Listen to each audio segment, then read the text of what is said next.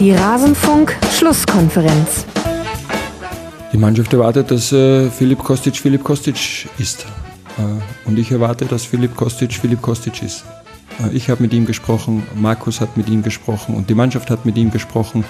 Was wir gesprochen haben, bleibt intern für etwaige Nachfragen.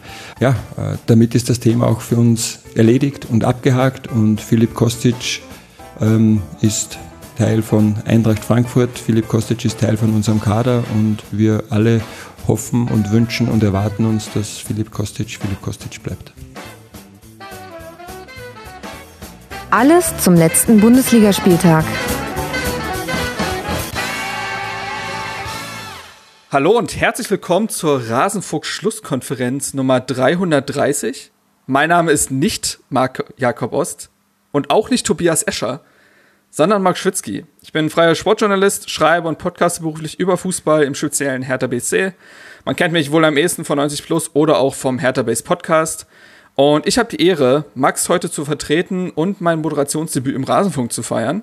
Bevor ich aber jetzt aber zu viel von mir erzähle, möchte ich natürlich meine beiden Gäste vorstellen, die mir das hoffentlich heute sehr einfach machen werden. Sie feierte, feiert heute ebenfalls ihr Rasenfunkdebüt, sodass ich nicht ganz alleine mit der Schultüte in der Hand vor der Klasse stehe. Sie ist Eintracht-Fan und Expertin. Man kennt sie unter anderem vom Eintracht Frankfurt Podcast und hin und wieder auch von Fußball 2000. Hallo Patricia Seiwert. Hallo, freut mich sehr hier zu sein. Mich freut es auch sehr. Ähm, wie gesagt, ein weiteres Debüt quasi. Und mit dir und auch dem Einspieler ähm, ist schon klar, es wird heute um die Eintracht gehen. Aber es wird natürlich auch den, um den gesamten Bundesligaspieltag gehen. Und darüber hinaus trete ich hier mit den offiziellen Beweis an, dass wir nicht dieselbe Person sind, auch wenn es heute stimmlich womöglich zu Verwirrung kommen könnte.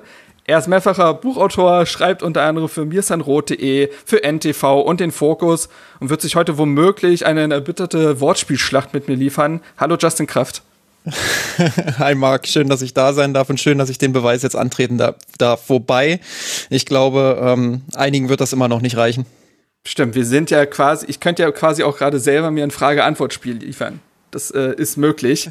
Aber das würde es sehr kompliziert machen und für Patricia sehr verwirrend. Also glaubt mir, ähm, wir sind zwei unterschiedliche Personen.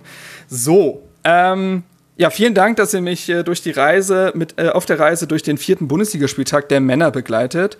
Schwerpunkt, wie gesagt, wird die Frankfurter Eintracht sein, bei der sich im Sommer ja wirklich sehr viel getan hat, auf und neben dem Platz. Doch dazu dann später mehr. Zunächst möchte ich aber auch, wie Max es auch sonst traditionellerweise tut, den Supporterinnen und Supportern danken äh, da geht's äh, jetzt mal beispielsweise raus an Bruder SGE, an Dirk Hofmeister, Johnny Versace, mhm, äh, Richard, Felix und den Exil-Paderborner. Vielen lieben Dank an für euren Support. Ähm, ihr macht es möglich, dass dieser Podcast ja werbe- und sponsorenfrei ist, wie Max es immer gerne sagt, und dass ich mir es finanziell erlauben konnte, mir ein gesamtes Wochenende und diesen Montag um die Ohren zu hauen für diesen Podcast und ähm, auch, dass die Gäste bezahlt werden. Das ist eine sehr, sehr schöne Entwicklung, muss ich auch einfach von der anderen Seite, auch wenn ich jetzt gerade mal intern bin, sagen, ist das eine sehr schöne Sache. Da bin ich sehr dankbar drüber, Max auch. Und ansonsten noch zwei Ankündigungen.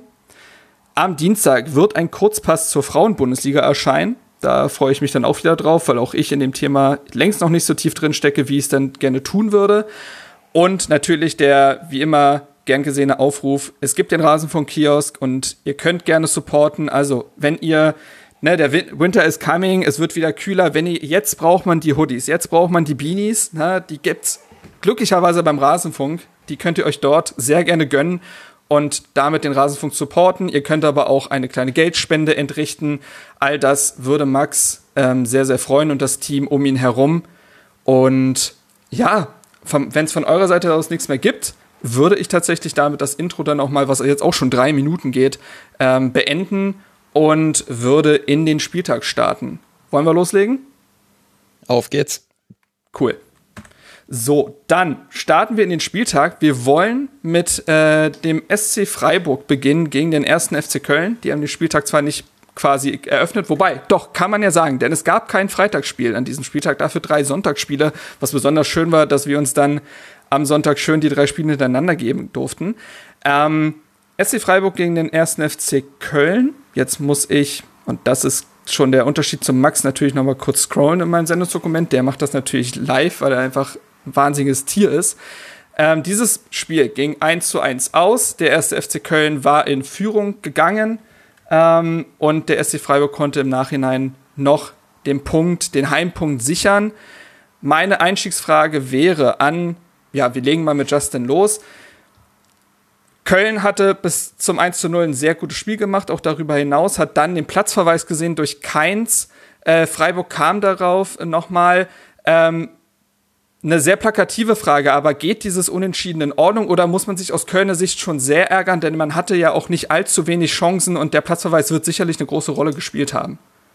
Ja, also wenn ich äh, jetzt mal nur auf die Expected Goals am Ende gucke, das sollte man eigentlich nicht tun, aber äh, wenn ich mir das ansehe, 0,6 zu 0,8, ähm, also knapp für die Kölner, dann kann man schon die Interpretation zulassen, dass ein Unentschieden in Ordnung ist. Ähm, aber wenn ich jetzt Kölner wäre und wenn ich das aus der Perspektive von Baumgart betrachten würde, würde ich mich schon sehr ärgern. Einfach weil dieses Tor natürlich maximal unglücklich war, dann dieses Eigentor äh, in der 89. Ähm, weil die gelb-rote Karte einfach auch komplett unnötig war aus Kölner Sicht, ähm, wo man sich das so ein bisschen selber dann am Ende verbaut hat. Also ich fand schon, dass Köln insgesamt die griffigere Mannschaft war, im Pressing äh, ein Stück weit intensiver auch gespielt hat als die Freiburger, ähm, die in dieser Saison ja doch mit einem mit einem sehr kompakten Defensiv Offensivfokus agieren, wenig äh, nach vorne rausschieben.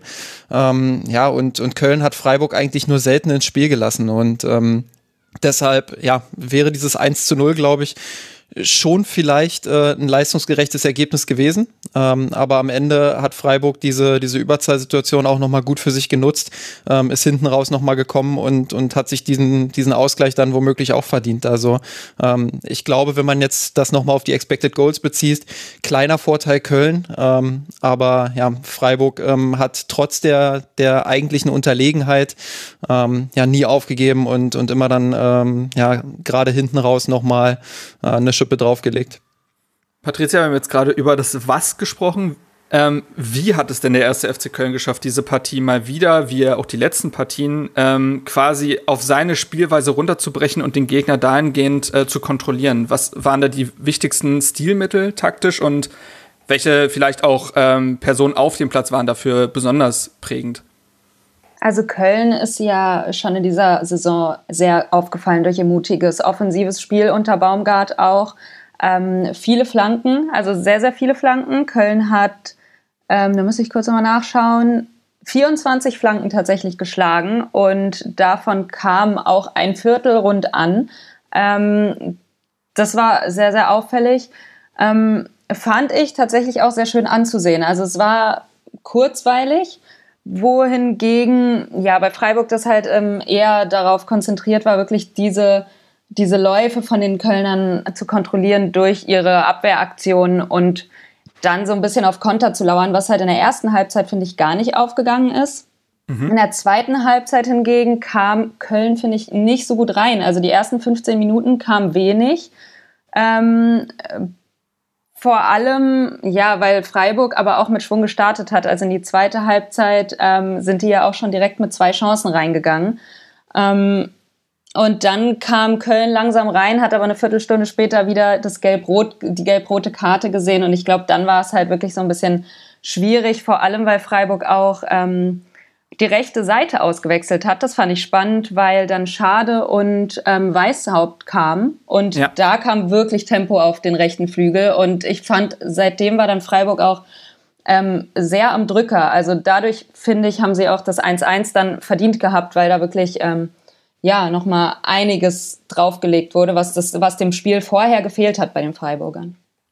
Wäre ja schade, wenn wir jetzt den ersten Wortwitz gleich liegen lassen, oder? Ähm, also, also ähm, ich würde da direkt mal einhaken. Ähm, Gerade das, äh, was Patricia auch gesagt hat, der Flankenfokus bei den Kölnern ist natürlich unter Baumgart ähm, ja, frappierend. Also das, das merkt man ja in jedem Spiel, dass das natürlich der Fokus ist. Äh, interessant ist ja, dass sie, dass sie mit einer Mittelfeldraute spielen. Mhm. Das ist ja jetzt nicht gerade die Formation, äh, wo man davon ausgeht, äh, da spielen wir jetzt mal Flügelfokus. Ähm, aber genau das machen sie halt clever. Die beiden, die beiden Achter, also die beiden Halbraum Strafraumspieler haben es gut geschafft, die Kölner Außenverteidiger zu binden und sie so ein Stück weit mehr in die Mitte zu holen, wodurch dann eben ähm, ja die Außenverteidiger gut überlaufen konnten oder sich auch mal ein Stürmer nach außen hat äh, rauskippen lassen ähm, und diese Räume, die sich dann auf den Flügeln eben ergeben haben, die haben sie dann sehr sehr gut ausgespielt, insbesondere in der ersten Halbzeit. Ähm, das das 1 zu 0 durch Modesta für ein Paradebeispiel. Ähm, Freiburg fokussiert sich da voll auf den Halbraum, vergisst den Flügel außen, wo Schmitz durchlaufen kann. Ähm, der bekommt den Ball, flankt ihn rein und ja, Modest, ähm, ja, ich glaube, wenn man im Lehrbuch Kopfball suchen würde, äh, dann würde man genau diesen Kopfball finden. Also wirklich ganz, ganz stark rausgespielt, auch von den Kölnern. Ähm, war so ein bisschen so, so ein Trademark-Spielzug äh, dieser Mannschaft. In der zweiten Halbzeit, ähm, auch da stimme ich Patricia zu, ist Freiburg dann besser reingekommen. Ähm, ich glaube, dass sie sich ein bisschen mehr auch zugetraut haben, selbst ins Pressing zu gehen. Erste Halbzeit doch sehr, sehr passiv und abwartend, sehr tief hinten reingedrückt. Ähm, dadurch auch Köln immer wieder die Möglichkeit gegeben, eben in ihr Pressing zu kommen. Ähm, das haben sie in der zweiten Halbzeit besser gemacht. Da haben sie das Spiel ein bisschen mehr auch in Kölns Hälfte verlagern können, ein bisschen mehr eigene äh, Pressing-Momente auch kreieren können. Ich glaube, weil sie auch ein bisschen direkter nach vorn gespielt haben ähm, und es Köln somit auch schwerer hatte, in diese Pressing-Momente zu kommen. Und gerade als Köln sich wieder darauf eingestellt hatte, kam eben dieser Platzverweis und ja, das hat Freiburg dann äh, ein Stück weit auch in die Karten gespielt. Wie du sagst, irgendwie auch dann unglücklicher Spielverlauf für Köln. Ne? Wir hatten Du hattest über das Tor von Modest gesprochen. Sein drittes Saisontor übrigens acht von sieben. Das ist statistisch nicht möglich. Sieben von acht so rum. Äh, Tore bei Köln sind in dieser Saison durch Flanken gefallen. Also viel prägender kann ein Stilmittel ja kaum sein. Äh, Modest, wie gesagt, mit seinem dritten Saisontor, das ist auch einfach eine schöne Geschichte, dass so jemand nochmal ähm, ja, seinen dritten Frühling erwischt. Ähm, den hatte man ja schon abgeschrieben, wie beispielsweise ja auch andere Kölner Spieler. Benno Schmitz beispielsweise wieder eine sehr prägende Figur in dieser Partie, hat ja auch die Vorlage geliefert, hat wieder sehr viel Druck gemacht. Du hast das Stilmittel auch schon beschrieben, wie es taktisch funktioniert, dass die Achter dann immer wieder Spieler binden und plötzlich da ein freier Raum auf der Seite entsteht.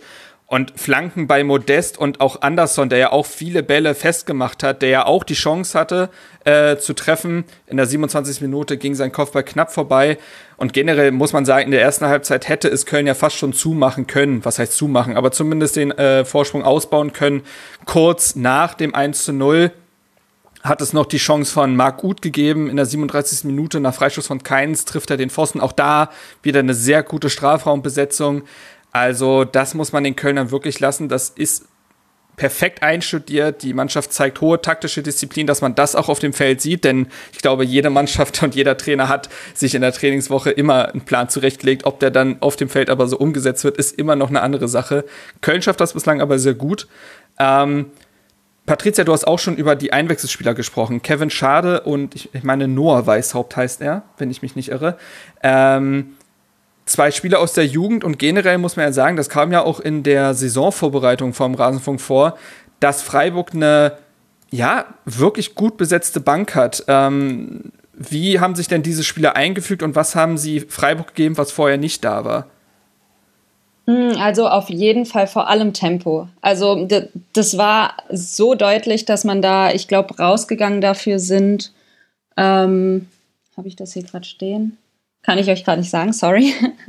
ähm, aber jedenfalls, das, das, äh, das war halt deutlich, dass dann viel mehr über die Außen ging, was ja, was ja Freiburg auch gerne macht. Also Freiburg ist im Vorfeld ja auch eigentlich eine Mannschaft, die gerne flankt, haben letztendlich auch 19 Flanken geschlagen.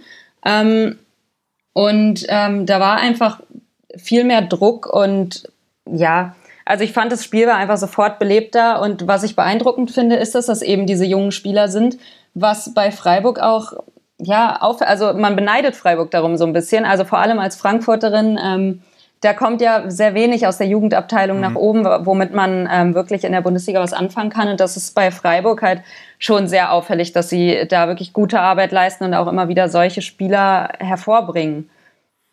Ich glaube, Freiburg spielt da auch eine große Rolle im Vergleich zu Frankfurt beispielsweise, dass man eine U23 hat, die mittlerweile sogar ja in der dritten Liga spielt. Ich weiß nicht, ob Frankfurt es langfristig gut getan hat, diese U23 abzumelden, auch wenn es damals, glaube ich, vor allen Dingen finanzielle Gründe waren, warum man das getan hat. Und dann ist es eben so, dass auch ein Janik Keitel beispielsweise, der jetzt in dem Spiel auf der Doppelsechs von Anfang an gespielt hat, vielleicht auch erst mit 21, das ist ja heutzutage bei den Mukokos der Welt fast schon äh, ja, ein Spätzünder, mit 21 vielleicht dann erst äh, so langsam in diese Startelf rückt und viele Spieler sind da nachgerückt. Ähm, ja, auch ein Günther und so weiter sind ja auch Beispiele, die seit Jahren bei Freiburg das Spiel prägen, die die Spielidee seit äh, Kindheitsbein auf, äh, aufgesogen haben. Ähm, ein Spieler, der mir auch aufgefallen ist, ist Janik Haberer. Auch der wurde eingewechselt. Maxi Eggestein bei seinem Debüt Äh, Startelfdebüt für den SC Freiburg kam ja vor kurzem erst von Werder Bremen. Unglücklich würde ich sagen, da hat mir die Raumaufteilung nicht so gut gefallen mit Keitel zusammen. Das ähm, hat nicht wirklich gut funktioniert. Eggestein oft eher verloren gewesen. Aber Freiburg ist eben auch eine Mannschaft, die es Spielern erstmal schwer macht. Da spielen ja auch mal namhafte Neuzugänge erstmal in der U23, weil sie erstmal das Spielsystem drauf bekommen müssen. Und dann kam Janik Haberer, der ist eben schon ein bisschen länger da und hat Freiburg, finde ich, auch deutlich mehr Struktur gegeben. Ähm, Lasst uns noch mal kurz äh, vielleicht auch über das Tor sprechen, über das 1 zu 1. Zichos mal wieder, muss man ja sagen. Ich glaube, es ist nicht sein erstes Eigentor. Ähm, letztendlich dann, ja, bezwingt dann seinen eigenen Keeper nach der äh, Vorlage von Weishaupt. Ähm, wie hast du diese Szene wahrgenommen und äh, Justin und war sie so ein bisschen stellvertretend dafür, wie, wie es Freiburg im zweiten Durchgang dann versucht hat? Ja, auf jeden Fall druckvoller und ähm, in der ersten Halbzeit hat man halt schon gemerkt, dass sie, dass sie gegen Kölns Pressing nicht so wirklich die richtigen Lösungen finden. Und du hast es gesagt, ich glaube, ähm, einige Wechsel haben dafür gesorgt, dass man einfach dynamischer auf dem Platz mhm. war, dass man nicht so dieses, dieses statische Positionsspiel hatte, sondern wirklich ähm, das dann auch geschafft hat, mehr Dynamik reinzubekommen. Ähm, schade mit einer, mit einer wirklich tollen Leistung da, die letzten 18 Minuten. Ähm, ja, der, der einfach viel Dynamik, viel Tempo, viel technische Qualität auch reingebracht hat. Ähm, dadurch haben sie dann Köln hinten auch immer wieder mal gebunden. Und äh, das Tor war, finde ich, gut rausgespielt. Ähm, klar, beim letzten Pass dann Glück gehabt, ähm, da über außen ähm, dann ähm, ja, den, den Fuß von Zichos getro äh, getroffen bzw. gefunden ja, unglücklich ähm, aus Kölner Sicht. Ähm, ich würde ihm da jetzt gar nicht so den großen Vorwurf machen. Nein. Ähm, das, das war schon, das war schon echt unglücklich ähm, und, und passt so ein bisschen auch ähm, dann äh, in diese in diese Schlussphase rein, wo Köln ähm, ja so ein bisschen das das Geschick verlassen hat, sage ich mal. Ähm, wie gesagt, die gelb-rote Karte war ja auch schon ziemlich unnötig.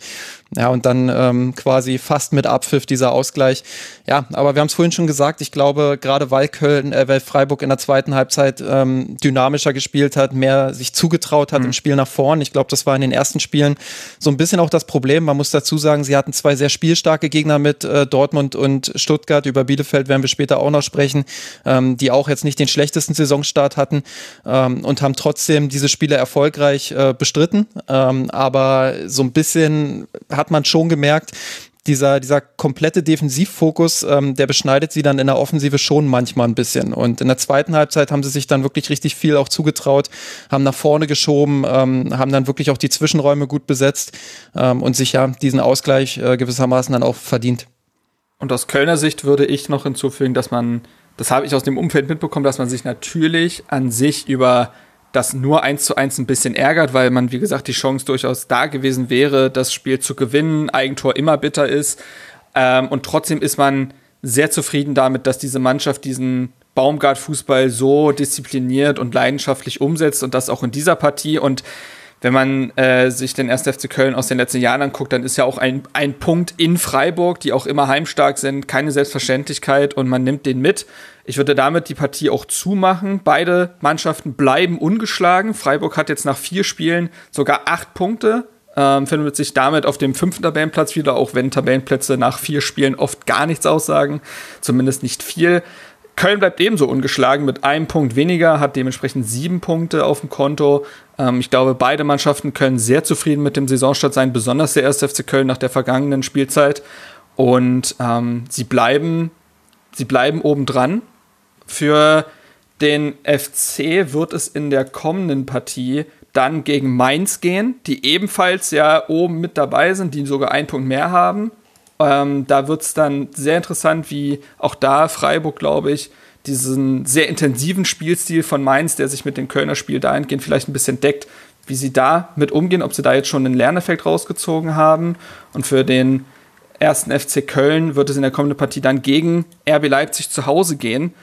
Auch da kann man gespannt sein, wie ja, Baumgart seinen Fußball eventuell anpasst oder auch nicht anpasst, denn gegen den FC Bayern beispielsweise hat Köln ja auch sehr mutig gespielt. Also ja, zwei spannende Partien stehen uns da bevor und dementsprechend würde ich jetzt mit der nächsten Partie weitermachen.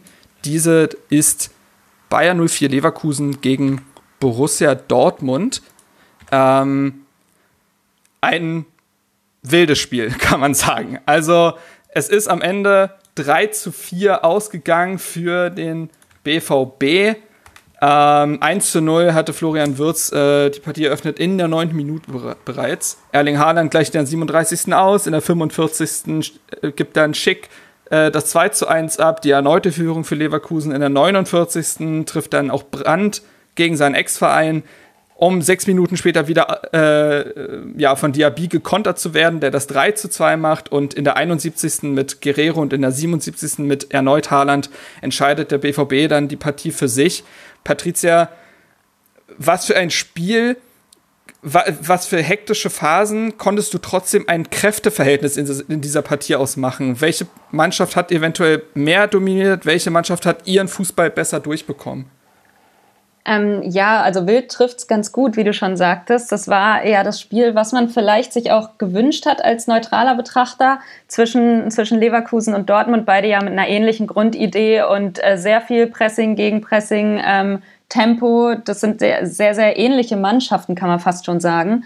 Ähm, wobei ich fand, dass der BVB da schon auch reifer wirkte und, und auch, ja, die, die handfesteren Chancen hatte. Also, letztendlich denke ich, das geht sogar in Ordnung, dass sie gewinnen, auch wenn sich Leverkusen da immer wieder, also klar, die Führung und äh, sich da immer wieder ins Spiel reingebissen hat. Ähm, dennoch, das ist sehr, sehr deutlich auch in den Expected Goals bei mir zumindest. Ich hatte eben einen anderen Wert als Justin ähm, bei dem Spiel vorher. Bei mir steht jetzt 0,47 zu 2,29. Ich weiß nicht, ob es bei den anderen genauso deutlich ist. Ähm, aber das, das spricht ja schon Bände. Also wenn man das jetzt nicht isoliert betrachten will, ähm, aber einfach schon allein dieser Wert zeigt ja, dass der BVB da ähm, klarere Chancen auch hatte und auch ähm, ja sein Spiel besser durchdrücken konnte. Ähm, fand das aber auch von, von Leverkusen sehr stark. Also Dortmund finde ich nicht leicht zu bespielen, auch wenn, wenn beide Mannschaften hinten natürlich sehr, sehr anfällig sind, einfach aufgrund ihrer sehr offensiven Spielweise. Mhm. Ähm, aber das war ein sehr unterhaltsames Spiel mit einem, ja, also für mich einem Ausgang, den man auch so ja, unterschreiben darf. Wobei ich das ähm, schon schwierig finde, dass es letztendlich ja eine Elfmeterszene am Ende entschieden hat. Dazu kommen wir vielleicht nochmal genauer.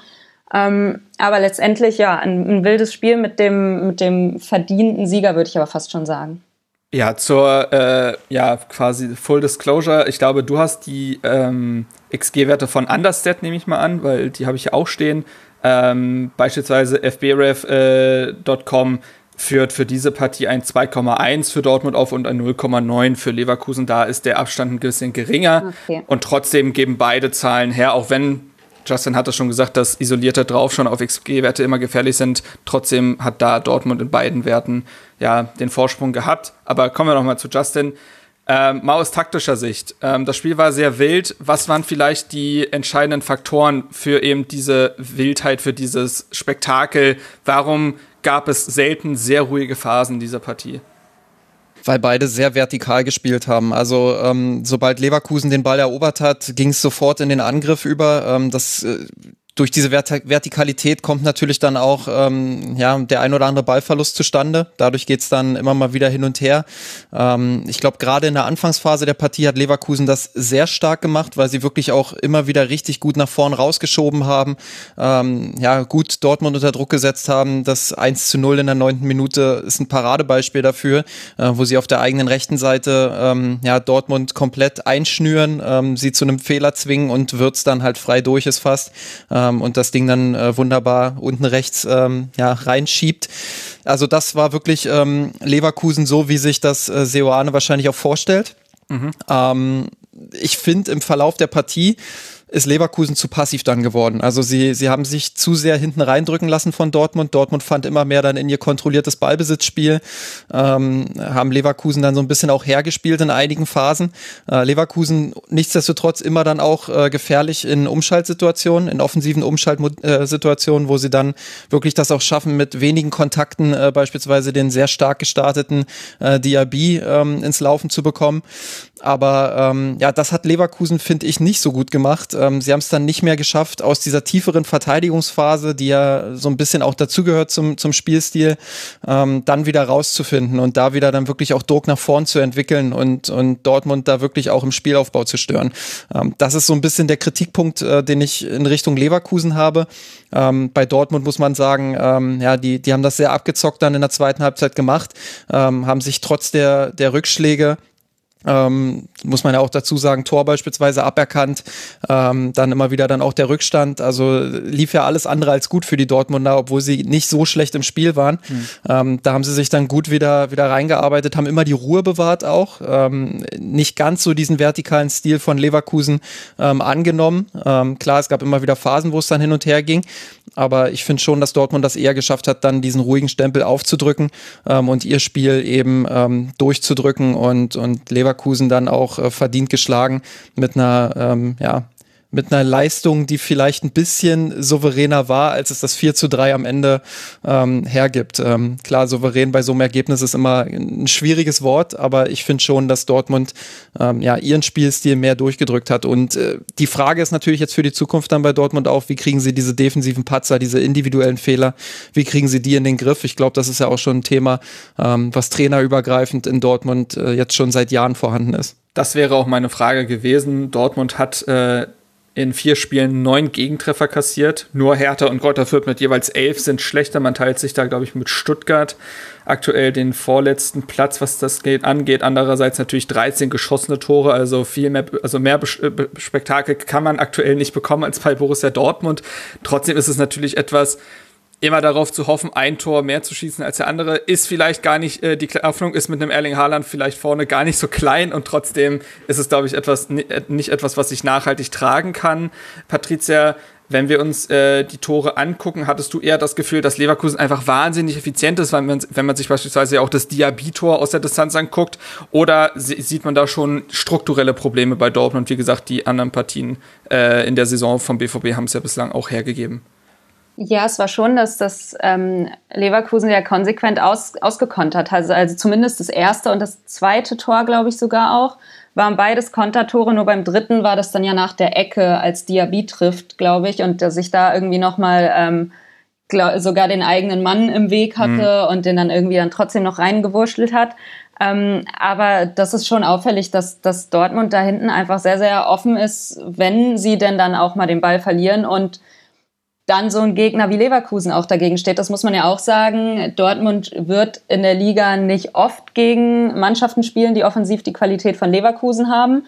Ähm, trotzdem ist es hinten einfach zu offen. Also wenn man über, wenn man bedenkt, die haben gegen Frankfurt 5 zu 2 gespielt, gegen ein Frankfurt, wo wir später auch noch dazu kommen, ähm, das offensiv sich jetzt auch noch nicht so gefunden hat, schon zwei Tore kassiert. Also ich würde schon sagen, dass das ähm, ja, dass da Marco Rose noch ähm, ein bisschen Arbeit hat in der Hintermannschaft beim BVB. Justin, ich weiß, dass du letztens einen genaueren Blick auf Seoane gelegt hattest und bei Leverkusen. Es ist natürlich die plakativste Frage, die mittlerweile fast schon boulevardesk anmutet, aber trotzdem, weil sich viele unter ihm vielleicht noch nicht so viel vorstellen konnten bislang. Wie sieht denn der Seoane Fußball aus und wie viel war in dieser Partie davon zu sehen? Also was auf jeden Fall schon äh, seine Handschrift trägt, ähm, sind diese blitzschnellen, überfallartigen ähm, Kontermomente. Also das ist wirklich äh, was, was glaube ich ähm, ja auch auch seine bisherigen Mannschaften wirklich gut umgesetzt haben. Ähm, das äh, hat er bei Leverkusen auch sehr schnell implementiert. Ähm, das das sieht teilweise schon sehr spektakulär aus, ähm, gerade mit so Spielern wie Diaby. Ich habe es gesagt, der einen überragenden Saisonstart hatte jetzt. Ähm, ja, da da ähm, das, das sieht schon gut aus und das macht schon Spaß dazu zu sehen, wenn die erstmal ins Laufen kommen, wenn die kombinieren. Ähm, man sieht es auch an der Aufstellung. Also ähm, mit dem hierbei Wirtz, Diaby, Schick, Paulinho, ähm, eigentlich fünf Offensivspieler, wenn du so willst, äh, auf dem Platz. Ähm, dann zwei sehr hohe Außenverteidiger, ähm, wobei Bakker noch ein bisschen offensiver agiert hat als äh, Frimpong. Ähm, ja, und dann hast du mit Andrichtar und Kosunu quasi die defensive Absicherung. Da wird er sicherlich noch ein bisschen ansetzen müssen. Ähm, auch Leverkusen wird gerne mal ausgekontert. Das war jetzt gegen Dortmund nicht ganz so oft der Fall, weil sie einen tieferen Ansatz gewählt haben, weil sie ähm, wirklich häufig dann auch diese Tiefenverteidigung, die ich vorhin genannt habe, ähm, darauf zurückgegriffen haben. Ich glaube, das ist auch was, was äh, nicht ganz so im Sinne von Seoane ist, der ja doch sehr offensiv denkt, der schon auch versucht, den Gegner ähm, immer wieder in Phasen auch hoch unter Druck zu setzen mit sehr hohem Pressing. Ähm, das macht Leverkusen noch nicht ganz so oft sie setzen da ähm, ja den Fokus schon ein Stück weit auch darauf, kompakt zu bleiben und äh, die Defensive ähm, ja nicht zu sehr aus den Augen zu verlieren. Ich glaube, das ist was, was sich vielleicht noch ein bisschen entwickeln wird in der, im Laufe der Saison, wo sie dann ein bisschen häufiger dann auch hoch rausschieben werden. Ich habe es gesagt, das 1 zu 0, ähm, ja, das ist eigentlich so, so die Blaupause für das, was Seoane wahrscheinlich gerne häufiger sehen würde. Ähm, hochpressen, die Räume sehr eng machen, ähm, den Ball gewinnen und dann mit wenigen Kontakten zum Abschluss kommen. Ähm, und man merkt auch, dass das Schick sehr gut tut, der viel besser eingebunden ist als, als in der letzten Saison noch, ähm, der einfach, ja, äh, mehr kombinieren kann, auch mit seinen Mitspielern, der mehr in die Tiefe gehen kann, mehr auch gesucht wird von seinen Mitspielern, viele Abschlüsse hat. Und ich glaube, wenn er noch ein bisschen, äh, so ein bisschen mehr Kaltschnäuzigkeit zeigt, dann könnte das äh, ja eine richtig gute Saison für ihn auch werden. Jemand, der mir unter Seoane jetzt auch schon sehr gut gefällt und was mich auch als, als reiner Fußballfan freut, ist, dass jemand wie Paulinho jetzt endlich reinfindet. Ne? Also vor äh, ein paar Jahren verpflichtet worden für nicht wenig Geld von äh, bei Leverkusen ähm, hatte dann ja, glaube ich, eine Kreuzbandriss, also ist auch lange ausgefallen, ist selten in Rhythmus gekommen. Und dieser Partie legte er beispielsweise das Tor von Florian Wirz in der neunten Minute auf, ähm, hat da den, schnell den Blick. Und da muss ich sagen, das ist sehr schön, dass äh, so jemand, glaube ich, jetzt endlich mal reinfindet und nicht mehr das Missverständnis zu sein scheint, was man vorher dachte. Zusammen mit Wirz ist das schon eine sehr ja, talentierte Offensive, Diaby, du hast über Schick gesprochen, der jetzt immer besser reinfindet. Also ähm, das war schon sehr, sehr gut. Ich würde schon noch mal gerne über diese Szene reden des vermeintlichen 2 zu 1 von Borussia Dortmund, weil auch da es wieder viele Diskussionen gab und man muss, glaube ich, nicht jede Rasenfunkfolge die war Diskussion aufmachen und trotzdem würde mich da eure Einschätzung interessieren. Es ging darum, dass das äh, Tor, welches Bellingham erzielte und Haaland vorbereitete, meine ich, ähm, in der 39. Minute, also zwei Minuten nach dem 1 zu 1, deshalb abgepfiffen wurde, weil es im Vorfeld ein Foul von Dahut gegeben haben soll. Ähm, die Diskussion entstand dann darin, dass gesagt wurde, ja, die Regel besagt, dass wenn ein Foul im Angriff passiert, ähm, dass das Tor nicht gelten kann die Distanz, die zeitliche Distanz aber zwischen dem vermeintlichen Foul von Dahut an Diaby und dem Treffer von Bellingham zu groß gewesen sei. Wie ist da deine Meinung, Justin? Kann ich nachvollziehen, die Kritik. Ähm, ich glaube, regeltechnisch ähm, haben die Schiedsrichter alles auf ihrer Seite, um das zu begründen. Ähm, aber rein, wenn wir jetzt vom Gefühl sprechen und Fußball ist nun mal auch viel Gefühl, mhm. dann, dann kann ich diese, dieses, ja, diese Kritik daran nachvollziehen, weil ich glaube nicht, dass das Foul entscheidend für den, für den Spielzug war. Dortmund hat ja schon beim 1-1 ähm, das haben sie vorher übrigens nicht so gut gemacht, aber beim 1-1 haben sie es dann sehr gut gemacht, beispielsweise gut auf Meunier verlagert, der das Ding dann ähm, äh, ja zu Haaland flankt. Äh, beim 2-1, beim vermeintlichen 2-1 war es dann eben genauso auch wieder gut auf Meunier verlagert dort. Ähm, Leverkusen wirklich sehr kompakt und dann eben auf den Außen zu spät. Ähm, also das war, das war wirklich gut gespielt von Dortmund. Ähm, insofern fast schon schade, dass das abgepfiffen wurde. Ähm, ja, also regeltechnisch, so würde ich es vielleicht formulieren, ist es okay, das so zu machen. Ähm, aber vom Gefühl her sage ich, das, das war jetzt nicht entscheidend für die Situation und dafür, dass dieser Angriff ähm, ja so, so gespielt wird, wie er eben gespielt wird. Ähm, insofern kann ich die Kritik daran nachvollziehen. Patricia, willst du Kontra geben oder würdest du es genauso sehen als Fußballfan? Nee, ich sehe das ähnlich. Also regeltechnisch alles richtig, aber es ist halt schwer zu ertragen, wenn man dann auch weiß, das ist halt auch eine Zeit vorher passiert und dann passiert noch so viel, wie Justin schon sagt. Das Tor wird weiterhin noch schön rausgespielt, ähm, hat letztendlich gar nicht mehr so viel mit diesem Foul zu tun und dann wird es zurückgenommen. Das ist dann schon schwer zu ertragen, aber halt regeltechnisch gedeckt und ähm, ja, das, dann ist das so und ähm, Dortmund hat ja zum Glück auch weiterhin noch ähm, schöne Dinger rausgespielt. Was ich auch auffällig finde, wie ihr schon gesagt hattet, ähm, Leverkusen will da schon die Abwehr nicht vernachlässigen, aber ich finde, die, die, ähm, die Zuordnung stimmt da auch noch nicht ganz. Also vor allem das Tar bei Haaland, ähm, der stand einmal wirklich komplett weit weg von einem Spieler wie Haaland. Das, das darf da eigentlich nicht passieren. Also, dass du ein Kopfballduell gegen Haaland verlierst, ist, glaube ich, menschlich, ist auch in Ordnung. Ähm, dass man da aber wirklich einfach ein paar Meter zu weit weg steht und, und den dann nicht mehr ja nicht mal in das Duell kommt, finde ich dann schon ein bisschen fahrlässig. Und ich finde, Tar hatte einige solche Aktionen drin, wo man dachte, gut, der hätte einfach besser stehen müssen. Und ich glaube, da muss Leverkusen auch noch ansetzen. Einfach vor allem, wenn sie selbst auch wieder so viel in die Offensive gehen. Das ist ein ähnliches Problem wie beim BVB, das dann einfach hinten zu offen ist. Das stimmt. Gerade Tar, gerade Tar muss man ja auch dazu sagen, der ja mittlerweile, also der ist immer noch relativ jung, sage ich mal, aber er ist halt trotzdem schon einer der erfahreneren Spieler, äh, hat ja auch schon viele Bundesliga-Jahre auf dem Buckel. Ähm, gerade von ihm erwartet man jetzt natürlich, dass er Schritte nach vorn macht. Man hat viel Erfahrung in Leverkusen verloren. Man muss sich die Startelf ja bloß mal angucken, wie viele junge Spieler da in der Startelf standen.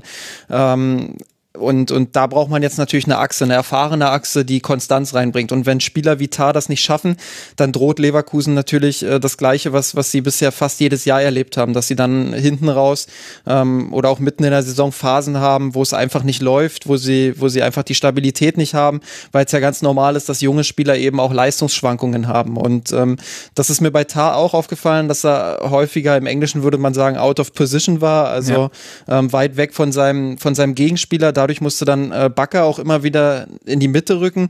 Das war eben bei diesen beiden Toren, ähm, das eine aberkannte und eben der Ausgleich von Haaland, äh, war das wirklich frappierend. Ähm, da, da war Bakker sehr, sehr zentral und kam dann eben nicht mehr rechtzeitig ähm, ja, zu Meunier, um die Flanke zu verhindern.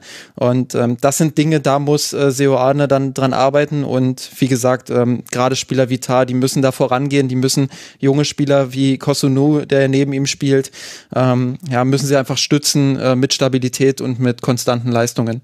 Ansonsten wird es halt so ein Frimpong-Fußball, ne? Da es halt hin und her. Und okay, das kann ich nicht ernsthaft durchziehen. ähm, aber tatsächlich finde ich, ist äh, Tar so ein Thema. Ne? Er ist jetzt 25 Jahre alt. Ähm, wie du gesagt hast, äh, Justin, er hat jetzt schon wirklich viele Bundesliga-Jahre auf dem Buckel, ist ja sehr früh in diesen Bundesliga-Zirkus hineingeworfen worden.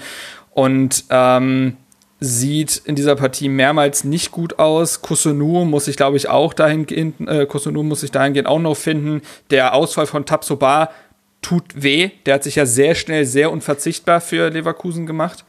Ähm, und dann hast du natürlich Probleme, wenn auch ein Julian Baumgartlinger, der fehlt jetzt erneut länger aus, auf den kannst du auch nicht setzen. Die Bender-Brüder sind gegangen. Das war, glaube ich, auch etwas, was in der Saisonprognose thematisiert wurde, dieses vielleicht auch Vakuum an Führungsspielern. Und wenn es dieses Vakuum gibt, müssen jetzt Spieler wie Jonathan Tah halt nachrücken und diese Rolle übernehmen. Ich glaube, der, genau deswegen wurde auch so jemand wie Robert, Robert Andrich verpflichtet, der natürlich diese Härte und diese Ernsthaftigkeit und diese Leidenschaft mitbringt.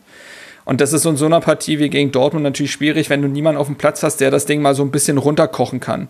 Ähm, ich glaube, das war durchaus ersichtlich, denn auch wenn Dortmund äh, in der Partie ja nicht schlecht war, hatte Leverkusen, glaube ich, genug Möglichkeiten, diese, dieses Spiel mal runterzukochen eigentlich und mal runterzubringen und nach einer Führung vielleicht auch mal ein paar Minuten länger äh, ruhigere Ballbesitzphasen zu haben.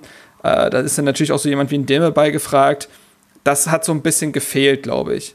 Ähm, ja, aber einen Spieler würde ich noch gerne ganz kurz thematisieren und dann sollte es auch Schluss sein mit diesem Segment, weil auch das dann sonst zu lange dauert. Julian Brandt erzielt das 2 zu 2, sehr sehenswert, wie er den Ball da mitnimmt. Da gehörte sicherlich ein bisschen Glück dazu und trotzdem adaptiert er da technisch sehr, sehr schnell. Ähm, ja, hui wie pfui so ein bisschen, ne, Justin? Also Brandt hat in der Partie irgendwie alles gezeigt, was ihn irgendwie auszeichnet, im Positiven wie im Negativen. Ja, das stimmt. Ähm, also hat er in der ersten Halbzeit auch schon eine Riesenchance gehabt, ähm, die, er, die er irgendwie fast schon absurd vergibt. Ähm, ich weiß nicht, wo er da mit, mit dem Kopf war, aber ja, seine Füße hat er jedenfalls nicht unter Kontrolle gehabt. Äh, sehr viel Glück für Leverkusen. Das wäre, glaube ich, sogar das frühe 1-1 gewesen. Ähm, ja, ansonsten viel Licht und Schatten. Ähm, was Brandt wirklich sehr gut macht, ist äh, das Zusammenspiel mit Haaland. Also immer wieder dann auch diese Wechsel, wechselseitigen Bewegungen. Haaland lässt sich fallen, Brandt nutzt den Raum, der dahinter entsteht, geht sofort in die Tiefe. Ähm, Haaland wird angespielt, ähm, steckt dann durch zu Brandt. Also so ist beispielsweise auch das, äh, das 2 zu 2 gefallen. Ähm, das war schon, war schon echt auf sehr hohem Niveau und ähm, da kann Brandt seine Qualitäten natürlich auch gut einbringen. Ähm, spielt in einer zentraleren Rolle als, als in der Vergangenheit, war ja sowieso immer ein Spieler, der von außen auch gern nach innen gezogen ist, eher die Halbräume bespielt hat. Ähm, ich glaube, der, der fühlt sich in so einer Position schon wohler als direkt am Flügel. Ähm, ja, insofern bin ich gespannt, ob er jetzt mehr Einsätze in Zukunft kriegen wird. Ähm, ich glaube schon, dass man das eher unter Empfehlung abstempeln kann. Ähm, ihm ist schon viel Positives gelungen, ähm, hat aber auch den ein oder anderen Ballverlust drin gehabt, äh, der dann natürlich tödlich wird. Ich glaube, auch vor einem Gegentor war er derjenige, der den Ball verloren hat. Mhm. Ähm, und, und, ich weiß nicht mehr genau, welches es war. Könnte sein, dass es das 2-1 von Schick war. Ähm, ja, und dann äh, wirst du natürlich dann so brutal ausgekontert, weil die Restverteidigung nicht so gut steht beim BVB. Würde ich jetzt nicht nur an ihm festmachen, aber solche Ballverluste ähm, darfst du den zentralen Räumen dann natürlich nicht erlauben. Richtig. So, falls ihr jetzt nichts mehr habt, würde ich äh, auch dieses Spiel zumachen wollen. Ähm, gebt mir ein kurzes Handzeichen. Haha. Nein, ähm, ich würde sagen, ähm, wir machen das damit zu. Äh, wie gesagt, 3 zu 4 gewinnt Dortmund in Leverkusen. Dortmund damit jetzt äh, drei Siege in vier Spielen und eine Niederlage, sprich neun Punkte, sind damit Tabellendritter. Leverkusen ist zwei Punkte dahinter ähm, hat dementsprechend sieben Punkte nach vier Spielen. Für Borussia Dortmund und Leverkusen gehen jetzt ja auch dann die internationalen Wochen los. Dortmund ähm, wird nach Istanbul reisen zu Besiktas. Äh, am Mittwoch wird dann gespielt, um danach zu Hause gegen Union Berlin zu spielen. Auch darauf darf man gespannt sein. Für Bayer Leverkusen wird es jetzt zu Ferenc, Ferenc Farosch, immer schwerer Name, gehen in der Europa League. Am Donnerstag wird man zu Hause spielen und dann beim VfB Stuttgart gastieren. Das sind die Partien für die beiden Vereine in den nächsten Wochen. Und dementsprechend würde ich sagen, kommen wir zum nächsten Spiel, welches da heißt, ah, jetzt habe ich hier eine Kapitelmarke falsch gesetzt. Es tut mir leid, ich bin hier noch im Praktikantenmodus. Ähm, TSG Hoffenheim gegen Mainz 05. Dieses Spiel ging letztendlich an die Mainzer aus, an die, Gast, an die Gäste. In der 21. Minute hatte Jonathan Burkhardt die 05er in Führung gebracht. In der 77. Minute beendete dann Marco Ingwertsen dieses, äh, dieses Spiel mit seinem Treffer zum 2 zu 0. Es gab eine Verletzung zu verzeichnen auf Mainzer Seite. Musa Niakate musste in der 33. Minute ausgewechselt werden. Für ihn kam Alexander Hack in die Begegnung. Ähm, ich stelle mal eine ganz klassische Frage, Patricia. Mainz gewinnt dieses Spiel 2 zu 0. Waren die Mainzer so gut oder Hoffenheim so schlecht? Ähm, ich finde, Mainz hat das schon einfach sehr, sehr clever gemacht. Mainz glänzt ja unter Bo Svensson schon viel mit, mit Pressing, Spiel und, und aggressivem Anlaufen, wohingegen Hoffenheim der absolut kein Mittel dagegen fand. Also ich finde, Hoffenheim ähm, hat es versucht, hat auch sehr viel Ballbesitz gehabt. Äh, man, hat, man hat ihnen echt wirklich 65 Prozent Ballbesitz zu 35 Prozent. Also Mainz hat Hoffenheim komplettes Spiel überlassen, was ja auch der Plan war. Also Mainz ist einfach diese typische Kontermannschaft. Ähm, und ich finde, Hoffenheim hat da einfach kein Mittel dagegen gefunden, weil auch Mainz aber konzentriert hinten drin stand, wenn sie denn dann verteidigen mussten. Und ähm, deswegen finde ich, das ist schon auch ein verdientes 2 zu 0. Ähm, vor allem Mainz auch bockstark jetzt mit Bo Svensson. Ich hatte mal nachgeschaut. Er hat jetzt saisonübergreifend 45 von 75 möglichen Punkten geholt. Das ist schon eine sehr, sehr starke Leistung und ähm, beeindruckend zu sehen, wie die sich auch entwickelt haben, weil die, finde ich, immer einen vielversprechenden Kader hatten, das aber nicht so auf den Platz bringen konnten. Und jetzt mit Svensson ist es, ähm, kommt es langsam und ähm, finde ich sehr, sehr beeindruckend. Das hat man, finde ich, auch gegen Hoffenheim jetzt nochmal gesehen. Justin, warum hat Hoffenheim kein Mittel gefunden, um zu verhindern, dass Mainz dieses Spiel auf seine Stärken herunterbricht? Um deine erste Frage vielleicht äh, nochmal zu beantworten. Ja. Ähm, Hoffenheim kam nicht in die Poschen. Ähm, ich würde auch aber eher in den, in den Chor derjenigen einstimmen, oh, die, Mainz, die, Mainz, die Mainz loben. Ähm. Jetzt ist hart rudimentär. rudimentär können, können, wir das, können, wir das, schneiden, bitte Abbruch? nein, ich nein. Lass, ähm, so viel Raum lasse ich dir in Zukunft nicht mehr für deine Wortwitze. ja, da bin ich immer der erste Geiger. Ähm, nein, also ähm, was war die Frage? Nein, ähm, also also Mainz Mainz äh, hat das schon schon echt sehr stark gemacht und ähm, wie Patrizia schon gesagt hat, dieses hohe Pressing, äh, das zeichnet sie aus, äh, sehr diszipliniert mit ganz klarer Idee. Du siehst halt wirklich, wenn sie zupacken im Pressing, dann ist alles aufeinander abgestimmt. Sie sind gut auf den Gegner vorbereitet. Äh, selbst wenn der mal umstellt, wozu ich dann gleich komme, ähm, haben sie immer eine Idee, wie sie wie sie den Gegner einfach einschnüren können, wie sie wie sie da äh, an die Bälle dann auch kommen und und wirklich äh, dieser Druck, das ist äh, schon unglaublich, ähm, weil also klar, Mainz hat einen guten Kader, das haben sie auch immer gehabt. Sie haben gute Spieler, sie haben auch Spieler, die das gut umsetzen können. Ähm, aber individuell sind sie ja doch vielen Bundesligisten dann doch auf dem Papier zumindest äh, unterlegen. Und wie sie es trotzdem schaffen, ähm, durch diesen taktischen Vorteil, ähm, dann Mannschaften äh, wie Hoffenheim oder auch andere in der Liga, ähm, ja, vielleicht nicht an die Wand zu spielen, aber sie schon so unter Druck zu setzen, dass sie einfach komplett aus ihrem eigenen Spiel rausfallen, ähm, das ist schon sehr, sehr beeindruckend. Und ähm, ja, wie gesagt, Hoffenheim äh, umgestellt auf eine Viererkette. Richards und Vogt in der Innenverteidigung. Ähm, ich glaube, ich, ich weiß gar nicht, ob sie im letzten Spiel schon Viererkette gespielt haben, aber irgendwann hat Hoeneß halt die Entscheidung getroffen, von der Fünfer auf eine Viererkette umzustellen. Ähm, ich finde, das funktioniert nicht so gut, ähm, weil Vogt und Richards für mich beide eher Dreierkettenspieler sind. Mhm. Ähm, Richards, der gut ist, wenn er, wenn er diesen Halbraum besetzen kann, ähm, wenn er da wirklich dann auch ähm, ja, andere Passwinkel hat als in dieser etwas zentraleren Innenverteidigerposition. Ähm, Vogt für mich jemand, der gut im Spielaufbau ist, der aber defensiv ähm, ja hin und wieder auch ein bisschen Absicherung braucht und deshalb in der Dreierkette besser aufgehoben ist. Ähm, ich glaube, mit einer Dreierkette hätten sie auch ein bisschen ähm, ja, bisschen bessere Passwinkel gegen diese, gegen dieses 5-3-2 äh, der Mainzer gehabt. Und ähm, ich will das nicht nur daran festmachen. Ich glaube, Hoffenheim äh, hat sich einfach komplett aus der Ruhe bringen lassen, weil sie immer in Gleich- oder Unterzahlsituationen gegen Mainz waren, äh, sich immer wieder auch in die Räume haben lenken lassen, äh, die Mainz einfach haben wollte. Und ähm, es ist einfach nicht gut. Äh, wenn du Kramaric, Rudi und Geiger im, im Zentrum hast, äh, die sehr spielstark sind, dann musst du die auch irgendwie in die Partie bringen. Und das haben sie gar nicht geschafft. Sie haben immer wieder über die Außen dann gespielt, ähm, haben sich davon Mainz dann pressen lassen, ähm, haben nur selten es geschafft, sich dort dann zu befreien und Geiger oder Rudi ins Spiel zu bekommen. Ähm, Kramaric auch nur mit ganz, ganz wenigen Akzenten. Also ich glaube, daran hat so ein bisschen äh, gekrankt beziehungsweise gelegen.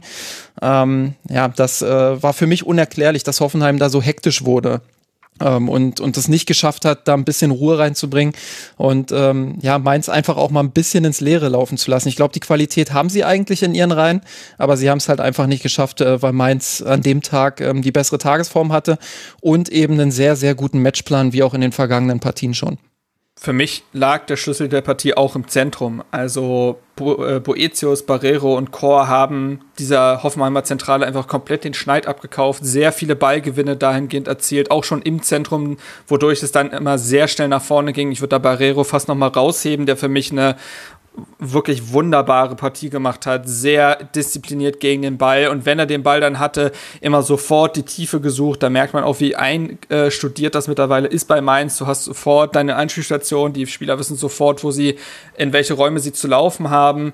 Ähm, da sind auch die Außenspieler wie Wittmer und Lokokin nicht uninteressant, wie sie dann mit hochschieben. Aber vor allen Dingen äh, Burkhardt und Unisivo haben da wahn also wirklich wahnsinnigen Betrieb gemacht. Du hast dann auch gemerkt, als Burkhardt dann das 1 zu 0 gemacht hatte in der 20. Minute, da müssen wir auch nochmal drüber reden. Brun Larsen mit einem katastrophalen Fehlpass ins Zentrum hinein. Chor schaltet dann schnell, bedient Burkhardt, der dann sehenswert per, Dreh per Drehung trifft. Ähm, das hat Mainz einfach wahnsinnig clever, wie diszipliniert gemacht. Also ähm, für mich, äh, für mich ist das einfach, ja, wenn man, wenn man sehr viel härter guckt, ne?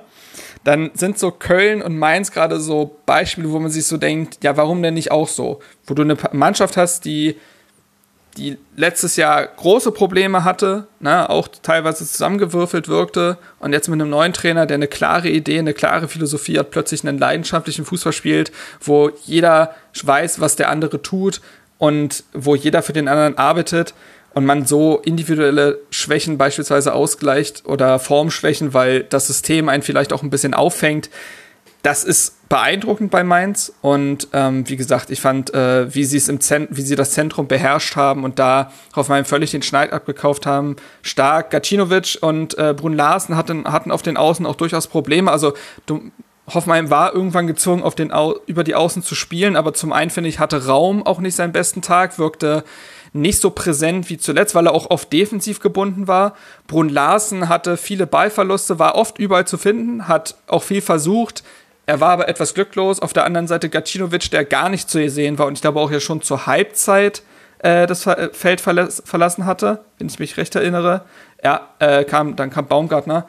Ähm, und so war es ein bisschen unglücklich auch für einen Ritter vorne im Sturmzentrum. Der hat mir nicht mal schlecht gefallen. Der hat sich sehr oft fallen lassen ins Mittelfeld tief, hat Bälle festgemacht, war immer eine gute Einspielstation, hat auch mal eine 1 gegen 1 gesucht und gewonnen. Aber dann war einfach niemand da. Da war einfach niemand da von Hoffenheimer Seite, die irgendwie außerhalb von Kramaric äh, und Flanken nichts zu bieten hatten offensiv. Und da erwarte ich mir mit einem Rudi und einem Geiger im Mittelfeld, auch wenn die beide später ausgewechselt wurden, sei es dann auch ein Grillic, ähm, erwarte ich mir schon insgesamt spielerisch mehr. Also da hatte ich auch schon mehr gesehen in den letzten Spielen. Das war für mich aus Hoffenheim-Sicht ein Rückschritt. Würdest du da mitgehen, Patricia? Ja, ich hatte auch vor dem Spiel eigentlich mehr erwartet von Hoffenheim. Wie du schon sagtest, in den letzten Spielen gab es ja einige Anhaltspunkte, die Hoffnung gemacht haben. Ähm, gute Ergebnisse auch, aber ja, gegen, gegen Mainz hat das einfach nicht funktioniert. Ähm, wie du schon richtig gesagt hast, da, da hat es an Ballsicherheit gefehlt. Ich finde auch Mainz war sehr, sehr stark in den Zweikämpfen. Also da ist Hoffenheim auch überhaupt nicht reingekommen. Ich, ganz kurz, ich meine, 60, über 60 Prozent Zweikämpfe gewonnen. Zweikampfquote immer mit Vorsicht zu betrachten. Wenn sie aber so deutlich ist, ist es ein Zeichen, ja. Ja, von, von daher fand ich das, ja, ich glaube einfach tagesformabhängig auch ein bisschen, aber ähm, Mainz hat das auch stark, stark gemacht, wie du auch schon sagtest ähm, Köln und Mainz auch mit den neuen Trainern. Das, das finde ich besonders beeindruckend, weil wir, da kommen wir ja später dann auch noch dazu. Es gibt ja viele andere Mannschaften mit neuen Trainern, bei denen das eben noch nicht alles so gut funktioniert. Aber vor allem Köln und Mainz sind da, finde ich, Positivbeispiele, dass das ähm, die Mannschaft schon sehr, sehr gut angenommen hat und die Ideen des Trainers perfekt umsetzt. Und bei Mainz auch ähm, Burkhardt sehr, sehr beeindruckend. Also es ist so ein junger Spieler, ich weiß, ist er 20, 21 Jahre alt, glaube ich. Und der hat, der hat eine Technik, der, der läuft viel, der läuft auch viel an, erobert Bälle. Also das, das gefällt mir auch sehr, sehr gut. Und ähm, ja, da muss man einfach mal loben, was es zu loben gibt, würde ich sagen. Ähm, ja, und, und Hoffenheim habe ich aber auch noch nicht abgeschrieben. Also ich glaube, wie ihr schon sagtet, wenn man die Spieler, die man eben in der Zentrale hat, auch richtig einsetzt und, und die mehr zum Zug kommen, ähm, wird sich Hoffenheim da auch nochmal wieder besser präsentieren. Ich meine, wie schon gesagt, in den letzten Spielen war das gar nicht so gravierend, wie das jetzt gegen Mainz wirkte. Was ich, ich glaube, man ja. kann den Bogen dann nochmal zur, zur Anfangsphase auch nochmal schön schlagen. Ähm, äh, Mainz hat es sehr gut geschafft, ähm, Hoffenheim da spielen zu lassen, wo sie sie spielen lassen wollten. Und andersherum kann man das so formulieren, dass Hoffenheim viele Bälle gespielt hatte, in die sie gezwungen wurden. Das heißt, dass sie immer reagieren mussten, selbst wenn sie den Ball hatten. Und das ist eine Situation, die ist für so eine Mannschaft wie Hoffenheim natürlich dann, ähm, ja, ich mag das Wort tödlich nicht, ähm, äh, ja, einfach unvorteilhaft. Ähm, das, das, äh, da musst du dann versuchen, dem irgendwie deinen eigenen Stempel aufzudrücken. Das ist natürlich brutal schwer gegen eine Mannschaft, die so gut gegen den Ball organisiert ist, wie Mainz es ist. Ähm, aber das muss der Anspruch sein. Und äh, deshalb habe ich auch Rudi und Geiger und auch Kramaric so hervorgehoben vorhin, weil die natürlich ähm, ja mit ihrer technischen Qualität, Rudi und Kramaric dann auch mit ihrer Erfahrung ähm, eigentlich in der Lage dazu sein sollten, diese diese Momente zu übernehmen und das gut zu lesen und sich dann in den Räumen eben entsprechend anzubieten, um was Überraschendes zu machen und eben nicht das zu machen, was Mainz will, was du gerade machst. Und ähm, ja, das war in vielen Phasen der Partie eben sehr sehr auffällig dass Hoffenheim es nicht geschafft hat, den eigenen Stempel da, da ja, aufzudrücken ähm, und sich äh, hat von Mainz quasi manipulieren lassen. Das ist für mich aber immer noch so eine Frage, was ist der Hoffenheimer oder was ist der Höhnes-Stempel? Also ich habe schon viele Stilmittel gesehen. Manchmal ist man die Kontermannschaft, manchmal ist man eine Ballbesitzmannschaft, manchmal ist man eine Pressingmannschaft. Da tue ich mich auch noch schwer. Sie machen in all diesen Dingen viele Elemente gut und es gab, wie gesagt, auch schon gute Partien in dieser Saison, beispielsweise gegen den FC Augsburg. Ähm, und trotzdem tue ich mich immer noch so ein bisschen schwer, Hoffenheim zu greifen. Das ist, glaube ich, auch ein Problem, was die Mannschaft oder der Verein seit ja, mehr als einem Jahr haben. Ähm, letzte Saison sicherlich auch durch Verletzungen und so weiter. Das wurde ja alles aufgearbeitet. Nicht so einfach gewesen. Und trotzdem tue ich mich noch so ein bisschen schwer zu sagen, ah, okay, das ist jetzt der Hoffenheimer Weg. Vielleicht sollte der jetzt auch schon gegen Mainz ein bisschen anfangen, dass man diese sehr spielstarke Zentrale hat. Das ist durchaus möglich. Auch Rütter ja ein Stürmer, der ähm, auch eher spielerisch technisch veranlagt ist, der jetzt ja kein klassischer Wandspieler ist oder ähnliches. Der kommt ja auch über Technik, über Halbräume. Und eventuell ist das ein Weg und das hat jetzt einfach gegen Mainz, die eine sehr gute Antwort darauf gefunden haben, vielleicht noch nicht gepasst. Ähm, zu Mainz, wir müssen das Spiel natürlich noch zumachen. In der 77. Minute gab es das 2 zu 0 von Ingwarzen. Für mich äh, nach der Einwechslung Anton Stache raus. Marschiert die rechte Seite entlang.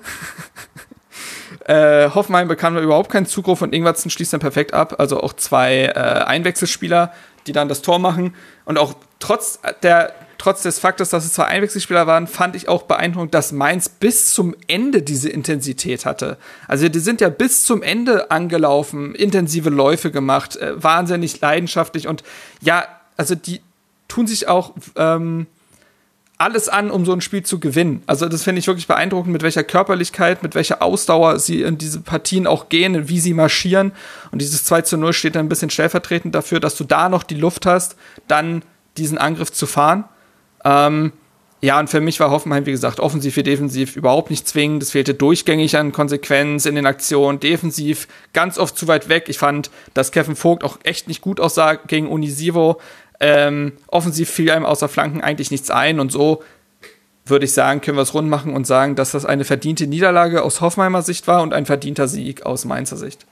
Bei Hoffenheim, ähm, weil du gerade Hönes auch angesprochen hast, ähm, das, das ist ja was, was ihn auch schon ein bisschen begleitet. Das, er hat ja vorher die FC Bayern Amateure mhm. äh, trainiert, ähm, war dort äh, auf dem Papier sehr erfolgreich durch eine sehr starke Rückrunde, wo, wo sie dann Meister geworden sind. Ähm, und äh, dieser Erfolg rechtfertigt sich vielleicht auch noch mal ein Stück mehr dadurch, dass sie dann im nächsten Jahr eben abgestiegen sind, wobei da natürlich auch ein Riesenumbruch war. Äh, was ich aber sagen will, ähm, schon damals hat sich eigentlich ähm, auch so ein bisschen die Frage gestellt, was ist eigentlich jetzt die konkrete Spielidee äh, von Sebastian Hoeneß? Äh, wo will er eigentlich hin? Das war ähm, mhm. mit Ball war es meistens relativ ideenlos. Gerade in der Hinrunde, in der Rückrunde kam dann Angelo Stiller, den er jetzt auch Hoffenheim verpflichtet hat, ähm, der ihm so ein bisschen äh, auf gut Deutsch den Arsch gerettet hat, weil Stiller eben auch wirklich ähm, ja diese Mannschaft getragen hat dort in der dritten Liga. Ähm, und äh, insofern diese diese Kritik äh, die begleitet ihn schon länger. Und ich glaube, ähm, das wird seine große Aufgabe sein, ähm, dass man da in ein paar Monaten eben sagt, ah, das soll also, das soll die klar erkennbare Idee sein. Und ähm, das ist Stand jetzt, da stimme ich dir zu, noch nicht der Fall. Gut. Wir werden es äh, sehen müssen. Und das ist der perfekte Ausblick dann auch, um dieses Segment dann zuzumachen. Hoffenheim wird als nächstes in Bielefeld antreten. Ähm, durchaus schon interessant zu sehen, wie da sich Mannschaften vielleicht auch schon mit Druck äh, auseinandersetzen, denn Hoffenheim ja, ist nicht schlecht gestartet, kann man gar nicht sagen, mit vier Punkten aus vier Spielen und trotzdem ist die Erwartungshaltung natürlich schon, dass man in Bielefeld äh, was mitnimmt. Und auf der anderen Seite, Mainz 05 wird zu Hause den SC Freiburg empfangen, hatte ich schon beim Freiburg-Spiel gesagt. Auch ich glaube, das wird eine taktisch ähm, sehr interessante Partie, sehr umkämpfte Partie werden. Körperlich wird es auf jeden Fall zur Sache gehen. Und mal sehen, ob und wer im gegebenen Fall dann da das äh, ja, als Sieger hervorgeht. Ähm, wir kommen zum nächsten Spiel, das letzte Spiel vor dem Schwerpunktthema heute. Dieses Spiel ist ähm, Borussia Mönchengladbach gegen Arminia Bielefeld. Es gab, wie ich bereits am Anfang sagte, drei Sonntagspartien. Ähm, die Partie zwischen Gladbach und Bielefeld fand am Sonntag um 19.30 Uhr statt. Das war dementsprechend das Spiel, was den Spieltag zugemacht hat. In einer lange Zeit ja offenen Begegnung, würde ich sagen, die auch lange Zeit ja auch auf dem, Ergebnis, äh, auf dem Ergebnisbogen offen war, hat sich Borussia Mönchengladbach dann zu Hause doch mit 3 zu 1 durchgesetzt. Ähm, zum Ende hin hat, man, hat sich dann doch die individuelle Qualität durchgesetzt. In der 35. Minute ging man durch Lars Stindl in Führung. In der 45. plus 2, also kurz vor dem Halbzeitpfiff, glich dann Okugawa aus.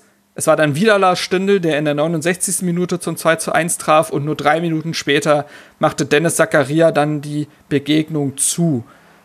So, ich habe gesagt, die Partie war lange ausgeglichen und umkämpft. Das liegt sicherlich auch an, an einer guten Bielefelder Mannschaft. Patricia, was hat die Arminia in dieser Partie gut gemacht, sodass es so lange danach aussah, als würde man was mitnehmen können in Gladbach?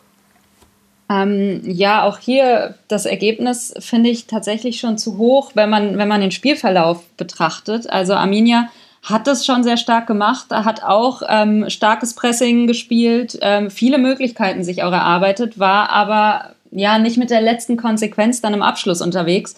Und ähm, ja, dadurch ja, haben dann halt die Tore gefehlt, die sie vielleicht auch ähm, ja letztendlich noch weitergebracht hätten. Vor allem, weil ich fand, wie du schon sagtest, so die erste Halbzeit war sehr ausgeglichen. Hinten raus, so ab der 60. Minute würde ich sagen, hat Gladbach dann aber ja hat's bei Gladbach gegriffen. Ich hatte das Gefühl, die Gladbacher hatten Ideen, haben auch die Laufwege und und und die Ideen für einen Angriff, können das aber noch nicht so richtig aufs Feld bringen. Also dieses typische, du hast einen neuen Trainer und dir fehlt noch so mhm. diese, diese, diese ja, Griffigkeit im Spiel. Und das hat bei Gladbach gefehlt. Das konnte Bielefeld fast schon ausnutzen. Ähm, ja, aber letztendlich war es halt zu wenig dann vor dem Tor, was mir wirklich leid tut, vor allem auch, wenn man, wenn man hört, Kramer meinte nach dem Spiel, dass sie ja überrascht waren, dass, dass Gladbach mit Fünferkette gespielt hat. Ähm, was ja auch so war. Also Gladbach hat die ersten Spiele wohl immer mit der Viererkette gespielt und jetzt gegen Arminia Bielefeld das erste Mal hat Adi Hütter seine berüchtigte Fünferkette ausgepackt. Und ähm, ja, wenn man dann bedenkt, dass, dass die Arminia da gar nicht so drauf eingestellt war, hat das doch sehr, sehr gut funktioniert, der Matchplan. Was war denn der Matchplan, Justin? Ähm, Matchplan von Arminia war es, glaube ich, ähm, in, einem, in einem kompakten 4-4-2 äh, so, ein, so ein Mittelfeldpressing äh, zu spielen, in dem man aber immer wieder dann auch klug rausgeschoben ist. Also das heißt, man hat nicht irgendwie ähm, irgendwie drauf gewartet, was macht Gladbach, sondern ähm, man hat gerade, wenn der Ball ins Zentrum gespielt wurde, sehr aggressiv zugepackt. Und äh, damit kam Gladbach lange Zeit gar nicht zurecht, gerade in der ersten Halbzeit viele Ballverluste, ähm, Form 1-1, äh, auch da ein Paradebeispiel, wo sie im Zentrum den Ball ähm, verlieren, weil Bielefeld einfach gut zupackt ähm, und dann mit wenigen Kontakten äh, Okugawa vorne freigespielt wird. Fast schon ein bisschen auch stellvertretend dafür ähm, dieses Tor, äh, was Bielefeld noch fehlt. Äh, Patricia hat es angesprochen, du hast vorne nicht so diesen diesen Spieler mit Killerinstinkt, der, der wirklich dann diese, diese Tore dann auch sicher macht. Und das ist ein ganz großes Problem für die Bielefelder. Äh, sie spielen tolles Pressing, ähm, sie, sie, sie stehen sehr kompakt, machen die Räume extrem eng, ähm, schaffen es auch immer wieder, den Gegner dann in diese Zonen reinzulenken, um dort eben die Bälle zu gewinnen. Ähm, und was mir wirklich sehr gut gefällt, ist, dass sie eben ähm, mit Wimmer, mit Okugawa, ähm, auch mit Schöpf, äh, dass sie da Spieler haben, die durchaus auch mal dribbeln können, die auch mal anziehen können, ähm, die Tempo reinbringen in diese, in diese Konter und dann am Ende eben auch sich gegenseitig freispielen können. Aber du musst die Gelegenheit dann natürlich auch beim Schöpfe packen ähm, und und ähm, ich das will mal hier gleich, wenn du so weitermachst. das ja Skelly Wortspiele. Ähm, das das machen sie nicht. Ähm, das ist ein großes Problem. Sie hatten gegen Gladbach die Chance, ähm, selber in Führung zu gehen in der zweiten Halbzeit. Das haben sie nicht getan. Stattdessen ähm, Gladbach dann eben eiskalt vorm Tor. Ähm, ich glaube dennoch, auch wenn Gladbach nicht den besten Auftritt hatte und sich wirklich oft dann auch von Bielefeld hat überrumpeln lassen, ähm, dass sie im Laufe des Spiels äh, mit den Bielefeldern besser klargekommen sind und ähm, dass sie Fortschritte gemacht haben im Vergleich zu den letzten Wochen, ähm, ja, wo, wo Gladbach ja durchaus auch ähm, die ein oder andere berechtigte Kritik erhalten hat. Richtig. Also ich fände es auch nochmal, du hast es vollkommen richtig gesagt, dieser Killerinstinkt fehlt ein bisschen. Ne? Äh, Kapitän Klos hat vorne gespielt, später kam noch Janni Serra in die Partie, Florian Krüger kam, äh, äh, Briand Lasme oder Lasme kam noch in die Partie. Also drei offensive Spieler wurden ja eingewechselt, die Chancen wurden aber nicht mehr, beziehungsweise die Effizienz wurde nicht besser. Auf der anderen Seite hast du dann eben Borussia Mönchengladbach, die, und Patricia hat es schon richtig gesagt, auch das fiel mir auf, eigentlich hat schon zwischendurch schon sehr viel gestimmt in der Begegnung. Also wenn du den Ball hattest, bist du, hast du dich ganz, äh, hast du dich immer mal wieder, also das wurde mit, der, mit dem Fortschreiten der Partie immer besser, hast du dich aus den Pressingfallen Bielefelds befreien können, schnelle Verlagerung spielen können. Ich finde, ganz offensichtlich wurde das auch beim ersten Treffer durch Stindl. Da hat man sich sehr schnell durchs Mittelfeld kombinieren können. Äh, Netz zieht mit dem Ball dann leicht nach innen, gibt den einen Stindel ab, der dann trifft. Äh, natürlich sehr viel Glück gehabt, dass der Ball so abgefälscht ist und dann über Ortega rüber segelt. Und trotzdem war das ein vorher gut gespielter Angriff.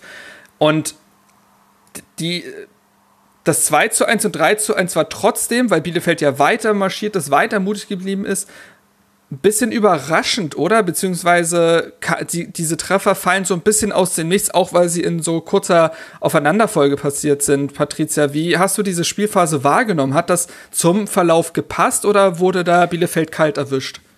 Nee, überhaupt nicht. Also ich fand, das kam sogar immer in so Bielefelder Druckphasen rein.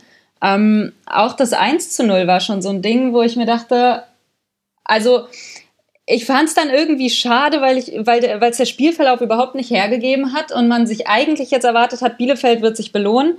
Und ähm, ja, dann, dann legt, legt der Luca dem Stindel da einen auf und dann klingelt es im Netz. Ich wollte auch mal einen raushauen.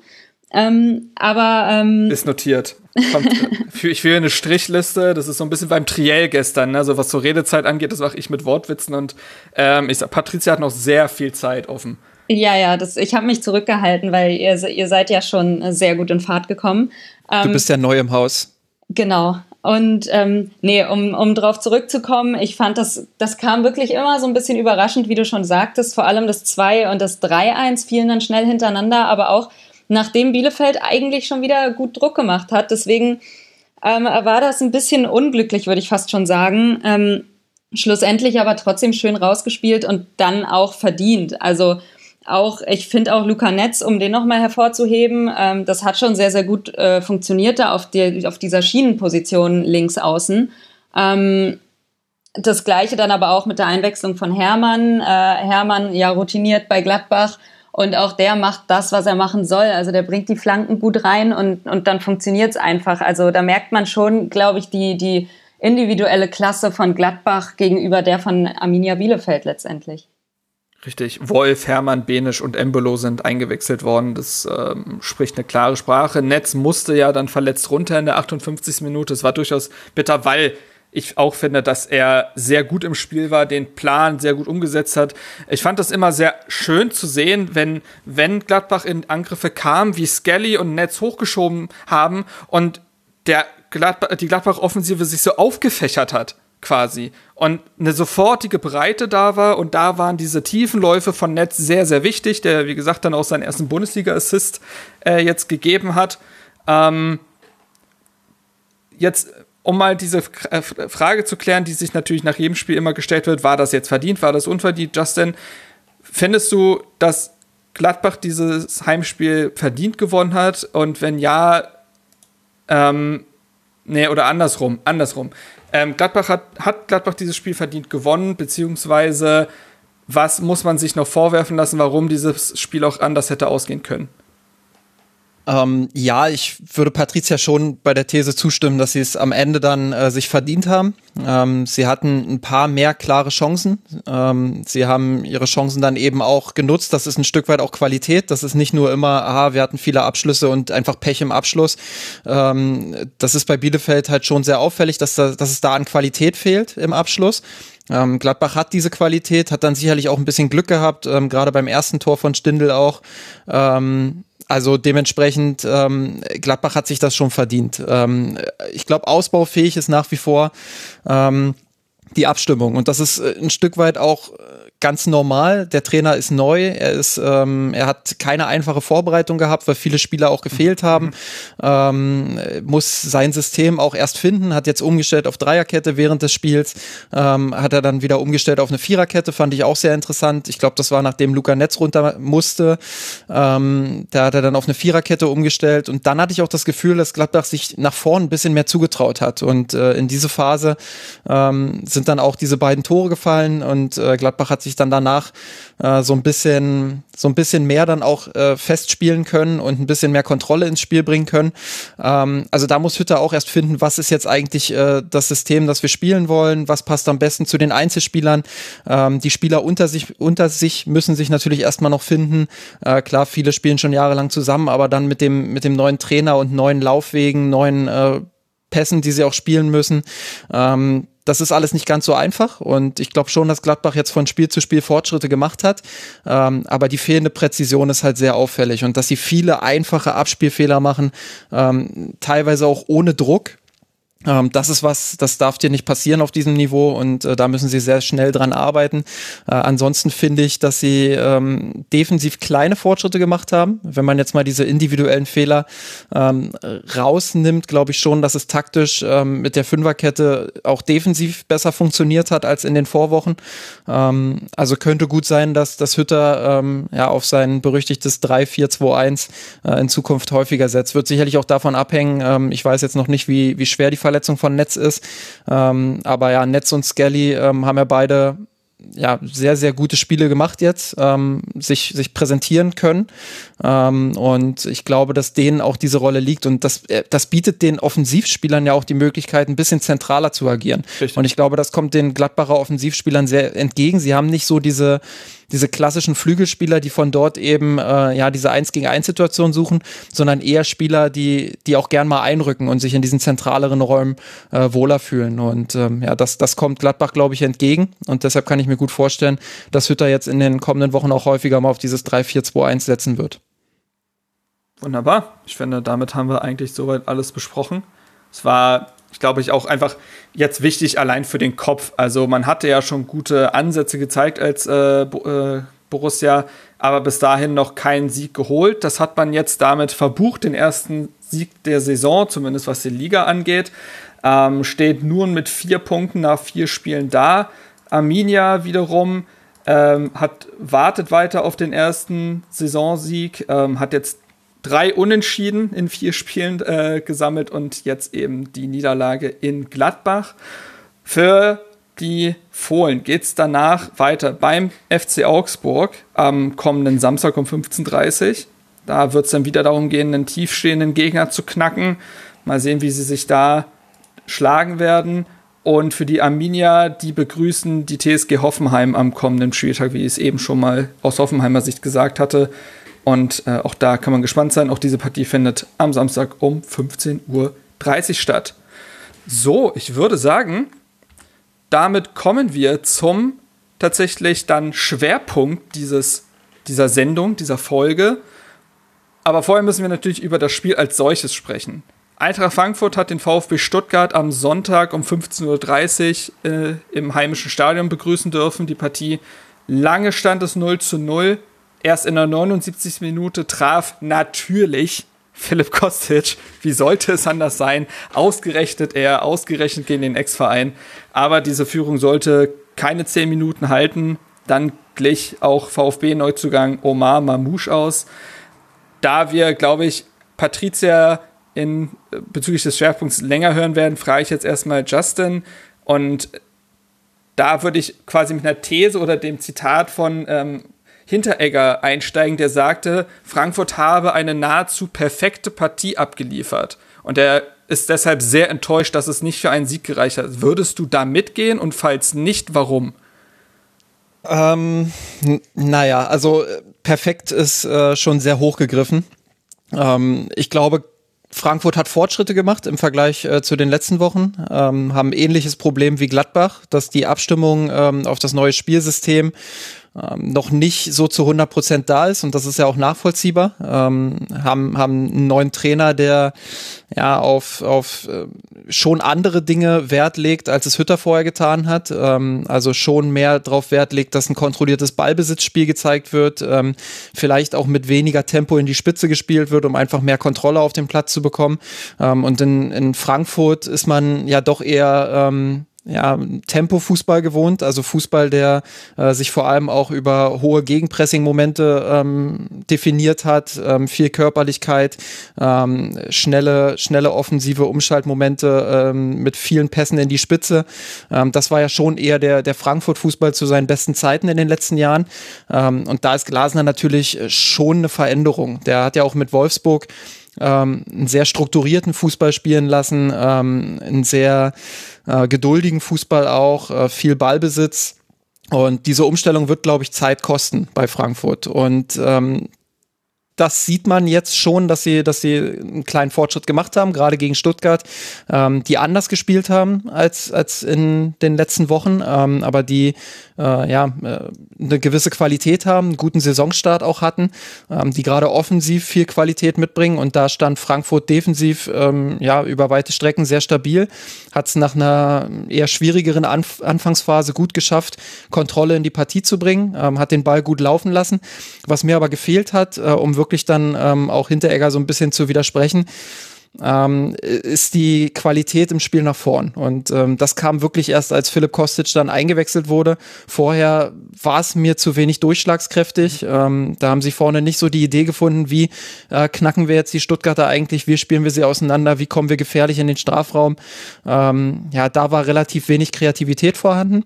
Ähm, dennoch im Vergleich zu den letzten Wochen ähm, ja schon, schon eine bessere Leistung.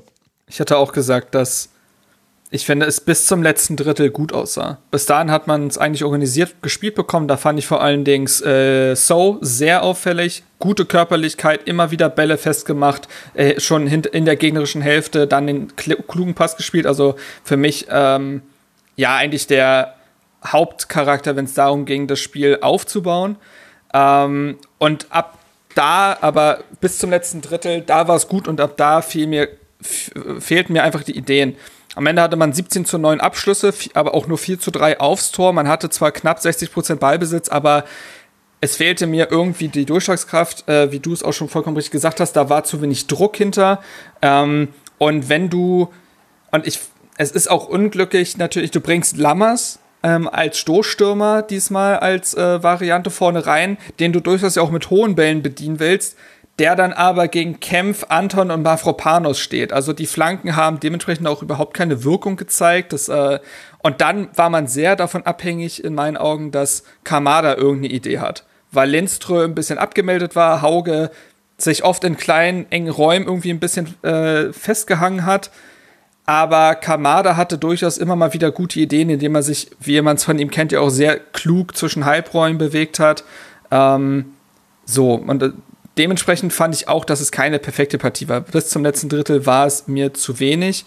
Ähm, was ist dir noch aufgefallen, Patricia? Äh, besonders defensiv, denn ich hatte folgenden Eindruck. Ich finde, das Pressing von Frankfurt hat gut funktioniert. Also man hat Stuttgart es sehr schwer gemacht, hinten sauber rauszukommen. Sobald aber diese erste Pressinglinie von Frankfurt überspielt war, hatte man durchaus Probleme, besonders mit einem Mamouche, der ja auch mal in ein 1 gegen 1 gehen kann. Äh, hast du das ähnlich beobachtet oder erzähle ich Quatsch? Nee, absolut. Ich glaube, ihr beide habt gerade so fast jeden Punkt auf meiner Liste abgehakt, den ich auch gehabt hätte. Ähm, also ihr habt es schon äh, ziemlich treffend, glaube ich, beschrieben. Ähm, und ja, man hatte sehr, sehr große Probleme mit Mamouche, äh, der das auch selbst sehr, sehr gut macht. Also es ist ein technisch sehr starker Spieler. Ähm, aber die Abwehr kam halt auch überhaupt gar nicht damit zurecht. Er hatte viel zu viel Platz hinten.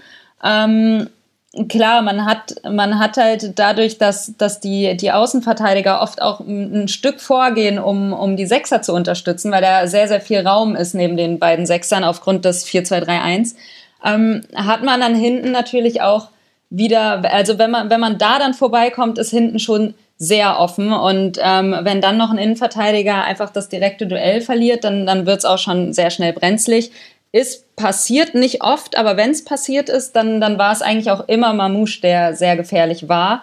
Ähm, umgekehrt, wie wir schon richtig gesagt habt, wenn es bei der Eintracht irgendwie jemanden gab, der ja, auf den es ankam, dann war es Kamada. Also Kamada war so, so, so der einzige Hoffnungsschimmer, finde ich, vorne, der, der so ins Spiel kam. Hauge ist jemand, der, der, der eigentlich auch ein Spieler ist, der, der Ideen hat, der auch, auch diese Körperlichkeit hat, dieses Tempo, Dribblingstärke, kam aber irgendwie irgendwie gegen Stuttgart nicht, nicht wirklich an. Also man hat gesehen, er war sehr bemüht, er hat viel versucht, ähm, hat dann aber die Zweikämpfe verloren und, und ist nicht wirklich durchgekommen. Ähm, was, was mir auch aufgefallen ist, dass die langen Bälle, also es gab viel mehr lange Bälle als in den vorherigen Partien, ähm, was wahrscheinlich auch ein bisschen damit zu tun hat, dass man, dass man Stuttgart so seiner Pressingstärke berauben wollte. Also Stuttgart kann nicht pressen, wenn die Eintracht einen langen Ball nach vorne ballert. Ähm, wie du schon sagtest, Lammers war nicht der Abnehmer. Äh, aber dafür Kamada. Also Kamada hat sehr viele lange Bälle angenommen, ähm, über, überraschenderweise ein bisschen. Ähm, hat die eigentlich auch ganz gut festgemacht und weiterverteilt, aber wie ihr auch schon sagte, da, da fehlt einfach so dieser im letzten Drittel diese Konsequenz und, und auch die Abstimmung. Also da geht noch nicht alles zusammen.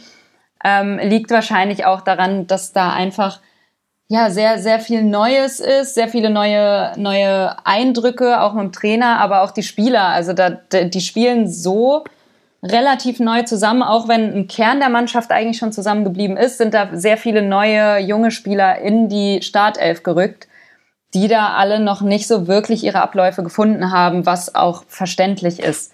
Und so ist es dann halt, also das zieht sich jetzt bisher schon komplett durch die Saison, dass man vorne einfach zu, zu unkreativ ist. Und es hat sich, wie ihr auch schon gesagt habt, mit Kostic dann gebessert. Ähm, vor allem auch, weil das der einzige Flankengeber aktuell ist in der Mannschaft, der auch genaue und scharfe Flanken bringen kann, muss man leider auch so sagen. Also Lenz hat das versucht und, und Durm auch, aber die sind halt beide offensiv ein bisschen limitiert, muss man sagen. Und ähm, da fällt das schon auf, wenn man dann so ein, so ein Kostic einwechselt, der eben das kann und äh, dessen Spezialität das auch ist.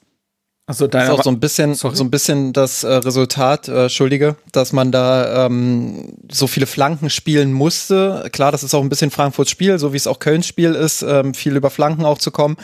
Ähm, aber ich glaube, dass Glasner da äh, schon auch mehr Kombination sehen will und mehr Wege mit Flachpassspiel ähm, in den Strafraum. Und dass das nicht kommt, ähm, das resultiert dann darin, dass man auf Außen äh, nicht so richtig die Unterstützung hat und ähm, dass die Außenverteidiger dann eben viele Flanken reinschaufeln. Ähm, ja, wie Patricia schon richtig gesagt hat, mit Kostic ist es dann besser geworden, ähm, weil der einfach diese Qualität hat. Und ich glaube, weil Kostic einfach auch ein Spieler ist, der mal was Überraschendes macht. Das ähm, ist bei Kamada ähnlich. Ähm, bei Hauge normalerweise auch. Das sind so Spieler, die, die machen auch gerne mal äh, was Überraschendes, was, was nicht erwartbar ist.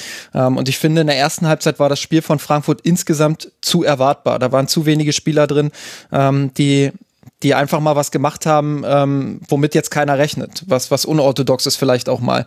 Ähm, und das kostet schon, schon so ein Spieler, der auch gerne mal äh, für einen Überraschungsmoment sorgt.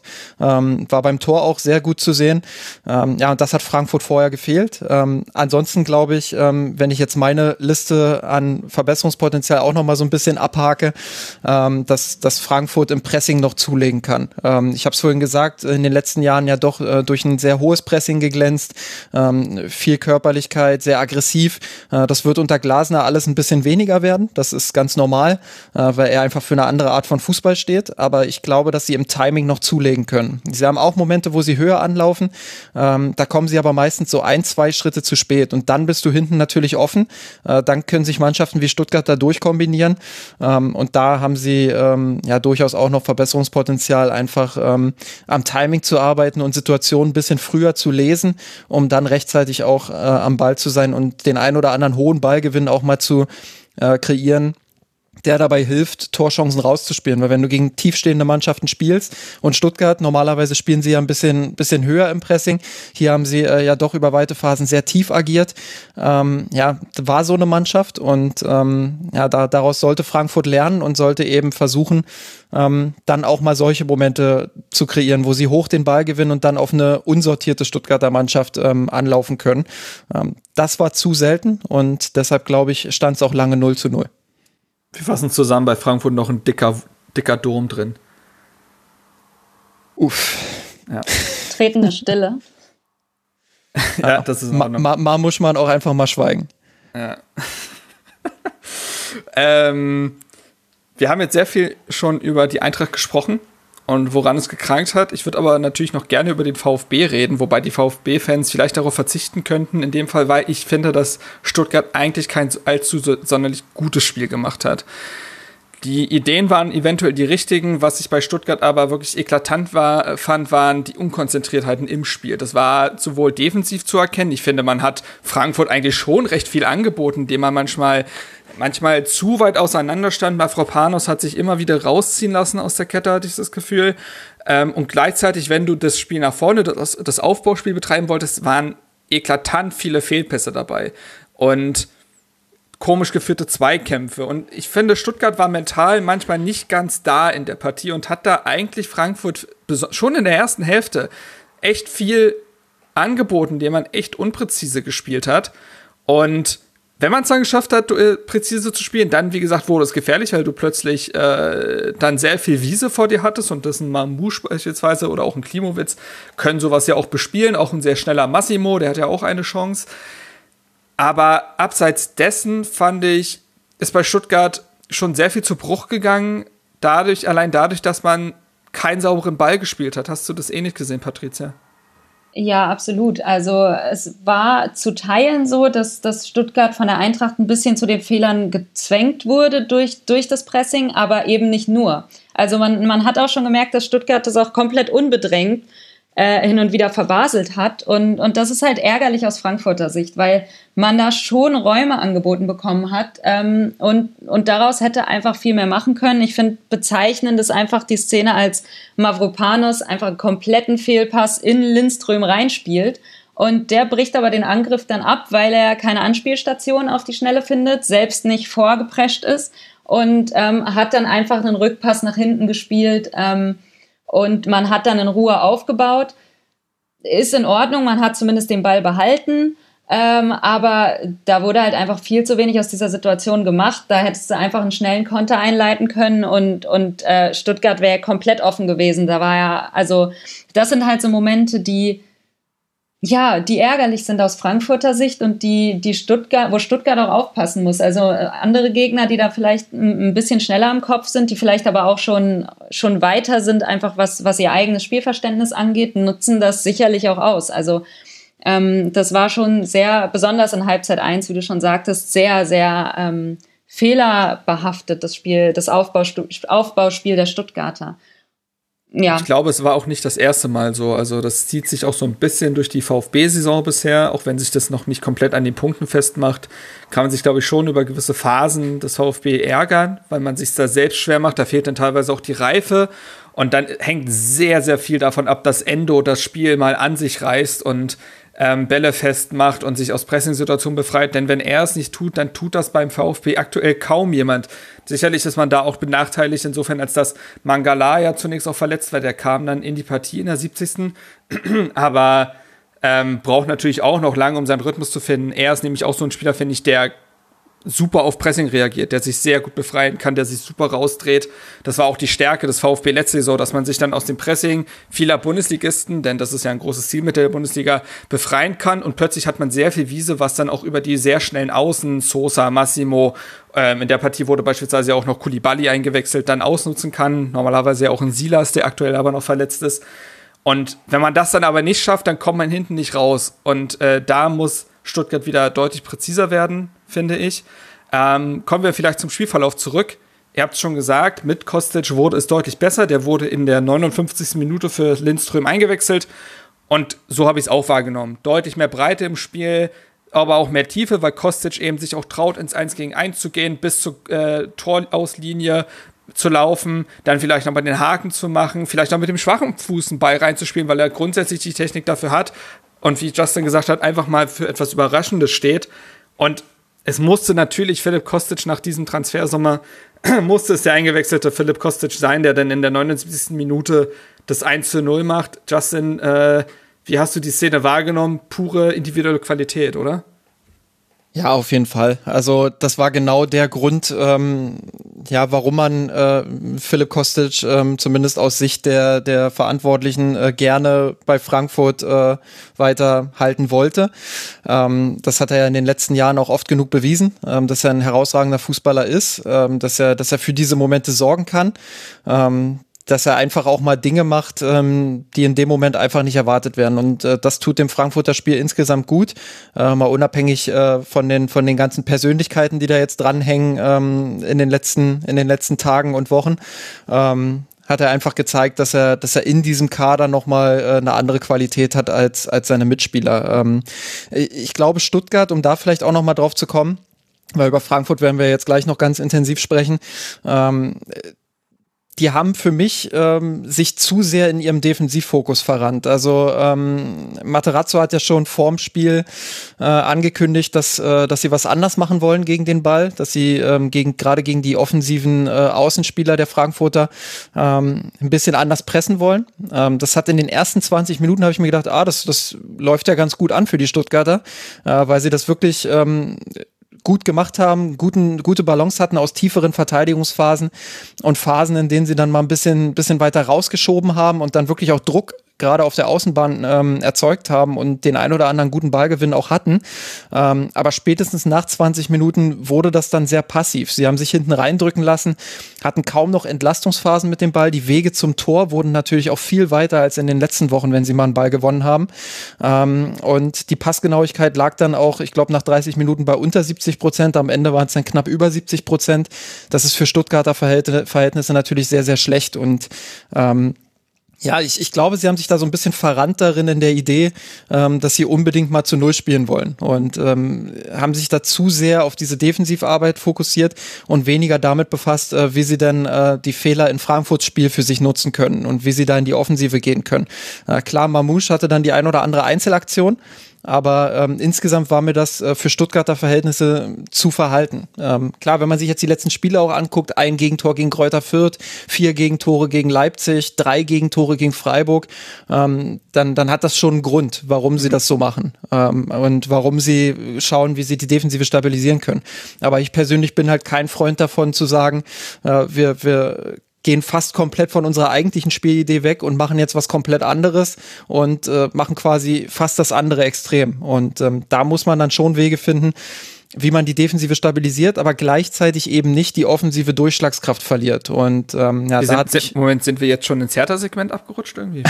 Vielleicht habe ich auch die letzten anderthalb Stunden geschlafen. Ich Ach, stimmt, ich habe hier den, ich habe hier den falschen Zettel. Ja, liegen. ähm, na toll, jetzt dann einmal mit. Ach, müssen müssen wir noch mal aufnehmen. Ähm, Nein, also das, das ist, glaube ich, äh, so der Kern des Problems in diesem Spiel gewesen. Ich glaube, insgesamt wird man dennoch sagen, eine 1 zu 1 bei Frankfurt, das nehmen wir mit und ähm, das, das ist gut und das ist ein gutes Ergebnis und es gab sicherlich auch Momente, in denen man positive Erkenntnisse gewinnen konnte, beispielsweise eben Mamouche, der ganz viele gute Aktionen da vorne hatte.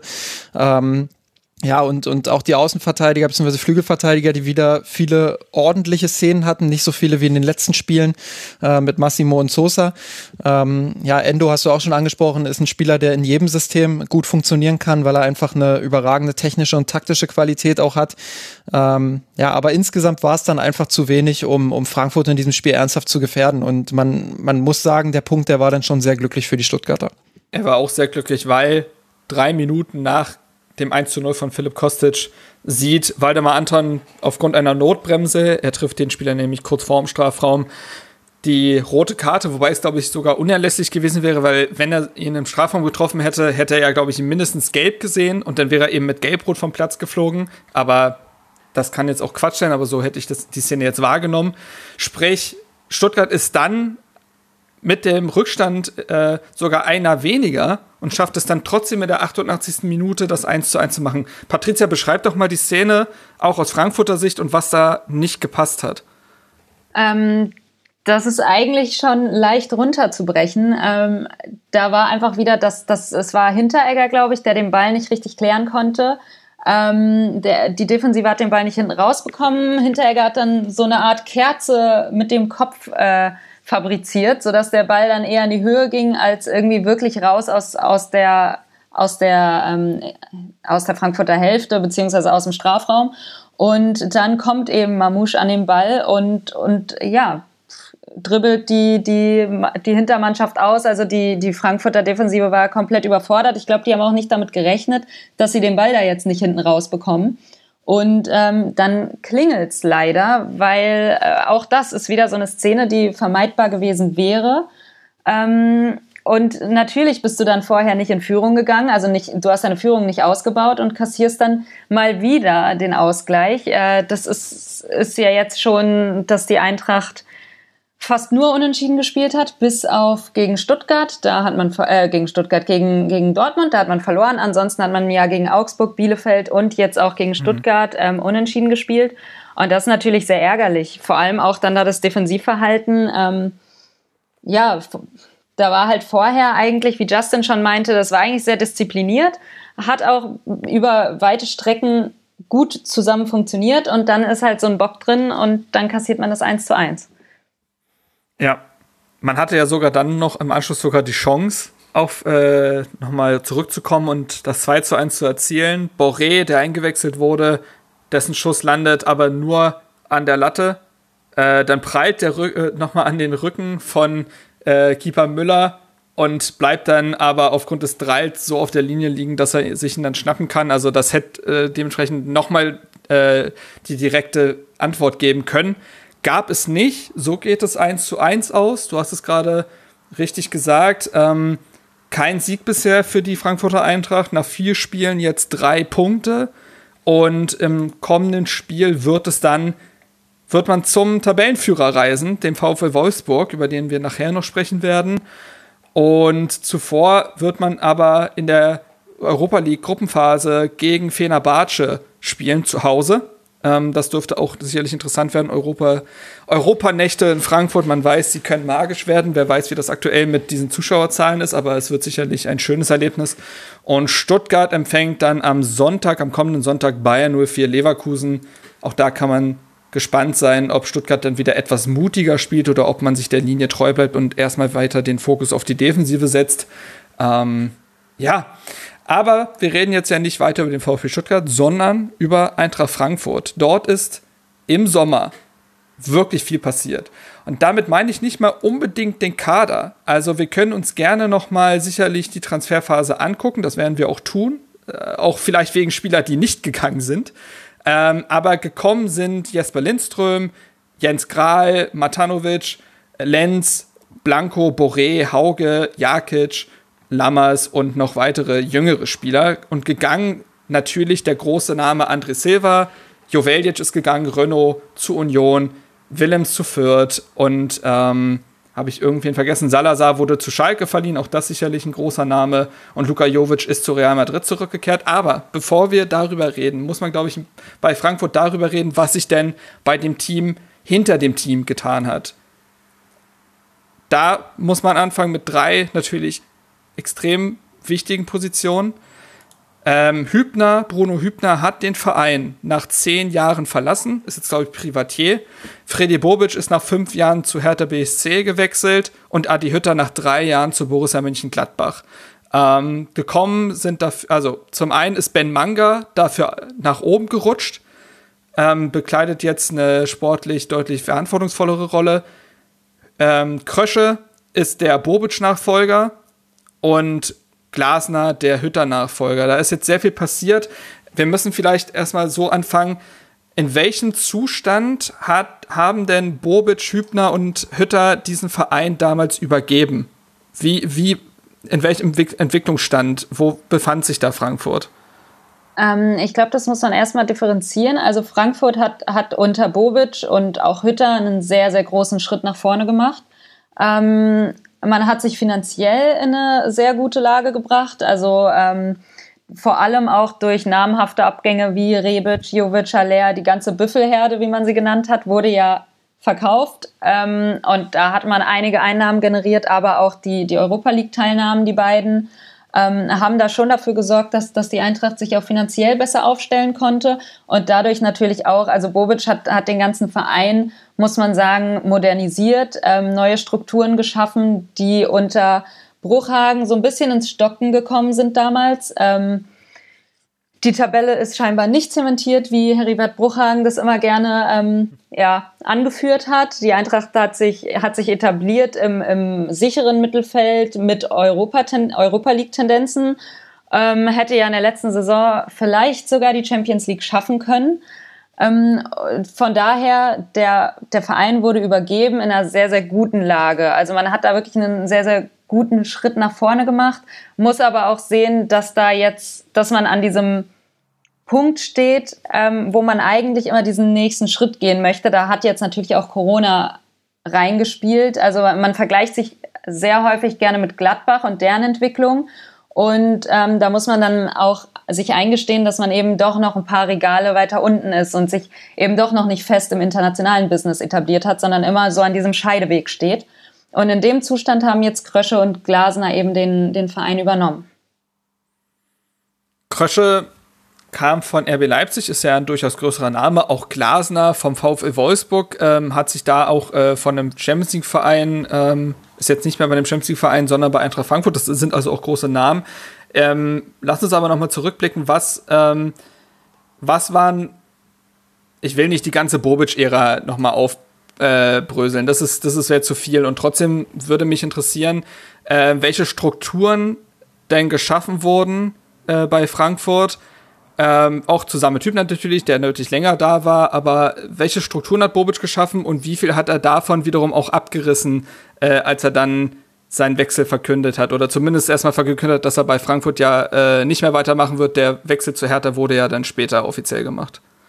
Ja, man muss sagen, Bobic hat erstens ein großes äh, Telefonbuch mitgebracht, hatte also schon sehr, sehr gute Kontakte in, zu Topvereinen wie auch Real Madrid zum Beispiel, wodurch er es geschafft hat, ähm, Spieler überwiegend über diese Leihgeschäfte zur Eintracht zu locken, ähm, die man vorher einfach nicht bekommen hätte. Und, und das hat sich halt so weiter aufgebaut, dass da wirklich immer ein, ein ja, sehr guter Kader zusammenkam, der relativ ausgeglichen war. Und ähm, da darf, auch, darf man auch Ben Manga nicht, nicht hinten runterfallen lassen, der hervorragendes Scouting betreibt, betrieben hat und immer noch betreibt. Also der ist immer noch ähm, unterwegs im Scouting-Bereich, auch wenn er jetzt befördert wurde. Ähm, man hat eine Spielidee gefunden, also man ist viel, viel offensiver, man ist weg von diesem Rumpelfußball, würde ich mal fast schon sagen. Also es war ja, die Eintracht war ja verschrien als Tretertruppe und einfach nur drauf und Körperlichkeit. Das, das, da ist man ein bisschen von weggekommen, indem man Trainer installiert hat, die, die auch eine Spielidee haben, allen voran dann auch Hütter. Und ähm, Zudem wurde jetzt auch zum Beispiel noch ein Profi-Camp gebaut, ähm, da, wo, wo, die, wo die Spieler dann auch sich einfinden können und alles halt viel, viel professioneller als, als vorher zugeht. Also da muss man schon Bobic auch, Bobic auch lassen, dass er ähm, ja viele Strukturen geschaffen hat und auch die Eintracht zu einem Namen in, innerhalb Europas gemacht hat, wo eben auch große Vereine gerne ihre Spieler hinverleihen, wo sie sehen, dass Spieler Entwicklungen durchmachen. Und, und es wurden halt viele Werte geschaffen in der Zeit, so dass man dann auch, auch ja, einige Einnahmen generieren konnte. Wie du aber schon angeteasert hast, wurde da einiges auch nochmal ähm, beim Abgang vielleicht wieder eingerissen. Also ich würde nicht sagen eingerissen, das Fundament steht.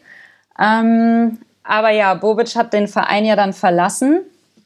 Ähm, das auch nicht ohne Nebengeräusche. Ähm, er hat zum Beispiel seinen Abschied von der Eintracht selbst in den, in, in den Medien bekannt gegeben, nicht in den Eintracht-eigenen Medien, sondern ich weiß nicht, ich glaube, es war sogar die Sportschau. Ähm, hat dann gesagt, dass er die Eintracht verlassen wird.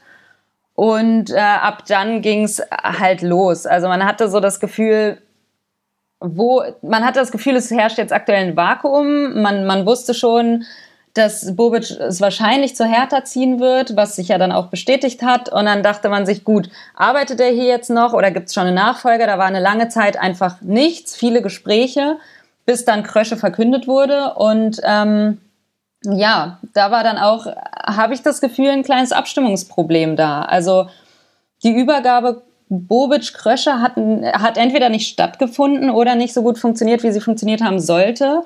Was man gemerkt hat, ähm, ja, jetzt auch in der Transferphase, also wir hatten schon den, den Silver-Abgang als gutes Beispiel angeführt. Da hat man ja letztendlich nur in Anführungszeichen äh, 23 Millionen für einen Top-Stürmer eingenommen, eben weil da eine Klausel in seinem Vertrag war, dass die restliche Summe, ich glaube, Leipzig hat letztendlich insgesamt irgendwas um die 35 Millionen bezahlt für Silver ähm, das restliche Geld floss aber eben an Silver und Berater. Und ähm, davon wusste Krösche laut eigener Aussage nichts. Also er wusste nicht, dass Bobic da irgendwie ja, so eine, so eine Absprache hatte.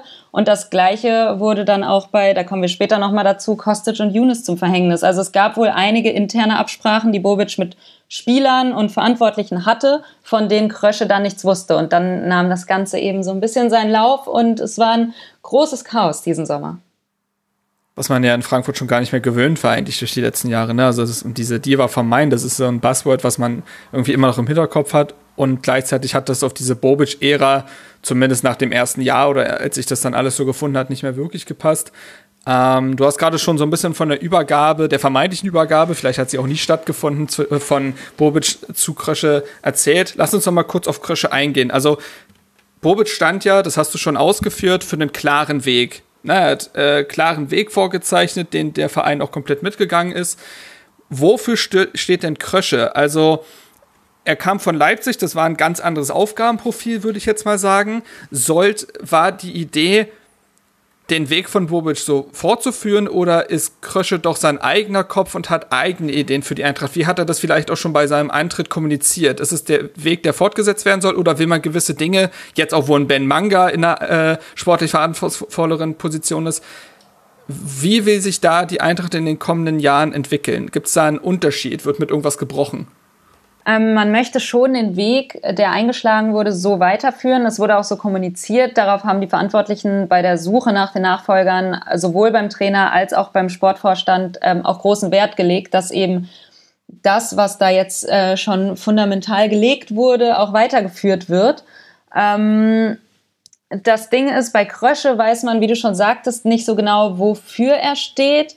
Ähm, Zumal er ja bei Leipzig eine ganz andere Position bekleidet hat und äh, vorher halt bei Paderborn tätig war, was ja nochmal ein anderer Verein ist als Eintracht Frankfurt. Wobei man da auch sagen muss, er hat sich dort einen guten Ruf aufgebaut, also war zu der Zeit dort als Sportdirektor tätig, in der ähm, Paderborn von der dritten in die erste Liga durchmarschiert ist und ähm, ja, hat dort auch bewiesen, dass er mit wenig Geld viel machen kann. Und ich glaube, das ist, das ist immer noch bei der Eintracht auch so ein wichtiger Punkt, dass man eben aus, aus beschränkten Möglichkeiten, würde ich jetzt mal sagen, ähm, aber viel machen muss. Also die Anforderungen und ähm, die Erwartungen an den Verein gehen mittlerweile schon, äh, sind schon gestiegen, wohingegen man immer noch schauen muss, in was für einem finanziellen Budget man sich befindet, auch bei der Eintracht. Also die Rahmenbedingungen sind halt so, dass man schon ein stabiler, gefestigter Verein ist finanziell, jedoch auch nicht Unmengen an Geld jetzt in die Hand nehmen kann. Man hat eben nicht im Hintergrund irgendwie Konzerne wie jetzt zum Beispiel Wolfsburg oder, oder auch Leverkusen. Man hat auch keinen Lars Windhorst an der Hand. Also da ist, ähm, ja, da muss man mit, mit dem Geld auch schon schauen und das ist, glaube ich, eine Eigenschaft von Krösche, die auch die Verantwortlichen äh, beeindruckt haben. Also, dass er auch bei Paderborn in, mit, mit wenig Geld ähm, viel machen konnte. Man sieht es ja auch, also in der gesamten Bobic-Ära wurde in jedem Sommer ein Transferüberschuss erzielt, teilweise sehr satt, eben in den Jahren, in denen ja auch ein Haller beispielsweise dann auch abgegeben wurde. Und auch in diesem Sommer, natürlich auch durch Corona geprägt, ist das ja wieder der Fall. Du hast schon drüber gesprochen, André Silva für in Anführungsstrichen nur 23 Millionen, weil es eben diese Absprache gab, ähm, gewechselt. Und man hat dann auf der anderen Seite ja eher auch wieder Spieler geholt, die entwicklungsfähig sind oder die man geliehen hat. Also Jakic, Lammers und Hauge sind ja allesamt geliehen und sind eben auch dementsprechend Spieler, die man sonst nicht bekommen hätte. Ein Boré ist ablösefrei gekommen. Am meisten Geld hat man für Jesper Lindström von Brøndby in die Hand genommen, 7 Millionen. Und so hat man da auch da wieder einen Transferplus von 20 Millionen erzielt. Also da würde ich auch sagen, dass es eine die Handschrift trägt, die Krösche sicherlich schon in Paderborn irgendwie hatte und auch die, die Bobic in Frankfurt hatte. Das ist durchaus, glaube ich, etwas, was so nahtlos weitergeführt wird. Aber wie gesagt, Corona hat sicherlich auch eine größere Rolle gespielt. Aber um das nochmal festzuhalten, du hast das Gefühl, dass, oder Zahlen sind da eher, eher das Ding, ähm, in deiner äh, Beobachtung, kommt Frankfurt gut durch Corona. Also man hat ja viele Beispiele. Bremen, Hertha wäre solch ein Beispiel, wenn es Lars Winters nicht gäbe. Das ist ein offenes Geheimnis. Ähm, Schalke und so weiter. Vereine, die, äh, die sehr mitgenommen wurden von Corona. Wie sieht es äh, bei Frankfurt aus? Kommt man gut durch die Krise? Ja, absolut. Also Finanzvorstand Oliver Frankenbach hat, glaube ich, im, im Frühjahr, April, Mai so rum das letzte Mal ein Update gegeben ähm, hat natürlich gesagt, dass man Verlust gemacht hat. Damals ähm, 45 Millionen Euro wurden genannt. Ähm, aber dennoch ist die Eintracht gut aufgestellt, ähm, der, aufgrund der erfolgreichen letzten Jahre. Man konnte die Corona-Saison jetzt einigermaßen gut wegstecken, ohne dass man sich da irgendwie Sorgen um Lizenzen und so weiter machen müsste. Ähm, man würde wohl laut Frankenbach auch notfalls noch eine weitere Saison überstehen. Natürlich ungern, also ohne Zuschauer, weil Zuschauereinnahmen natürlich äh, ja der einer der großen Bausteine sind, der, die da wegfallen. Ähm, würde man auch noch überstehen, ohne irgendwie in große Schwierigkeiten zu kommen, aber ist natürlich nicht, nicht der Idealfall. Man hat sich trotzdem eine Landesbürgschaft sichern müssen, über 16 Millionen Euro. Das war aber ähm, nur nötig, weil man ja das angesprochene Profi-Camp ähm, gebaut hat und jetzt auch fertiggestellt hat und äh, dort die Kredite wohl ähm, mit, mit Einnahmen belegt waren, die durch die Zuschauereinnahmen eben nicht reinkamen und daher die Landesbürgschaft.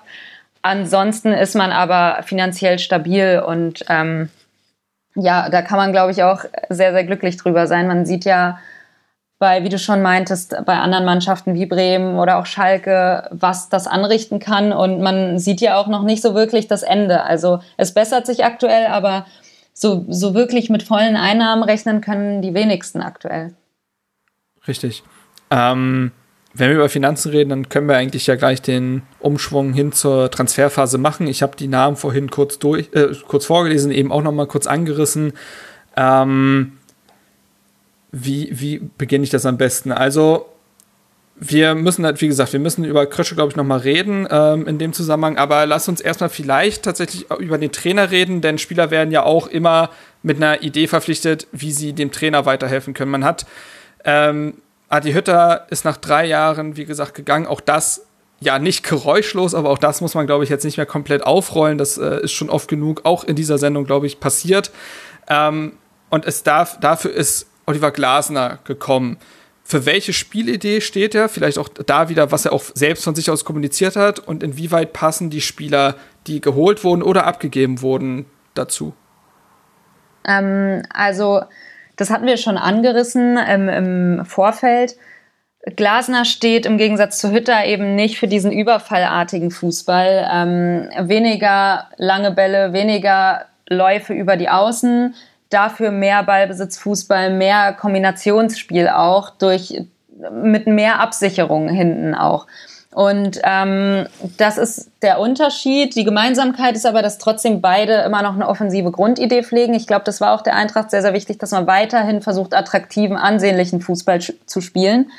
Ähm, ja, Glasner, Glasner hat jetzt auch Spieler verpflichtet, die eben zweikampfstark sind, aber auch, wie er meinte, ähm, Tempo mitbringen, was ihm auch gefehlt hat in der Mannschaft, wo er auch recht hat. Also wirklich Tempo hatte man fast nur über Philipp Kostic. Ähm, jetzt hat man mit, mit Lindström einen relativ flinken Zehner verpflichtet. Man hat generell sehr viele offensive Mittelfeldspieler verpflichtet, mit, mit Hauge noch, mit ähm, ja, Kamada hat man einen, einen Mittelfeldspieler gehalten, der Leistungsträger sein wird. Also Glasner hat auch von Kamada geschwärmt. Das ist aktuell so ein Spieler, der, der ihm sehr gut gefällt, der auch, denke ich, ganz gut in seinen Spielstil passt. Also Kamada ist so ein ja, Hütter hat ihn immer Raumdeuter genannt. Das ist ein Spieler, der ein sehr, sehr gutes Auge hat für Räume, für seine Mitspieler auch und ähm, mit Schwächen im Abschluss noch. Das hat Glasner auch schon herausgestellt.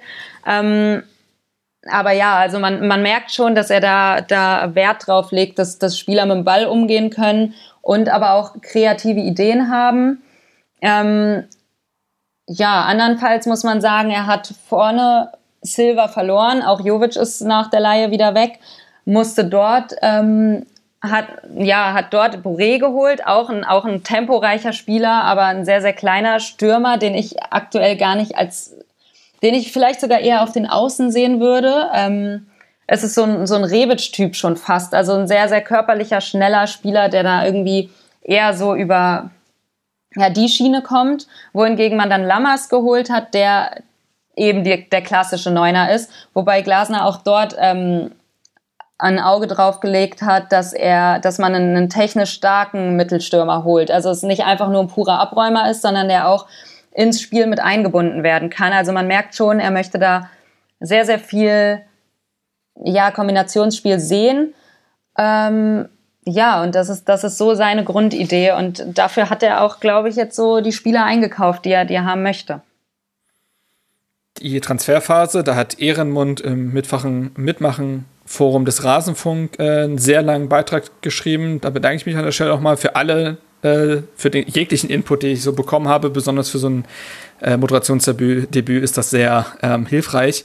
Und er sprach davon, die dass die Transferphase über Jonas und Kostic reden wir gleich nochmal gesondert, auch davon geprägt war, dass der Kader sehr lange nicht feststand, weil immer noch irgendwie damit gerechnet werden musste, dass eventuell ein Spieler wie ein Dicker oder ein Kamada eben auch ein Kostic den Verein vielleicht noch verlassen könnten und in Corona-Zeiten Frankfurt dann vielleicht auch nicht in der Lage ist, solch ein Angebot abzulehnen. Auf der anderen Seite auch immer wieder äh, Namen noch selber durch den Raum des, äh, kursierten. Also Lammers ist ja sehr spät gekommen. Vorher wurde dann Vinicius beispielsweise immer wieder für das Sturmzentrum ähm, ja in der Gerüchteküche behandelt. Ähm, jetzt stand dieser, Trans dieser Kader, obwohl er sich ja, wie gesagt, bis auf den Silver-Verkauf gar nicht so massiv verändert hat, lange nicht fest. Hast du das Gefühl, dass, dass man trotzdem zufrieden mit dem Transferfenster ist? Beziehungsweise hat das auch Auswirkungen auf die ersten Spiele gehabt? Denn das Transferfenster ist ja ragt ja über die, die ersten Spieltage hinüber. Und ich weiß es aus der Erfahrung bei Hertha, dass das mit dem Kader was macht, vor allen Dingen mental, wenn viele Dinge noch nicht feststehen. Wie hast du die Transferphase dahingehend wahrgenommen? Ja, total. Also ähm, es ist nun mal so, dass, dass der Kader sehr spät feststand. Das hat man auch in den, in den ersten Spielen gemerkt. Also ich finde, man hat das auch immer so ein bisschen als Argument genutzt. Also man hat sich gedacht, okay, der Kader steht noch nicht fest, das ist noch nicht die Mannschaft, die letztendlich die Saison bestreiten wird. Da muss man der Eintracht auch so diesen Punkt geben, warum das vielleicht alles noch nicht so zusammengeht. Ähm, ist natürlich nicht hilfreich, wenn diese ganzen Spieler dann so spät dazu stoßen. Ich glaube auch, da hat sich einiges zerschlagen. Du hast schon gesagt, ähm, ein Vinicius war im Gespräch, auch ein Muani von ähm, Nizza, nee, nee, Tyram war von Nizza. Ähm, der, der stand auch im Raum als Sechser, dafür ist dann aber doch Jakic gekommen. Ähm, Muani als, als Stürmer von Nantes, glaube ich, ähm, hätte man gewollt, hat sich aber ähm, ja auch zerschlagen, weil sich die Vereine eben nicht finanziell einigen konnten. Der kommt dann eventuell im Winter für weniger Geld oder im Sommer ablösefrei, das muss man sehen. Ähm, da gab da gab's viel hin und her und wie du auch schon sagtest, ähm, man wusste auch nicht, welche Leistungsträger man letztendlich wirklich hält. Also ähm, ich glaube, das macht intern in der Mannschaft auch viel aus. Spieler, die die auch nicht so richtig wussten, wo bin ich nächste Saison sicher. Das hat man auch bei Kostic gesehen. Das hat aber auch ähm, Glasner zum Beispiel über Kamada gesagt. Da war es nämlich auch so, dass er nicht wusste so richtig, es gibt Angebote, aber irgendwie auch nur so lose Angebote, nichts Konkretes. Und bleibt er jetzt bei der Eintracht, bleibt er nicht. Er war ja auch zwischenzeitlich so ein bisschen ähm, mit Abwanderungsgedanken beschäftigt. Und ähm, ich glaube, sobald das Transferfenster schließt, beziehungsweise geschlossen hat, wie das jetzt der Fall war, ähm, kann man da auch viel konzentrierter arbeiten. Also da, da sind nicht mehr diese ganzen Nebenspielschauplätze, auch für die Spieler in den Köpfen nicht. Und der Kader steht fest. Also der Trainer weiß jetzt, welches Spielermaterial hat er und was kann er mit diesen Spielern anfangen. Und ähm, ja, ich, ich glaube schon, dass das auch die ersten Spiele jetzt beeinflusst hat. Bin aber trotzdem, man muss auch immer, auch wenn es nervig ist, dazu sagen, in der Corona-Zeit ist es halt einfach auch sehr, sehr schwer, ähm, Transfers zu tätigen. Und ich glaube, dass das ist auch bei den Verhandlungen, ähm, merkt man, dass die, die noch schwieriger sind als vorhin. Dieser Markt, der komplette Markt für so, ich würde mal sagen, mittelteure Spieler zwischen 20 und 40 Millionen ist fast tot. Also solche Transfers wurden kaum getätigt. Ähm, und das ist aber halt ein Fenster, in dem sich die Eintracht auch mit möglichen Verkäufen bewegen will. Also 20 Millionen waren zum Beispiel für Kostic ausgerufen, die dann ja auch letztendlich keiner zahlen wollte. Und ähm, ja, deswegen ist es sehr schwer, aber ich bin dennoch zufrieden mit der Transferphase, muss ich sagen, weil die Eintracht eben auch die Schwachstellen im Kader erkannt hat, beziehungsweise das Verbesserungspotenzial im Sturm auf der 6. Ähm, und dort dann auch punktuell nachgebessert hat, trotz weniger Abgänge. Also man hat zum Beispiel auch ähm, selbst viel mit Laien gearbeitet, man hat viele Talente gesichert, aber auch wieder verliehen, zum Beispiel in Ackmann in, in, die, in die niederländische Liga, wo er jetzt auch gut performt. Das ist hilfreich. Ähm, in Zuba hat man nach, nach Athen verliehen, zu AEK.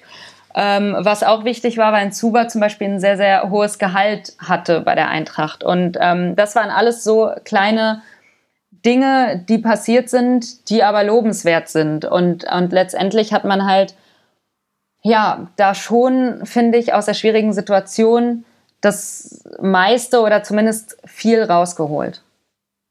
Mhm. Ähm, jetzt, jetzt kommen wir beim Transferfenster eben nicht drum herum, die zwei Themen zu behandeln, die ich möglichst wenig boulevardesk behandeln will, aber dementsprechend auch dir da eher das Wort überlassen würde. Ab, zur Abwechslung redet mal Patricia. ähm, und zwar Thema Younes, Thema Kostic. Lass uns mal bei Kostic anfangen, weil wir jetzt seinen Namen schon öfter äh, im Mund hatten. Wie hast du die ganze, fang mal vorne an, wie hast du die ganze Posse um ihn mit äh, quasi ähm, beobachtet und wie bewertest du sie? Ähm, erzähl da einfach mal, weil ich finde, dass das immer von außen teilweise auch schwierig zu beurteilen ist. Man kriegt dann vielleicht auch nicht alles mit. Man hat nicht, man weiß nicht genau, wie Kostic in diesen Kader auch von der, ich sag mal, ähm, Führungsspielerriege her eingebettet ist. Ähm, erzähl uns gerne noch mal, was alles passiert ist dahingehend. Äh, auch diese ganze Geschichte um Lazio und eventuelle äh, falsche E-Mail-Adressen und ähnliches. Da flog ja sehr viel durch den Raum. Ähm, ich werde mal versuchen, das einigermaßen geordnet erzählen zu können. Ich kann nichts versprechen, dass es ähm, ein sehr, sehr, sehr ähm, ja, konfuses Geschehen gewesen. Ähm, Kostic ist, muss man sagen, äh, bei der Eintracht ein absoluter Leistungsträger. Ich glaube, das wissen wir alle.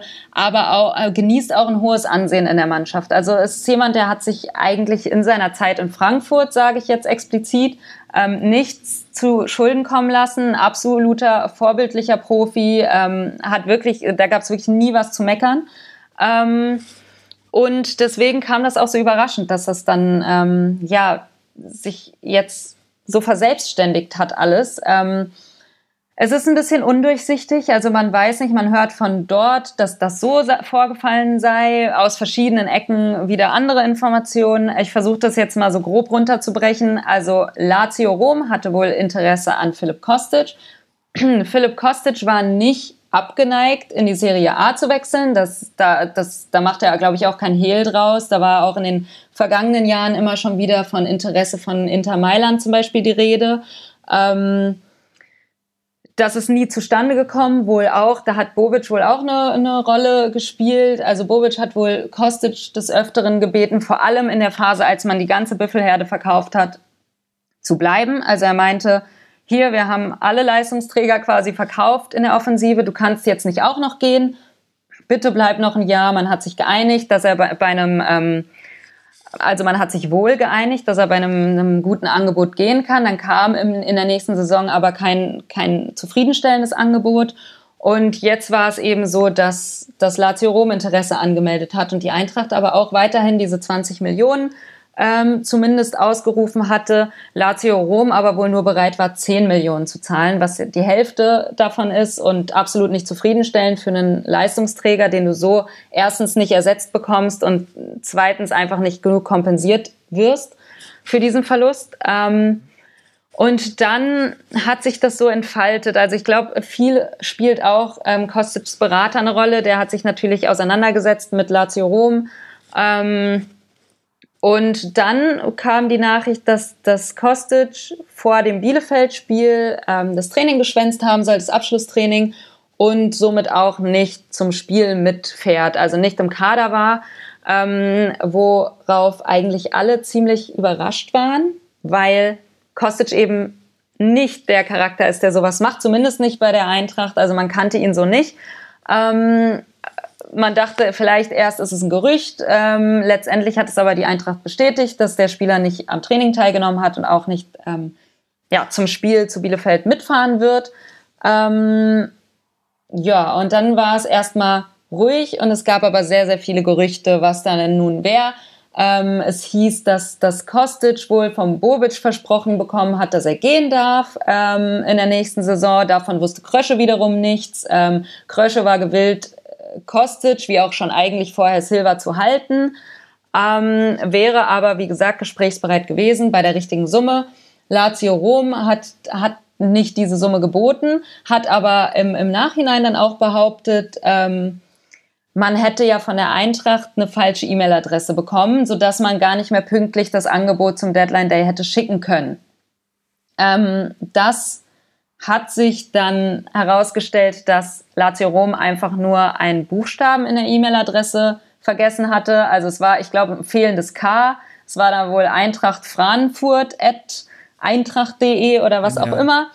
Ähm, und ja, das war deren Fehler. Letztendlich hat aber auch die Eintracht gesagt, dass ähm, da sehr wohl ein Angebot ähm, einging. Also man hat, man hat den Fehler aufklären können, man hat dann doch die richtige E-Mail-Adresse rausgerückt und es ging ein Lazio-Angebot von über 10 Millionen ein für Kostic, das man aber eben nicht annehmen wollte. Mhm. Ähm, ja, so ist es dann zustande gekommen, dass Kostic doch noch bei der Eintracht bleibt, ähm, eine weitere Saison und äh, da war natürlich dieser Streik, dieser vermeintliche Streik noch nicht ähm, ja, geklärt. Er ist dann eigentlich sofort in die Länderspielpause gegangen ähm, zu, zur serbischen Nationalmannschaft, hat sich dann jetzt aber vor wenigen Tagen per Instagram entschuldigt, was auch eine dubiose Entschuldigung war, wo man auch nicht so genau weiß, hat er das selbst geschrieben? Wahrscheinlich nicht. Ähm, die wichtigsten Punkte dort waren, er hat eigentlich äh, geschrieben, er hätte nicht gestreikt, es war kein Streik, er wäre einfach psychisch nicht in der Lage gewesen zu spielen gegen Bielefeld und hat sich deswegen rausgenommen. Ähm, äh, einige Personen schulden ihm wohl auch noch eine Entschuldigung. Es ist aber nicht, off also es wurde nicht offengelegt, wer ihm da eine Entschuldigung schuldet. Sind es, ist es, ist es Lazio Rom? Ist es sein Berater? Wahrscheinlich nicht, wenn er diesen Text verfasst hat. Ist es die Eintracht? Sind es die Eintracht-Verantwortlichen? Keine Ahnung. Er hat dann gesagt, die Mannschaft braucht mich und ich habe vollen Fokus auf Eintracht Frankfurt und ich liebe Eintracht Frankfurt und äh, ich schätze alles, was ich hier habe. So diese typische Entschuldigung, mh, mm, was man von ihm gefordert hatte, was aber irgendwie auch nicht so ganz überzeugend klang letztendlich. Und äh, ja, jetzt ist er noch da, nachdem man wirklich nicht weiß, was letztendlich vorgefallen ist. Also ich glaube, da waren sehr, sehr viele ja, Seiten im Spiel. Ich glaube, auf Kostic wurde viel eingeredet, auch von seinem Berater, auch von Lazio Rom. Lazio Rom ist auch, auch ein Verein ähm, mit Vorsicht zu genießen, würde ich sagen. Ähm, da gibt's einige Geschichten, die ja nicht wirklich auf eine seriöse Vereinsführung hindeuten. Ähm, von daher glaube ich, ist das sehr schwierig. Also ich will keinem da die komplette Schuld zuschieben. Ich glaube, es gab viele Missverständnisse. Ich kann mir auch vorstellen, dass sich Kostic vielleicht zeitweise verraten gefühlt hat von der Eintracht, wenn ihm erzählt wurde, dass da eine falsche E-Mail-Adresse weitergegeben wurde und so weiter und so fort. Man weiß letztendlich nicht, welche Informationen er bekommen hat und was letztendlich abgelaufen ist. Wichtig ist aber noch, ähm, es gab ein Gespräch zwischen, zwischen Kostic, Glasner und auch Krösche. Ähm, Kostic hat sich bei der Mannschaft wohl entschuldigt und die Mannschaft ist gewillt, ihn wieder aufzunehmen. Also er genießt, wie gesagt, ein hohes Ansehen in der Mannschaft und ähm, er ist auch weiterhin integrierbar. Alle wissen, wie wichtig er fürs Spiel ist ähm, und, und alle sind bereit, ihn wieder aufzunehmen. Er soll einfach Leistung zeigen und sich entschuldigen. Und ich glaube, dann sind eigentlich alle ja, ähm, gewillt, wieder mit ihm zu arbeiten. Das ist der grobe Stand bei Kostic in dieser undurchsichtigen Lage. Und mit alle sind eben auch die Fans gemeint. Also du hast gerade schon davon gesprochen, man hat es auch rausgehört, dass das Statement nicht zufriedenstellend war, weil es eben sehr vage gewesen ist und dann auch hinten raus diese Plattitüden beinhaltet hat. Für die Fans ist es, gibt's da auch ein, da auch ein Zurück. Ja, also aus meiner Sicht schon. Ähm, ich glaube, Kostic wird sehr, sehr schnell ähm, wieder Fuß fassen, auch bei den Fans, wenn er einfach weiterhin die Leistungen bringt, die er die letzten Jahre gebracht hat. Weil das ist, glaube ich, das, was, was die Fans am meisten an ihm schätzen. Und ähm, solange er zeigt, dass er hier sein möchte und die volle Leistung abruft, die er abrufen kann, ähm, ist ihm da auch verziehen. Klar, es gibt auch Leute, die sagen, ähm, sie, sie möchten das nicht mehr, sie möchten ihn hier auch nicht mehr sehen. Ähm, das ist eine persönliche Sache, aber man hat auch schon gesehen, ähm, beim, beim Spiel, er wurde mit Applaus empfangen aber auch einzelne Pfiffe jetzt gegen Stuttgart, als er eingewechselt mhm. wurde. Also da ist man so ein bisschen gespalten, aber ich glaube, der Großteil der Fans will eigentlich einfach nur, dass er, dass Ruhe im Verein ist vor allen Dingen und dass Kostic die Leistungen bringt, die man von ihm gewohnt ist. Und ich glaube, alles andere ähm, wird sich dann in, die, in den nächsten Transfersommer verschieben. Bevor wir zurück zum Sportlichen kommen, müssen wir schon noch mal kurz auf diese Younes-Nummer, die vielleicht auch nicht alle so im Detail mitbekommen haben, besprechen. Das können wir auch gerne kürzer halten, weil er ja auch ein Spieler ist, der nicht diesen Impact auf äh, Eintracht Frankfurt hatte wie im Kostic. Aber vielleicht uns, äh, kannst du uns da noch mal kurz ins Boot holen und dann würden wir noch mal kurz über den Saisonstart der Eintracht reden. Ja, ich glaube, das kann man auch ähm, leichter kurz fassen. Also bei Younes war, war wohl das Problem, dass er gehen wollte, plötzlich, nachdem er eigentlich gesagt hatte, Frankfurt ist sein Hafen und er war eigentlich sehr, sehr glücklich hier und hat auch ähm, sozial viel Engagement gezeigt. Also auch bei, den, bei dem Anschlag von Hanau war er bei Gedenkveranstaltungen, hat die Familien unterstützt und so weiter und so fort. Das hat man ihm auch alles so abgenommen. Das nehme ich ihm auch heute noch ab. Ähm, schien einfach wie ein, ein, guter Typ, der gut ins Umfeld der Eintracht passt, aber auch spielerisch sehr, sehr gut sich eingefügt hat. Also mit Younes Ankunft war ja ähm, auch, hat auch die Eintracht sportlichen Aufschwung gehabt, also vor allem in der Offensive mehr Kreativität und so weiter und so fort. Wir wissen alle um seine Stärken. Ähm, dann hat er eigentlich, also eigentlich war alles gut, bis er dann auf einmal plötzlich Abwanderungswünsche gehegt hat. Ähm, man denkt, dass es daran liegt, dass es wohl äh, beim Spiel gegen Dortmund in der letzten Saison ähm, gekracht hat in der Kabine zwischen Hütter und Younes, aber auch der Mannschaft. Younes wollte wohl nicht mehr aufs Feld gehen. Ähm, wollte eigentlich auch gar nicht mehr spielen, hat sich dann gerüchteweise von der, von der, von der Mannschaft überreden lassen, eben doch noch weiter zu spielen und, und weiter am Spielbetrieb teilzunehmen, wurde von Hütter aber seitdem eigentlich überwiegend auf die Bank verbannt und kam nur noch zu Kurzeinsätzen. Ähm, dann würde man jetzt eigentlich denken, wenn Hütter weg ist, ist Younes ja safe und kann unter neuem Trainer bei der Eintracht weiter spielen. Ähm, es gibt aber, gab wohl aber auch intern Probleme in der Mannschaft mit Younes und, und ähm, intern gilt er wohl als schwieriger, hitzköpfiger Charakter und auch als nicht mehr integrierbar. Weshalb er gehen wollte. Der Wechsel nach Saudi-Arabien zu Al-Shabaab Riyadh ist aber geplatzt ähm, auf den letzten Metern. Also die haben sich dann doch nicht die Dienste von Yunus gesichert, sodass er Krösche mitgeteilt hat, er möchte jetzt doch bleiben ähm, ja, die Eintracht eigentlich schon damit gerechnet hat, dass er gehen wird, wahrscheinlich auch mit, mit gewissen Einnahmen gerechnet hat, zumindest was auch dann Gehaltseinsparungen angeht. Da ist ja auch noch Neapel involviert, weil man Younes ja aktuell nur geliehen hat. Ähm, das ist alles nicht zustande gekommen. Ähm, aber die Eintracht ist auch nicht gewillt, ihn weiter zu integrieren. Das geht wohl nicht. Ähm, da ist wohl das Tischtuch so zerschnitten, dass die Zeichen auf Trennung stehen. Man überlegt jetzt aktuell nur noch, wie man das am besten für alle Seiten auflöst, ähm, dass alle einigermaßen zufrieden sind mit der Situation. Wahrscheinlich wird es irgendwie in Verlusten für die Eintracht enden, einfach ähm, sportlich. Klar, das ist ein Spieler, der sehr, sehr gut hier reingepasst hat, aber auch finanziell ähm, muss man da ein Modell finden, ob es eine Leihauflösung wird. Ähm, man weiß nicht so genau, ob man schon die Kaufoption gezogen hat. Man geht davon aus, dass nicht. Was bedeutet, da wird man irgendwie sich jetzt auf eine Vertragsauflösung einigen müssen und die Konditionen dort besprechen müssen. Und dann ist das Thema Younes, glaube ich, hier auch vom Tisch. Und damit machen wir das auch gerne zu. Wie gesagt, ähm, ich würde am liebsten auch nur sportliche Themen behandeln, aber das war jetzt natürlich noch zu besprechen. Ähm, ich hole mal wieder Justin. Hier, bist du noch da? Bist du ja, wach? Äh, hi, hi. Äh, Gerade wieder wach geworden, alles gut. Nimm den, nimm den Stuller aus dem Mund, ich hole dich wieder rein. Folgendes, ähm, jetzt haben wir das ja so besprochen, wir haben über das Team, hinter dem Team gesprochen, über Erwartungshaltung, über den Kader und auch diese zwei zu nennenden Personalien. Ähm, Jetzt wollen wir noch mal kurz den Umschwung schaffen zum Sportlichen. Ähm, wir haben natürlich über schon gewisse Dinge gesprochen, auch wie weit die Mannschaft unter Glasner beispielsweise ist. Du als genereller Bundesliga-Beobachter ähm, kannst mir da vielleicht auch noch mal helfen. Also, man hat das erste Spiel gegen Dortmund beim BVB mit 5 zu 2 verloren und danach drei Unentschieden eingefahren. 0 zu 0 gegen Augsburg, 1 zu 1 gegen Bielefeld und jetzt das 1 zu 1 gegen Stuttgart. Wie hast du den Saisonstart von Frankfurt wahrgenommen? Und ist da noch sehr viel Sand im Getriebe oder ist das völlig normal zu dem Zeitpunkt der Saison? Ähm, wie würdest du das beurteilen?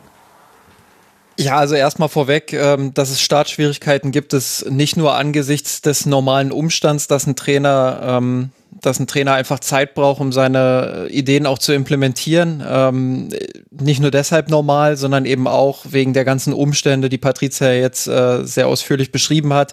Dass das macht natürlich auch was mit einem Kader, mit, mit den Mitarbeitern, mit den Spielern an sich. Ähm, das geht nicht spurlos daran vorbei an diesem ganzen Club. Und ähm, da dann das wieder abzuschütteln und wirklich sich wieder auf den Alltag zu konzentrieren, ist gar nicht so einfach. Ich glaube, dass das Transferfenster jetzt zu ist. Ähm, das kommt der SGE sehr gelegen, ähm, weil jetzt wirklich sich alle wieder auf das konzentrieren können, was im Alltag wichtig ist. Das ist der Sport. Ähm, ja, Glasners Aufgabe wird sein, äh, seine Ideen schnellstmöglich zu implementieren, ähm, vielleicht dabei auch noch auf das ein oder andere Element äh, von Hütter zurückzugreifen, um das einfach auch schneller zu machen. Ich glaube, da sprechen ja viele neue Trainer in der Bundesliga aktuell davon, dass sie ihre Ideen einfach nicht sofort äh, komplett irgendwie ähm, dort äh, ja übermitteln können, sondern dass sie immer eben ähm, dann auch auf die Ideen der Vorgänger zurückgreifen müssen. Ähm, das ist bei Glasner nicht anders. Und ähm, wenn ich jetzt den Saisonstart sehe, klar, in Dortmund oder gegen Dortmund ähm, so hoch zu verlieren, ist natürlich erstmal unglücklich, aber ähm, wenn man sich ansieht, was die für eine Offensive haben, ähm, dann war das vielleicht sogar ein Stück weit erwartbar. Ähm, Anspruch ist gegen Augsburg und Bielefeld natürlich ein anderer, als, als nur unentschieden zu spielen. Ich glaube, da hing auch viel davon ab, ähm, dass man vorn, das haben wir vorhin auch nochmal für das Stuttgart-Spiel so analysiert, dass man vorn noch nicht so diese Durchschlagskraft hat. Man hat aber hinten schon deutliche Verbesserungen gezeigt. Ähm, und das Stuttgart-Spiel war für mich jetzt hinsichtlich der Balance einfach aus Offensive und Defensive und auch hinsichtlich des Ballbesitzspiels ähm, wieder ein kleiner Fortschritt. Und mhm. insofern würde ich das ähm, schon leicht positiv sehen. Würde sagen, die Mannschaft hat sich jetzt gesteigert in den letzten Wochen, ähm, ohne jetzt sagen zu wollen, äh, dass sie schon auf dem Niveau ist, wo sie sein sollte. Aber ähm, ja, es ist zu erkennen, dass sich da was entwickelt. Ähm, ich bin vor allem gespannt, ähm, ja, wie viel Geduld man in Frankfurt mit Glasner hat ähm, und ob die Idee von Glasner auch wirklich zur Eintracht Frankfurt passt. Wie gesagt, ähm, die letzten Jahre waren ja doch eher sehr begeisternder Fußball. Ich sage nicht, dass das unter Glasner nicht möglich ist. Das ist einfach nur eine andere Idee von Fußball. Ähm, aber eben ein ruhigerer Fußball, an dem man in Frankfurt nicht so richtig gewohnt ist. Ich glaube, das ist eine Umstellung. Ähm, und da bin ich gespannt, wie das Umfeld das annimmt. Ähm, ich kann mir schon vorstellen, ähm, dass Glasner jemand ist, der dieses Team stabilisieren kann ähm, und ja, durchaus auch erfolgreich führen kann was ja Glasner gut zu Gesicht steht, ist ja ein bisschen, dass seine erste Phase bei Wolfsburg nicht anders aussah. Ich erinnere mich, dass Saisons oft mit auch sehr vielen Unentschieden begonnen haben und dann wurde es Stück für Stück besser und die Balance wurde immer besser und man hat immer mehr den Umschwung zu eben mehr Siegen geschafft, ohne diese Grundstabilität aus den ersten Spielen zu verlieren. Ähm, das gleicht dem so ein bisschen, denn ich erinnere mich auch an die ersten Wolfsburg-Spiele unter ihm oder auch letzte Saison noch, wo man ja auch ja schon ein bisschen sich kannte, dass da auch die ersten Spiele ein bisschen biederer Natur waren und man dann aber mit dem Verlauf der Saison immer besser wurde und immer mehr den Umschwung ins Offensive geschafft hat, ohne aber jetzt diesen hütterartigen Fußball zu spielen. Ähm, wie nimmst du das denn wahr, Patricia, im Frankfurter Umfeld? Wie, wie ist man mit Hütter, äh, Hütter hm, Glasner bislang zufrieden? Auch vielleicht, was die Ausstrahlung angeht, denn Frankfurt hat ja auch mit Kovac und Hütter Trainer gehabt, die durchaus etwas ausgestrahlt haben, die medienaffin durchaus wirkten, auch wenn Hütter es sich dann zuletzt etwas, ja, verscherzt hat. Ähm, wie zufrieden ist man da bislang mit ihnen und wie viel Geduld glaubst du, kann das Umfeld auch aufbringen? Ähm, ich glaube, in Geduld ist man geübt, auch wenn es vielleicht jetzt, also Vielleicht fällt das manchmal nicht so auf, weil man ja doch dann irgendwie dazu neigt, so ein bisschen in Panik zu verfallen, aber letztendlich kennt man das auch hier. Also unter Hütter war das ähnlich. Hütter ist hier eingestiegen und da lief noch nicht alles rund sofort. Ähm, der Durchbruch war dann mit der Entdeckung der Büffelherde. Genauso in der letzten Saison, da ist man ähnlich wie Wolfsburg mit vielen ähm, Unentschieden gestartet auch äh, hat sich sogar ein bisschen später erst als Wolfsburg gefangen. Ähm, dann mit der, mit der, mit dem, mit der Verpflichtung von Younes war das so eine Kehrtwende so ein bisschen. Ähm, und aktuell ist es jetzt auch so, man hat einen neuen Trainer äh, und dem muss man Zeit geben. Ich glaube, die bekommt er hier auch. Ähm, du sagst schon richtig, die, die Bedenken anfangs waren bei vielen, dass er vielleicht nichts ausstrahlt, dass er eben nicht so ein charismatischer Trainer ist, ein sehr, sehr, sehr ruhiger, zurückgezogener Trainer.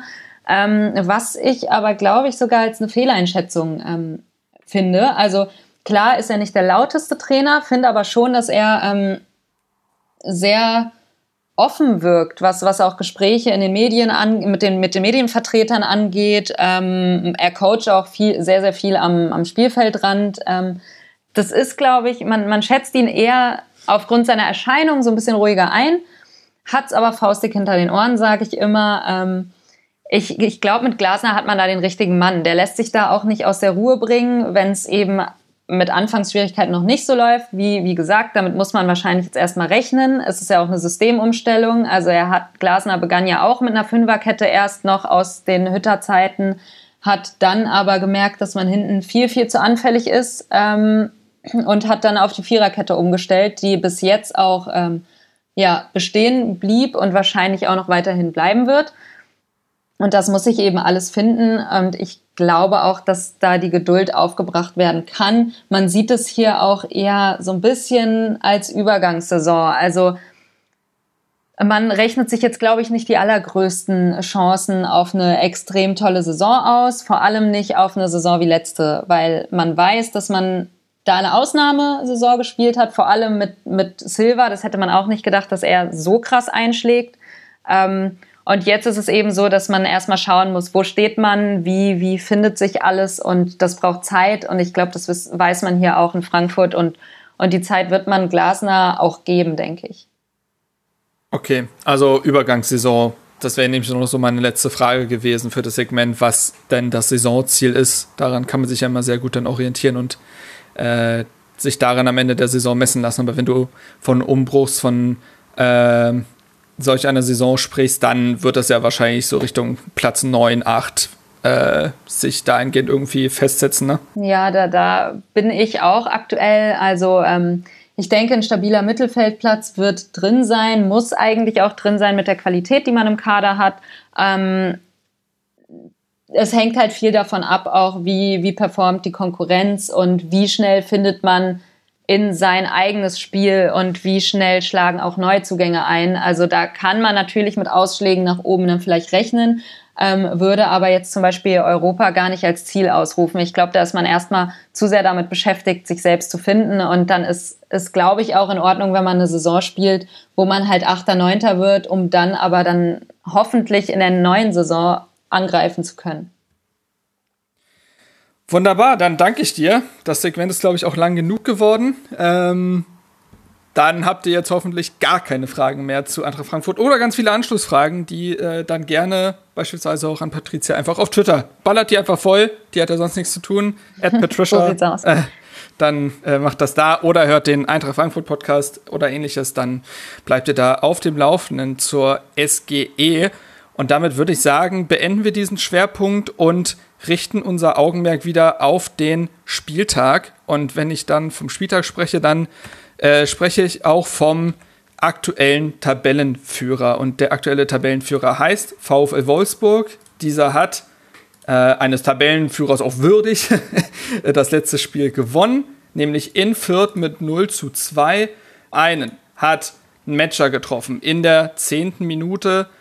Lange blieb es dann ohne weiteren Torerfolg in der 90. Minute aber hat dann Wout Weghorst auf 2 zu 0 gestellt. Damit gewinnt der VfL Wolfsburg, hat damit jedes seiner bisher vier Saisonspiele gewonnen und führt wiederum noch keines, steht jetzt bei einem Punkt aus vier Spielen.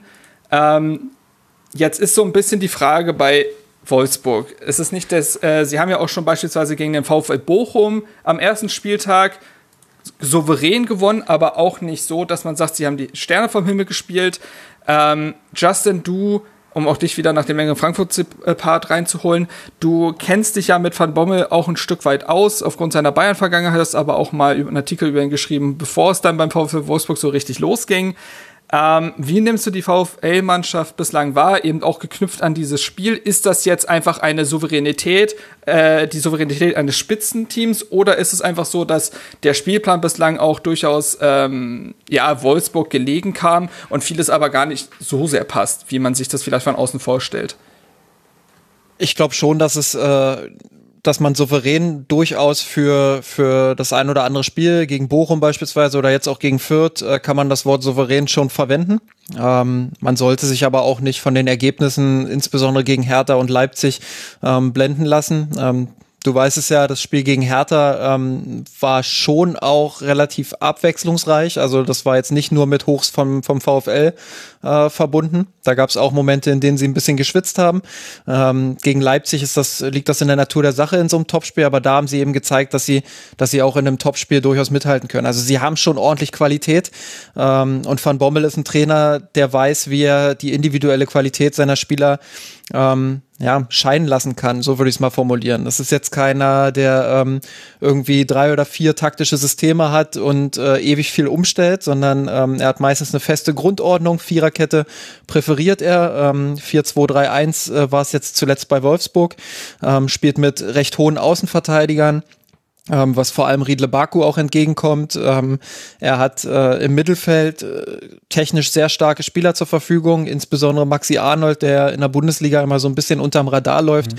der aber jetzt schon seit Jahren auf einem recht hohen Niveau konstant agiert, ähm, der als Spielmacher da hinten ähm, das, das passt schon alles sehr gut zusammen. Er übernimmt viel von dem, was Glasner hinterlassen hat. Ähm, und ähm, ja, insofern gibt's bei Wolfsburg gar nicht so große Veränderungen, glaube ich, im Vergleich zu vorher. Ähm, Van Bommel legt ein bisschen mehr Wert, glaube ich, noch auf, auf einen vertikaleren Stil, also nicht so viel äh, Ball halten, sondern schon auch versuchen, in die Spitze zu kommen. Ähm, das gelingt Wolfsburg noch nicht in allen Phasen. Gerade jetzt gegen Fürth hatte ich schon das Gefühl, ja, dass es äh, ein bisschen ein bisschen zu behäbig war alles, ähm, dass sie, sie haben sich kaum Chancen herausgespielt, gerade in der ersten Halbzeit. Klar, Fürth hat auch sehr tief verteidigt. Ähm, hat es den Wolfsburgern da auch schwer gemacht, aber der Anspruch der Wolfsburger muss es dann schon sein, ähm, ja, sich auch konstanter die Chancen gegen so einen Gegner herauszuspielen. Und ähm, das kam in der ersten Halbzeit sehr lange nicht. In der zweiten Halbzeit wurde es ein bisschen besser, aber ähm, ich glaube, wenn es noch Verbesserungsbedarf gibt, ähm, dann ist es vor allem das Spiel nach vorn. Ähm, und das war ja auch ein Problem in der vergangenen Saison. Hinten sind sie äh, sehr stark aufgestellt. Lacroix, einer der besten Innenverteidiger der Bundesliga. Ähm, mit, mit Bornau haben sie jetzt einen Spieler geholt, auch der äh, auch viel Qualität mitbringt, viel Potenzial mitbringt. Ähm, ja, Castells auch ein sehr, sehr solider Torhüter. Äh, insofern, ähm, ja, glaube ich, sind sie defensiv sehr stark aufgestellt. Das zeigt sich ja auch anhand der Gegentore. Ähm, bisher nur eins kassiert. Aber ja, wenn man so ein bisschen auf die Expected Goals Against schaut mit 3,3, dann äh, überperformen sie da ein bisschen, hat ein bisschen Glück auch gegen Hertha und Leipzig vor allem. Ähm, insofern ein sehr guter Saisonstart, ein solider Saisonstart, ähm, was das Taktische angeht.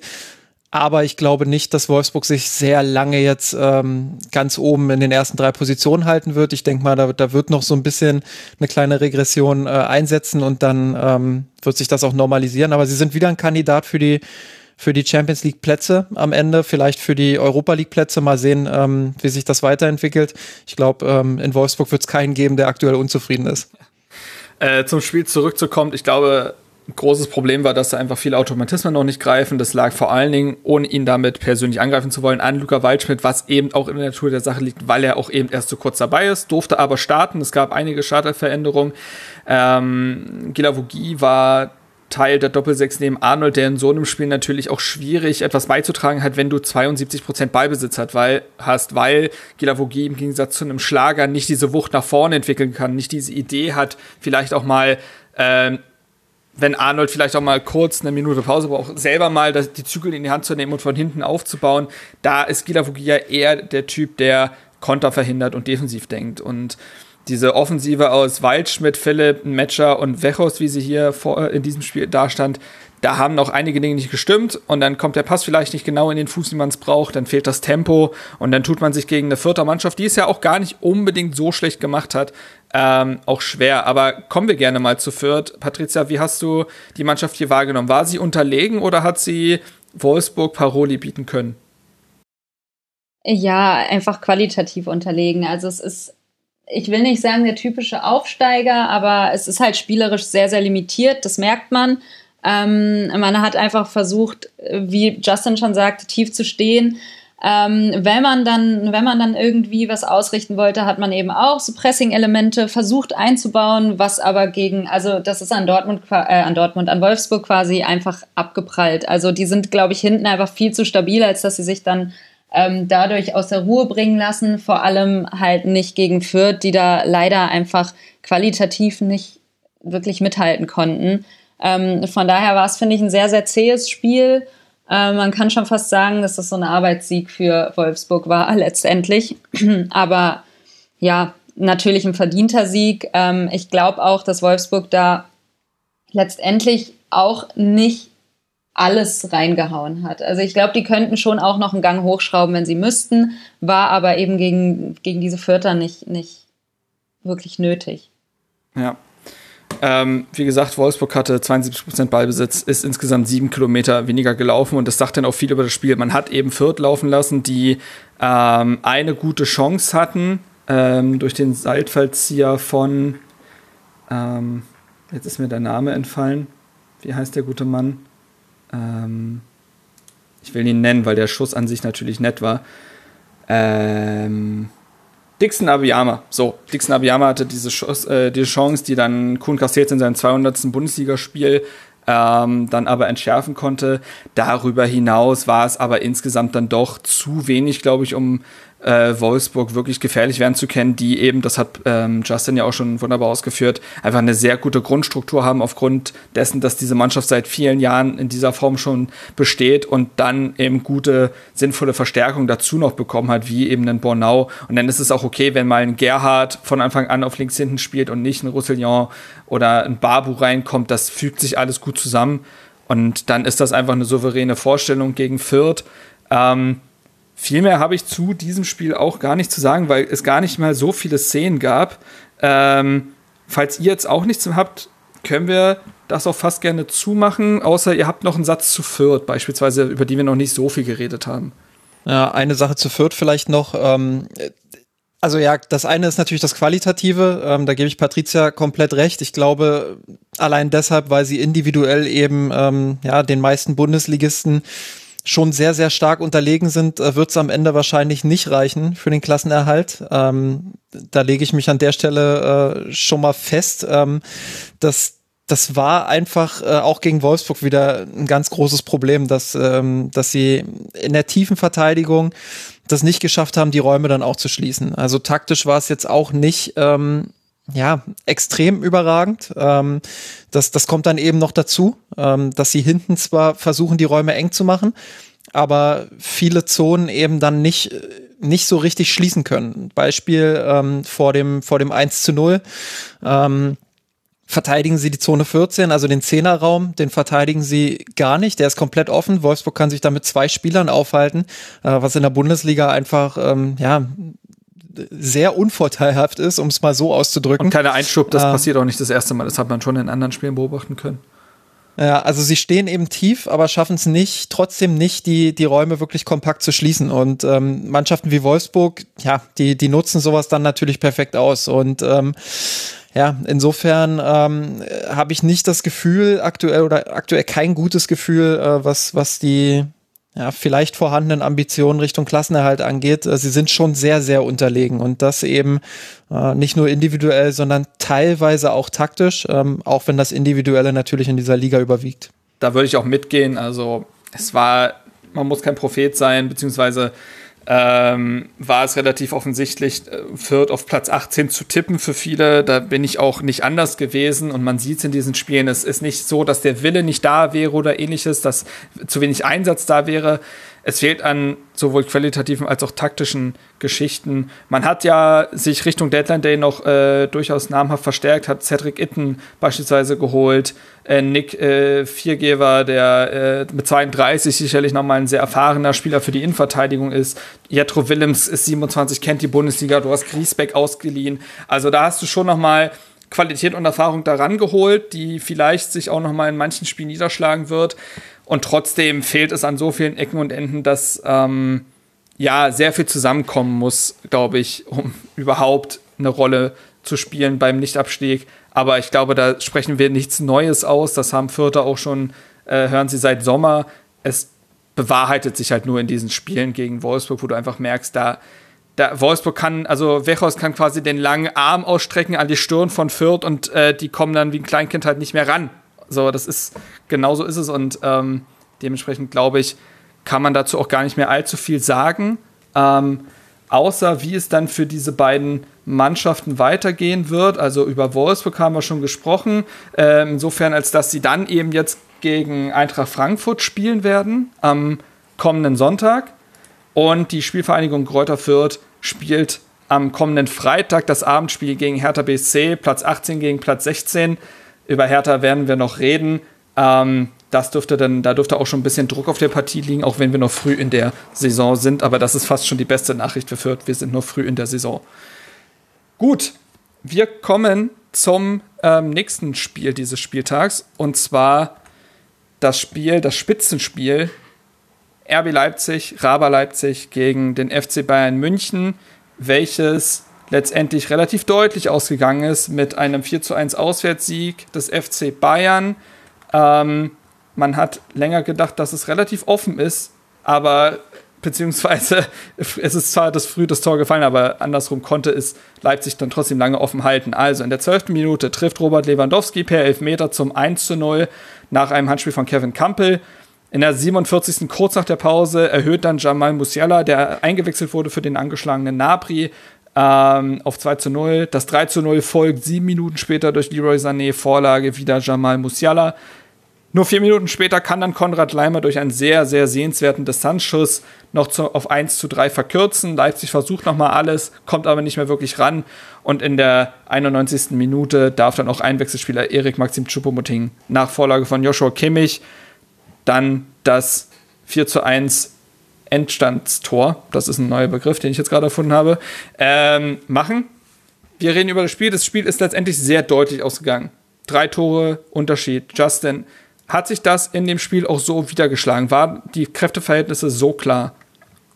Nein, auf keinen Fall. Also das, das muss man ganz klar vorab sagen. Ähm, wenn man jetzt das Ergebnis sieht und wenn man auch die Expected Goals sieht mit 0,5 zu 4,2 ähm, mit Statsbomb-Daten, ähm, dann denkt man sich natürlich, die Bayern haben da in Leipzig ein Feuerwerk abgefackelt und äh, Leipzig an die Wand gespielt. Äh, wenn man sich das Spiel aber anguckt, ähm, dann, dann ist das schon nochmal eine andere Nummer. Ähm, Leipzig hatte für mich den besseren Start in die Partie, ähm, zumindest die ersten, ja, sagen wir bis zum Elfmeter. Ähm, bis dahin, also die ersten zehn Minuten in etwa, ähm, haben sie einige gute hohe Ballgewinne erzeugt, aber diese zehn Minuten sind eben auch stellvertretend für das Problem der Leipziger bisher in dieser Saison. Sie gewinnen die Bälle, sie pressen gut, sie, sie setzen den Gegner unter Druck.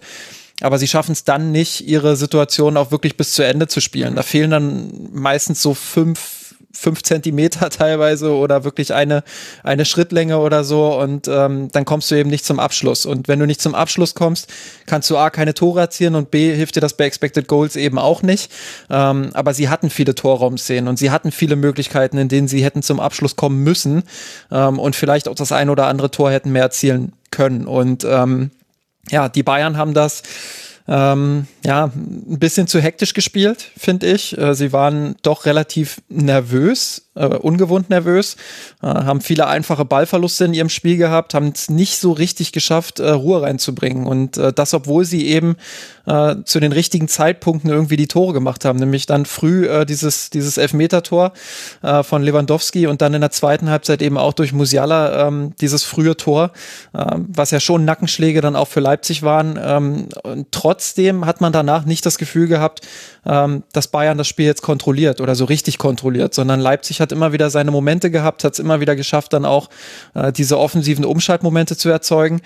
Ähm, insofern ähm, ja, war das Ergebnis dann am Ende deutlicher, als es der Spielverlauf hergab. Ich glaube schon, die Bayern waren die bessere Mannschaft, weil sie es effizienter gespielt haben, äh, weil sie ähm, konsequenter vorm Tor waren, weil sie sich eben auch die Torchancen herausgespielt haben ähm, und, das, und das besser zu Ende gespielt haben. Aber ähm, ja, es, es war enger als, als dieses 4 zu 1 vor dem 1 zu 0, um nochmal kurz äh, dahin zurückzukommen, gab es ja dieses vermeintliche Handspiel von Thomas Müller, Patricia, in der dritten Minute.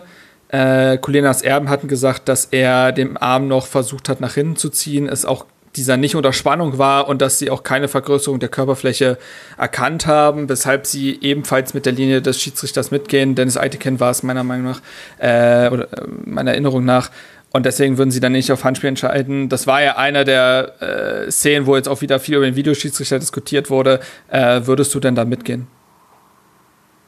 Ich sehe das ähnlich. Also das war erstmal so ein typischer Müller. Also er hat sich wieder sehr, sehr komisch bewegt. Ähm, aber man sieht schon, dass er versucht hat, den, den Arm einfach so hinter den Rücken noch zu ziehen, um, um da nicht ähm, ja, an den Ball zu kommen. Das konnte er natürlich nicht verhindern. Er kann sich ja nicht in Luft auflösen. Von daher finde ich das schon in Ordnung, wenn man es nicht pfeift. Ich kann verstehen, wenn man sich da ein bisschen aufregt. Das ist halt bei so Handspielentscheidungen, finde ich auch generell immer schwierig. Ähm, vor allem auch durch die letzten Jahre, wo das immer wieder umgeworfen wurde und es immer neue andere Regeln gab. Ähm, aber alles in allem würde ich mitgehen und sagen, das ist schon in Ordnung so. Man sieht das ja auch später nochmal bei der Handspielszene von Kampel. Ähm, da würde ich das auch, da wurde es anders bewertet und das würde ich dann auch selbst nochmal anders bewerten. Also bei Müller hat man schon gesehen, dass er versucht, den Arm wegzuziehen. Finde ich nämlich auch. Also, also würde ich auch mitgehen. Ähm, sicherlich kann man da aber erstmal kurz drüber diskutieren und äh, umso unstrittiger ist dann das Handspiel von Kampel, geht er aktiv, ist eine aktive Bewegung zum Ball. Ähm, ja, würde er sich drüber ärgern. Ähm, wie gesagt, Lewandowski macht dann das 1 zu 0. Ich finde, im Anschluss wirkte Bayern im letzten Drittel etwas zwingender als ähm, Raber. Hatte ja hin zur, kurz vor der Halbzeitpause dann noch so zwei, drei äh, Gelegenheiten, die relativ aussichtsreich waren. Ein paar Abschlüsse auch von Nabri beispielsweise. Ähm, und wie es Justin von, schon vollkommen richtig ausgeführt hat, Raber hingegen war einfach nicht präzise genug im Ausspielen der eigenen Angriffe. Der Pass, der letzte Pass saß selten, der Abschluss war zu zentral, beispielsweise auch Kampel auf Neuer. Ähm, um die 30. Minute herum fand ich es etwas zerfahren. Da gab es dann auch viele Fouls und Unterbrechungen, wenig klare Struktur.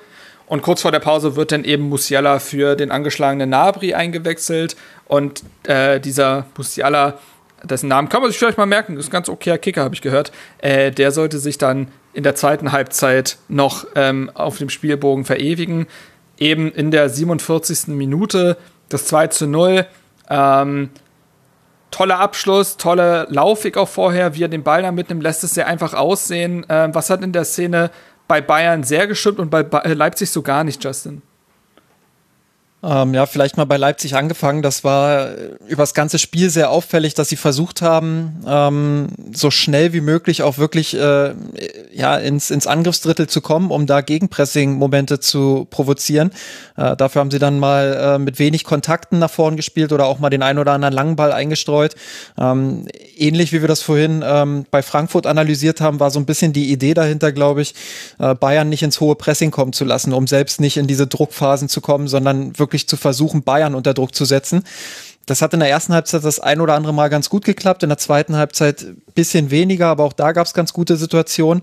Äh, hat aber auch dazu geführt, dass man viele Spieler in der Offensive hatte und wirklich sehr hoch aufgerückt war beim, beim Nachschieben. Äh, und wenn man den Ball dann eben nicht im Gegenpressing gewonnen hat, und das war eben sehr oft der Fall, ähm, dann haben die Bayern Raum gehabt. Insbesondere auf der rechten Seite, wo äh, Angelino auch sehr offensiv gespielt hat, aber eben auch auf der anderen Seite. Ähm, und das war gut zu sehen in dieser, in dieser Situation beim 0 zu 2, wo die Bayern dann wirklich sehr schnell umgeschaltet haben äh, gut verlagert haben äh, auf die linke Seite. Äh, ja, und was Musiala dann am Ende macht mit der halbhohen Hereingabe, wie er den Ball ansaugt an seinen Fuß, ja, das, das ist beeindruckend. Also diese Technik einfach, ähm, ich glaube, vielen anderen Spielern wäre der Ball da versprungen oder irgendwie wieder bis zu Davis zurückgeprallt. War ja doch eine recht scharfe Hereingabe auch. Ähm, also das war schon stark und der Abschluss dann eben auch, äh, ja, sehr zielsicher, so wie man es von ihm jetzt in den letzten Wochen auch gewohnt war. Ähm, das ist schon, schon echt beeindruckend, was der in jungen Jahren da ähm, gerade auch auf diesem Niveau leistet. Ähm, und äh, war nicht immer so zu erwarten bei ihm, aber umso erfreulicher, wie, wie er sich entwickelt hat in den letzten Monaten. Ja, aber dieses hohe äh, Anschieben von Leipzig, das äh, finde ich war auch im Schlüsselduell zwischen Mukiele und Sané oft zu erkennen. Mukiele sehr weit aufgerückt, Sané hatte äh, dann beim Ballgewinn Bayerns unglaublich viel Platz, also wirklich unglaublich viel. Und selbst wenn er dann nochmal gestellt wurde, konnte er auf den immer wieder mitgelaufenen Davis ähm, spielen. Also mir hat diese linke Seite aus Sané und Davis auch gut gefallen. Ich fand sowieso die Raumaufteilung in Bayerns Angriff ähm, gut. Also Sané als auch Nabri als auch Musiala haben ja durchaus auch die ähm, Eigenschaft, nach innen ziehen zu wollen. Und manchmal wird dann nicht genug die Breite gehalten. Das kann auch ein Zielmittel sein, wenn die Außenverteidiger richtig mit hochschieben und du dann immer wieder Lücken schaffst, klar. In dem Spiel fand ich es aber einfach sehr, sehr sehenswert, wie Sané und erst Nabri, dann Musiala immer wieder die Breite gehalten haben und ähm, dann wiederum andere Spieler sich sehr gut in den Strafraum bewegt haben. Ähm, so dann ja auch in der 54. Minute. Es gibt einen Fehler im Spielaufbau von, bei, äh, von Leipzig. Ich meine, Leimer war es.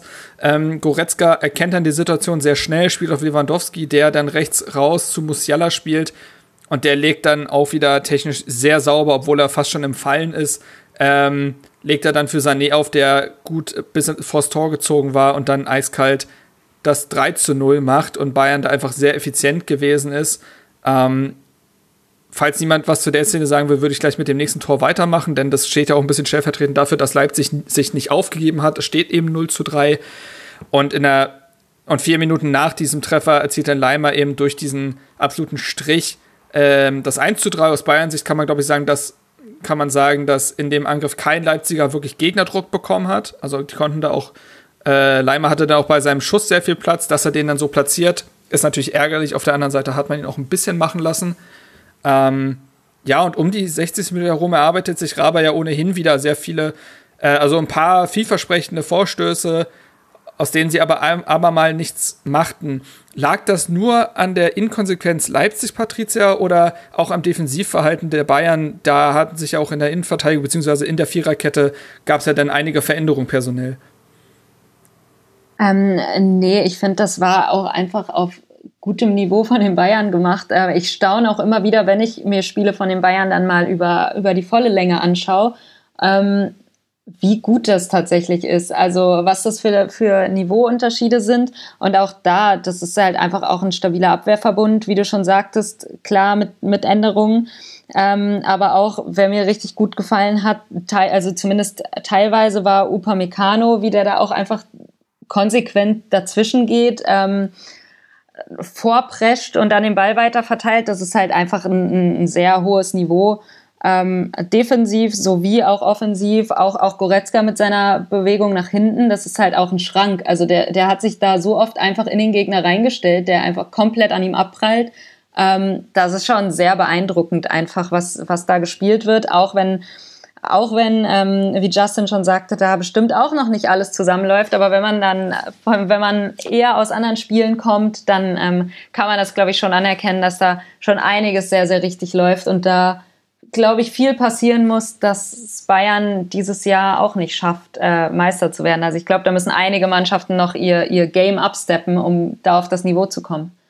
Ja, ist natürlich auch jetzt äh, so, ein, so ein Status, äh, so State of the Bundesliga, wenn man das so formulieren will, ähm, dann, dann ist das natürlich schon auffällig. Die Bayern wechseln ihren Trainer, brauchen sicherlich auch noch viel Zeit, um, um die Ideen dann von Nagelsmann auch gut umsetzen zu können, äh, bieten ja tendenziell auch was an, aber sie sind individuell einfach so überlegen, äh, selbst gegen den letztjährigen Vizemeister, ähm, ja, dass, dass dann ähm, ja, die Qualität einfach noch mal höher ist. Und ähm, das ist so ein bisschen der aktuelle Stand, der aktuelle Status quo in der Bundesliga. Äh, ganz ähm, kurz verbunden ja auch damit, dass eben Bayern den Trainer als auch den Mittelfeldchef, als auch den genau. Abwehrchef genau. des äh, Vizemeisters kauft und daraufhin natürlich auch äh, individuell überlegen ist. Ja.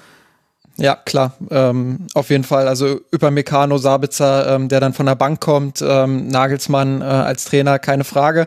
Äh, Raba muss sich da jetzt neu aufstellen. Ähm, die, die sind in einem Umbruch, ähm, haben äh, einige neue Spieler dazu bekommen, vor allem einen neuen Trainer, ähm, haben Erfahrung verloren mit äh, Sabitzer, aber eben auch mit äh, Konate und, und Upamecano, sehr, zwei sehr starke Spieler hinten verloren. Ähm, das wird alles Zeit brauchen und das hat man in diesem Spiel eben gesehen auch wenn ich das betone ich jetzt nochmal, wenn ich eher ein Spiel gesehen habe, das ein bisschen ausgeglichener war ähm, als dieses 1 zu 4. Bayern mit Vorteilen, weil sie individuell eben stärker waren, ähm, weil sie die taktischen Schwächen bei, bei Raber hinten gut ausgenutzt haben und ausgespielt haben und weil sie hinten ähm, selbst gut verteidigt haben. Ähm, Hernandez und Upamecano, ja, das hat mir auch viel Spaß gemacht, die in den Defensivduellen zu sehen. Ähm, ich glaube und würde mal die These aufstellen, äh, dass Bayern in der vergangenen Saison ein oder zwei Gegentore mehr kassiert hätte in diesem Spiel. Einfach äh, nicht, weil Alaba und Boateng schlechtere Verteidiger sind, sondern weil sie andere Verteidiger sind, andere Spielertypen. Ähm, Upamecano und Hernandez ähm, lesen so eine Situation einfach anders als die beiden und äh, verteidigen dann auch mal nach vorne, statt sich nur fallen zu lassen und abwarten zu agieren. Ähm, und ich glaube, das tut dem System, das die Bayern aktuell spielen, ähm, ja gut und ähm, deshalb äh, ja würde ich die These aufstellen, dass sie in der vergangenen Saison äh, mit allem drum und dran äh, das ein oder andere Gegentor mehr kassiert hätten in diesem Spiel. Kann gut sein. Und ich finde es einfach beachtlich, dass Hernandez und äh, Upamecano können sich zumindest auf Französisch unterhalten und trotzdem, dass die Abstimmung schon so gut gewesen ist, auch mit einem Pavard auf rechts, der nicht so auffällig war offensiv, aber seinen Job gemacht hat und Davies auf der anderen Seite, der auch wieder mit seinem Tempo so viele Konter auch verhindert hat. Ne? Also es ist auch immer wieder beeindruckend bei Davis, dass er den Ball verliert und eben jenen wieder zurückgewinnt, weil er dieses Tempo hat. Und das hat man auch in dieser Partie gesehen. Eine Zahl, die ich da noch nennen will, ist, ähm, es gibt ähm, auch eine Statistik, die zeigt, wie, äh, wie viele Pässe man in die Box bekommen hat. Sowohl aus diesem Zehnerraum, Zone 14, wie sie Justin schon äh, richtig genannt hat, aber auch von dem linken und rechten Halbräumen am Strafraum. Und da ist die Statistik 2 zu 12 also aus Sicht von Leipzig. Bayern hat also das Sechsfache an Bälle in die Box bekommen, was diese Halbräume angeht. Das zeigt einfach nochmal, wie viel zwingender man gewesen ist. Und bei Leipzig ganz oft dieser letzte Pass. Man hatte die Möglichkeiten, dorthin zu spielen, aber ganz oft dieser letzte Pass eben nicht gestimmt hat. So, damit würde ich sagen, machen wir auch dieses Spiel zu. Ähm, welches dann, wie gesagt, mit 4 zu 1 für den deutschen Rekordmeister ausgegangen ist. Für äh, den FC Bayern geht es als nächstes äh, zu Hause gegen den Aufsteiger aus Bochum am kommenden Samstag und Raber Leipzig trifft dann am kommenden Samstag im Abendspiel auf den ersten FC Köln, die ja, wie gesagt, sehr gut in die Saison gestartet sind, Selbstbewusstsein haben und dadurch, dass Leipzig ja schon den einen oder anderen Punkt hat liegen lassen, kann man gespannt sein, wie sie es dann gegen die selbstbewussten Kölner machen. So, wir kommen zum nächsten und damit vorletztem Spiel. Eben jener VfL Bochum hat am vergangenen Sonntag um ähm, 17.30 Uhr Hertha BSC empfangen. Die Partie ging letztendlich ähm, 3 zu 1 aus, aus Berliner Sicht. Hertha hat dieses Spiel 3 zu 1 gewonnen. Das äh, verlief wie folgt. In der 37. Minute trifft Suat Serda zum 1 zu 0. Dieser legt dann in der 43. Minute auch direkt nach mit dem 2 zu 0. Ähm, es geht dann auch so in die Pause. In der 59. erzielt dann Simon Zoller durch eine Druckphase Bochums noch den 1 zu 2 Anschlusstreffer.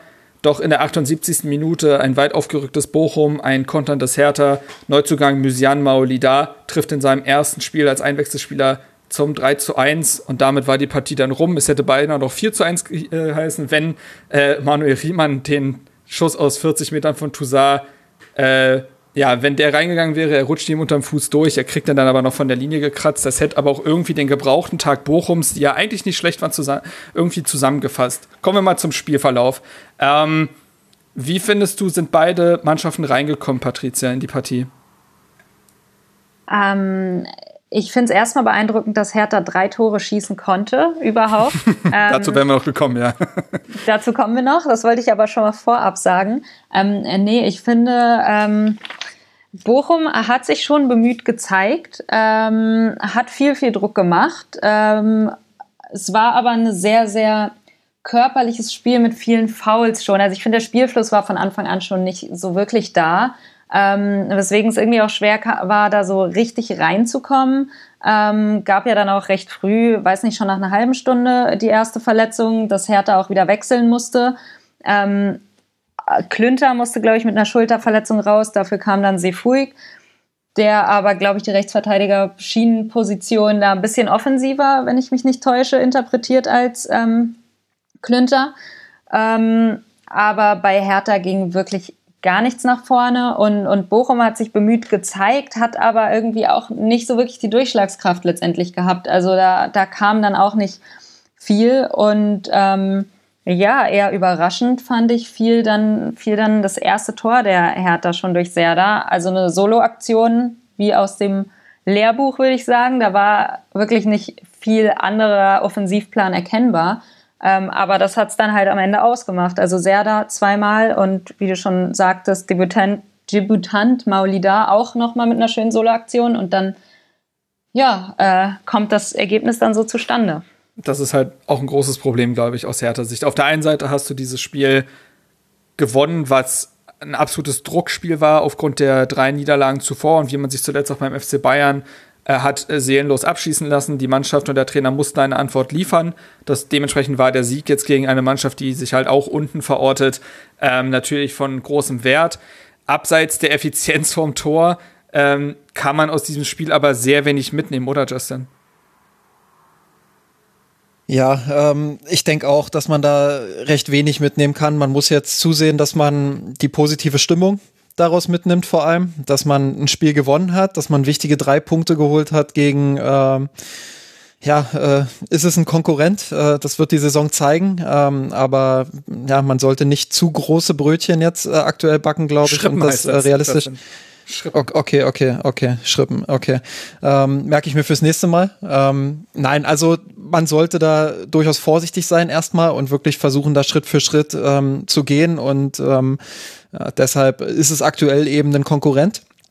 Ähm, ja, man, man war eigentlich unterlegen, äh, hatte ich das Gefühl.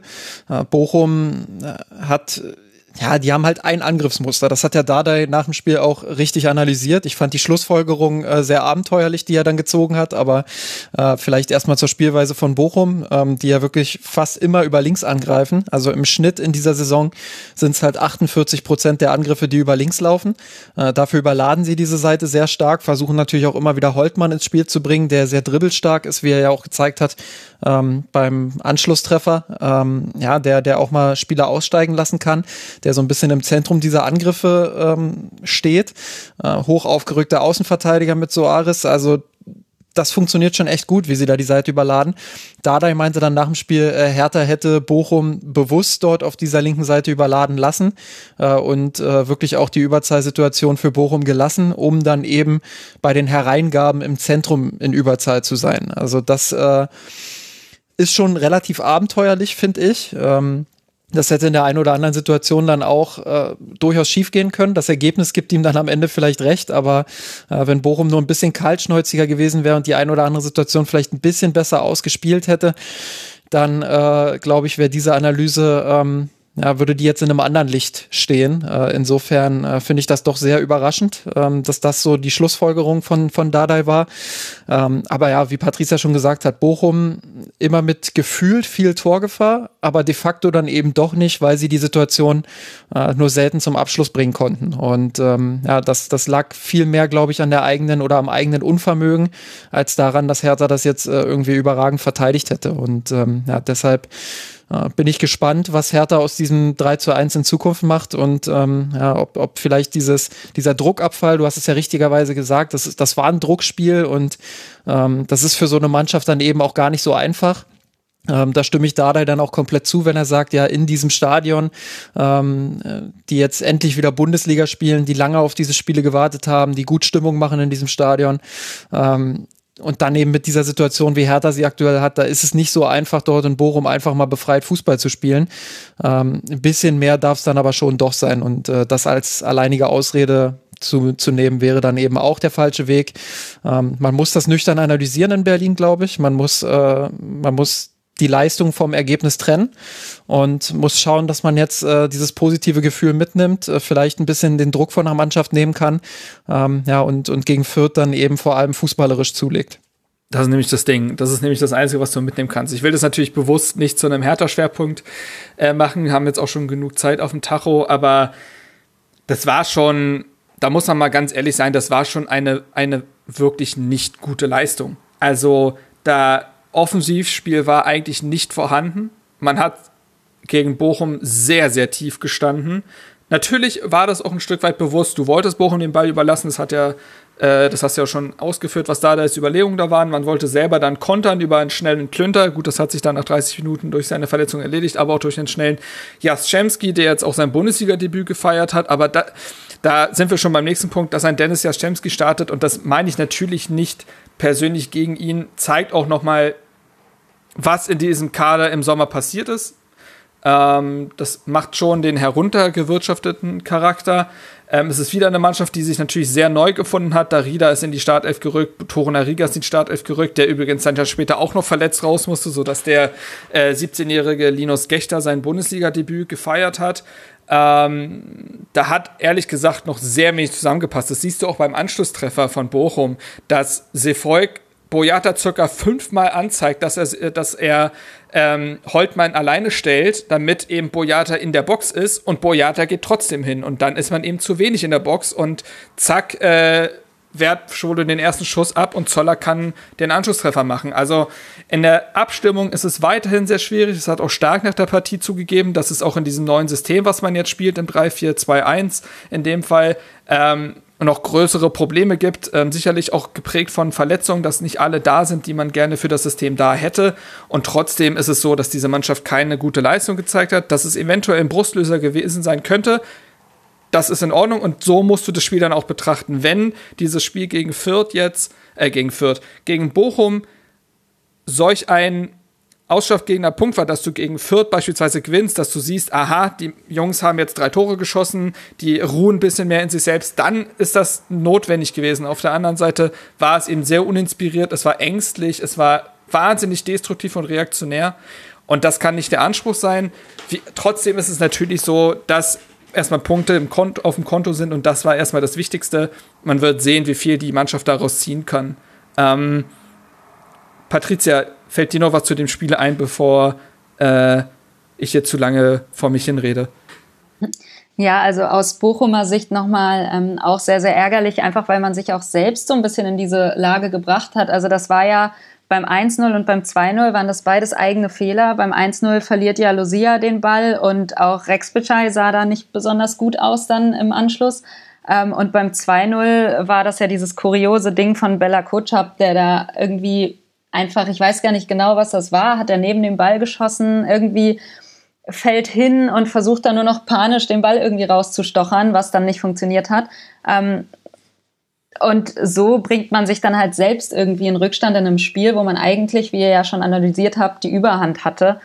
Ähm, gleichzeitig, wie du auch schon gesagt hast, mache ich mir dabei Hertha schon auch Gedanken, weil von außen betrachtet, der Kader schreit jetzt auch nicht unbedingt, äh, ja, guten Fußball. Also ich finde das auch jetzt, ja, Stremski ist ein Spieler, der hat sich bei Waldhof Mannheim nicht wirklich durchsetzen können, bei Paderborn auch nicht. Und jetzt spielt er in der ersten Bundesliga bei Hertha BSC vorne, ähm, ja, links, äh, links auf dem Flügel. Ähm, klar, Verletzungspech, aber auch wenn ich, wenn ich dran denke, Verletzte jetzt wie Selke, Jovetic, Piontek, da würde ich noch vielleicht sagen, Jovetic und Piontek, vielleicht so eine kleine Hoffnung, Selke, ist vielleicht Dardais Lieblingsstürmer, aber bin ich kein großer Fan von, ehrlich gesagt. Da hat man ja auch bei, bei Bremen gesehen, dass das nicht so, dass er einfach nicht qualitativ der krasseste Stürmer der Liga ist. Und ähm, da mache ich mir schon Gedanken. Also der Kader ist, nachdem man auch noch Kunja abgegeben hat, Luke Bacchio auch noch auf die letzte Minute,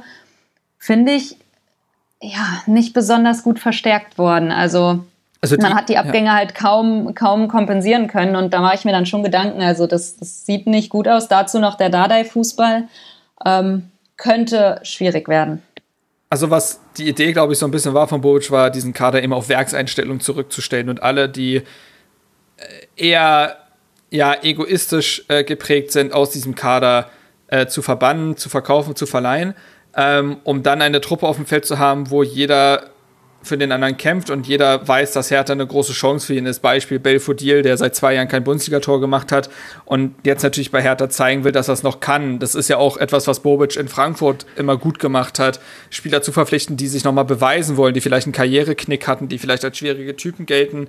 Und trotzdem ist es natürlich ein Kader, der in meinen Augen äh, dem dem es sowohl in der Breite als auch Spitze fehlt, der unausgewogen ist, der größere Probleme aufweist und ähm, dass diese drei Tore sind einfach nicht repräsentativ für irgendeinen Stil oder einen taktischen Kniff. Das waren pure Einzelleistungen, gepaart mit Bochumer, mit einer Bochumer Defensive, die hat machen lassen. Also auch das Tor von Maoli da, da wird er auch überhaupt nicht angegangen im Konter.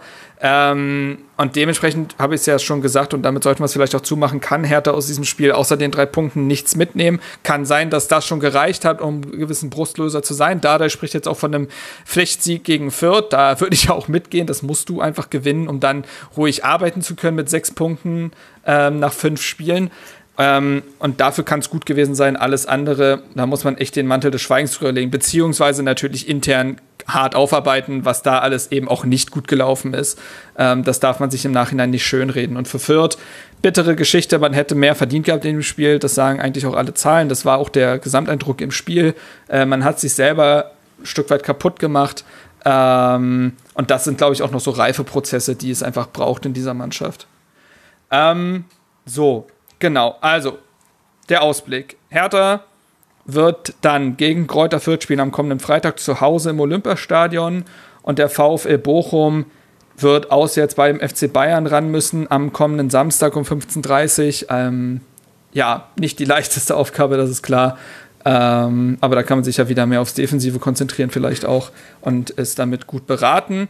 Ähm, damit würde ich sagen, kommen wir zum allerletzten Spiel dieses Spieltags und dann auch zum Ende dieses, äh, dieser sehr langen ja, Moderationsdebütfolge meinerseits. Ich entschuldige mich dafür, wobei die Leute mögen das ja.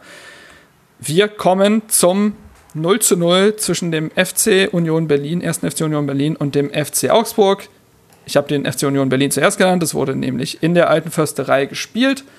Ähm, Tore sind nicht zu nennen. Dennoch war es ein unterhaltsames Spiel. Ein 0 zu 0 der besseren Sorte. Ich habe von irgendeinem Unioner auf Twitter gelesen, beide Mannschaften haben es geschafft, ein 2 zu 2 zu einem 0 zu 0 zu machen. Das vor allen Dingen auch an den sehr guten Leistungen der Torhüter lag, als auch am Aluminium, Justin. Genau, ähm, damit ist es eigentlich auch schon gut äh, zusammengefasst. Ähm, wenn wir jetzt ein bisschen Gummi geben wollen, ähm, dann könnten wir das äh, dabei belassen. Nein, äh, wir, wir, begegnen den beiden Mannschaften natürlich auch noch mit dem äh, vollsten Respekt. Ähm, ja, starke Torhüterleistungen. Lute noch ein bisschen stärker als Gikiewicz, der sich in der ersten Halbzeit ein, zweimal verschätzt hatte, ähm, aber beide mit tollen Paraden. Ähm, haben ihre Mannschaften jeweils immer im Spiel gelassen. Ähm, ja, ich glaube, ein Tor wäre durchaus interessant gewesen, egal für welche Mannschaft, ähm, weil das dem Spiel immer noch mal eine andere Dynamik gibt. Aber so war es äh, tatsächlich ein 0 zu 0 ähm, der besseren Sorte. Beide Mannschaften haben es geschafft, ähm, ja, den Gegner so ein bisschen zu limitieren. Ähm, die Augsburger vielleicht ein bisschen mehr ähm, bei ihrem Gegner. Ähm, Augsburg hat umgestellt, hat auf eine Dreierkette äh, gestellt und wollte mit einem kompakten Mittelfeldzentrum agieren, um Union einfach ähm, diese Wege von außen nach innen, die sie ja immer gerne bespielen, also über ihre, ihre Flügelverteidiger Trimmel und äh, Gieselmann, äh, versuchen sie ja immer ähm, ja, so diagonal die Wege zu Kruse vorne zwischen den Linien zu finden. Und ähm, diese Wege wollte, wollte Weinziel äh, schließen, indem er einerseits äh, mit einer Fünferkette breit verteidigen kann und andererseits im Zentrum äh, mit Dorsch, Hahn und äh, oft auch Caligiuri ähm, drei Spieler hatte, die, die dafür zuständig waren, dann eben ähm, ja, gut mit rüber zu schieben und, und diese Wege zu schließen. Ähm, und das ist ihnen gut gelungen in vielen Phasen. Union ähm, kam eigentlich nur über, über individuelle Aktionen ähm, ja, nach vorn, hatte weniger diese Kombinationen drin, die sie ganz gern mal bei Ballgewinnen auch äh, zeigen. Ähm, Avoni war äh, auch sehr, sehr stark vorne. Ähm, das war so einer der derjenigen, die das Spiel vorne belebt haben. Kruse war ja eher raus aus dem Spiel, wurde ja dann auch ähm, ausgewechselt, hatte so ein, zwei gute Aktionen, äh, wurde aber ansonsten ähm, gut verteidigt von den Augsburgern und insofern glaube ich, ähm, dass Augsburg vielleicht sogar ein bisschen mehr aus diesem Spiel mitnehmen kann als Union, weil, weil Augsburg in den ja, letzten Wochen ähm, ja, nicht so überragend gespielt hat, um es vorsichtig zu formulieren, und jetzt eben ähm, durchaus so, einen, so einen kleinen Lichtblick hat mit dieser Leistung. Da würde Christelle vom FCR-Podcast auf die Zirbelnuss auch mitgehen. Sie schrieb mir, dass das 0 zu 0 total in Ordnung geht. Beide hatten große Chancen, heute hatten ihre Glanzmomente und aus FCA-Sicht ist das ziemlich okay gewesen und macht eben Mut für die nächsten Spiele, weil man tatsächlich das erste Mal seit, ja, das erste Mal seit Saisonbeginn eigentlich äh, eine offensive Wucht entwickeln konnte und Chancen hatte ähm, und eben nur an Lute gescheitert ist. Ähm, Patricia, was, was war denn ausschlaggebend dafür, dass Augsburg so Paroli bieten konnte und vielleicht halt sowas was hätte mitnehmen können? Also mehr als ein Punkt.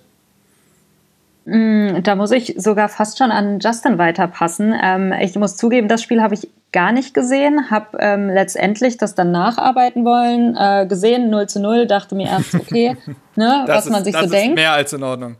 Und dann fängt man an und schaut rein und dann habe ich mir gedacht, da hat man ja doch was verpasst. Also da waren ja scheinbar sehr, sehr viele Chancen.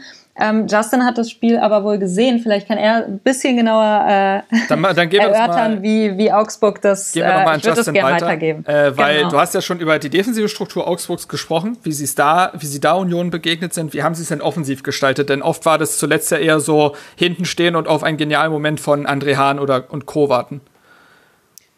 Ja, ähm, sie, sie haben sich ein bisschen mehr zugetraut, hatte ich das Gefühl. Ähm, ich muss sagen, bei Augsburg sind immer noch viele Zufälle im Spiel, wenn sie, wenn sie nach vorn spielen. Also es ist wenig so, dass ich sage, ah, das, den, den Spielzug, der kommt mir irgendwie bekannt vor, das, das ist ein Muster. Mhm. Das ist relativ selten der Fall. Ähm, ja, ich weiß nicht, wie weit Augsburg zum jetzigen Stand sein sollte mit Weinziel, aber ähm, das ist so ein bisschen ein Problem, was ich, was ich bei ihnen sehe. Ähm, nichtsdestotrotz mit, mit Vargas, mit Niederlechner, mit äh, André Hahn, mit Caligiuri haben sie natürlich äh, ordentlich Offensivpower auch auf dem Platz gehabt und ähm, das hat sich in der einen oder anderen Szene dann ganz gut gezeigt, ähm, konnten sich da auch gegen, gegen die ja durchaus sehr starke Dreierkette, Baumgartel, Knoche und äh, Friedrich, ähm, ja, konnten sie sich das ein oder andere Mal gut durch durchsetzen.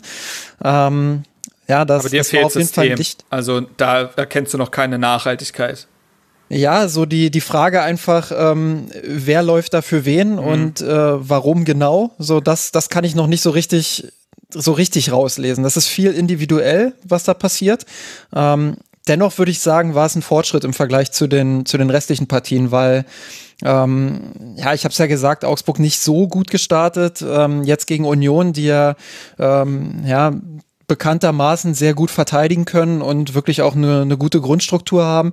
Ähm, sich da Torchancen zu erarbeiten, ist gar nicht so einfach. Und das hat Augsburg ähm, das eine oder andere Mal ganz gut gemacht. Aber ich glaube, Weinziel muss daran arbeiten, ähm, eine gewisse Balance zu finden. Wenn Augsburg ein bisschen höher gepresst hat, ähm, dann, dann waren sie hinten zu offen. Wenn sie tiefer gestanden haben, dann gab es offensiv zu wenig, zu wenig kreative Mom Momente, weil die Wege einfach zu weit wurden. So, und da einfach eine Balance zu finden aus, wir stehen kompakt, wir stehen sicher, aber wir schaffen es trotzdem, den Gegner im Spielaufbau unter Druck zu setzen. Ähm, das wird die große Herausforderung sein. Ähm, ja, ansonsten offensiv, er hat die Spieler. Also ich habe es gerade gesagt, Niederlechner spielt jetzt auch schon äh, eine ganze Zeit in der Bundesliga, ähm, hat oft genug bewiesen, dass er ein guter Stürmer ist. Ähm, Hahn und Caligiuri spielen auch auch solides Bundesliga-Niveau schon über, über mehrere Jahre. Ähm, das, das ist schon Qualität, die er da vorne hat. Und die Frage ist, wie setze ich die ein, um wirklich auch mehr Tore vorne zu erzielen? Und ähm, das wird eine große Herausforderung sein. Ähm, ja, defensiv ähm, haben sie mit Gikiewicz einen sehr guten Torwart und ähm, ja, haben es auch geschafft, in diesem Spiel ähm, ja, Union mehr zu verhindern, als es andere Mannschaften an der alten Försterei bisher geschafft haben dann äh, nehmen wir das doch so mit und schauen einfach, wie nachhaltig das dann ist, ob das System hat oder ob das jetzt sehr einfach von ähm, individueller Qualität da vorne geprägt war, die Justin ja gerade ausgeführt hat. Das soll's gewesen sein, aber erstmal schließe ich natürlich diesen Part dann auch mit dem Ausblick ab. Für Union geht es am nächsten Donnerstag zum Auftakt der Gruppenphase der Europa Conference League zu Slavia Prag. In der Bundesliga wartet dann am Sonntag das Auswärtsspiel beim BVB und der FC Augsburg empfängt einen Tag vorher, am Samstag um 15.30 Uhr, Borussia Mönchengladbach. Und damit haben wir es. Das war die Rasenfunk-Schlusskonferenz Nummer 330. Ich bin ordentlich durch. Ähm, weiß jetzt auf jeden Fall noch mehr zu schätzen, was ähm, der geschätzte Max Jakob Oster jedes Wochenende eigentlich leistet. Wahnsinn. Aber ähm, und vor allen Dingen habe ich das wirklich nur schaffen können durch zwei herausragende Gäste. Wirklich vielen lieben Dank an der Stelle, Justin und Patricia. Ähm, vor allen Dingen Patricia mit ihrem Debüt, aber auch Justin gewohnt stark. Vielen lieben Dank. Gerne. Gerne und danke auch. Und ansonsten hoffe ich, dass ich euren und meinen Ansprüchen gerecht geworden bin. Und falls ihr diese Folge gerade hört, dann habe ich auch alles Technische dazu hinbekommen. Und darauf werde ich dann fast schon stolzer sein. Das äh, wird jetzt gleich noch folgen. Ansonsten, ja, wünsche ich euch eine traumhafte Woche. Lasst euch impfen. Ich benutze die, äh, die Reichweite hier einfach mal. Lasst euch impfen. Tut was für die Gesellschaft. Tut was vor allen Dingen für euch. Ähm, die Impfquote ist zu gering. Tut es. Geht, geht demnächst wählen ob per Briefwahl oder nicht. Und ähm, das soll es von meiner Stelle gewesen sein. Alles weitere Feedback dann gerne bei mitmachen ähm, rasenfunk.de oder auf Twitter. Ähm, vielen lieben Dank für eure Geduld. Und das war's von meiner Stelle. Ich bin raus. Bis dann.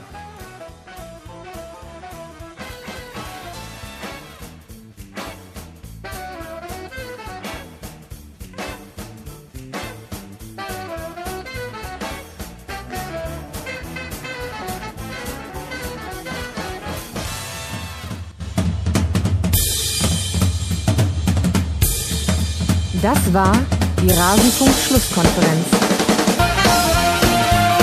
Wir geben nun zurück in die angeschlossenen Funkhäuser.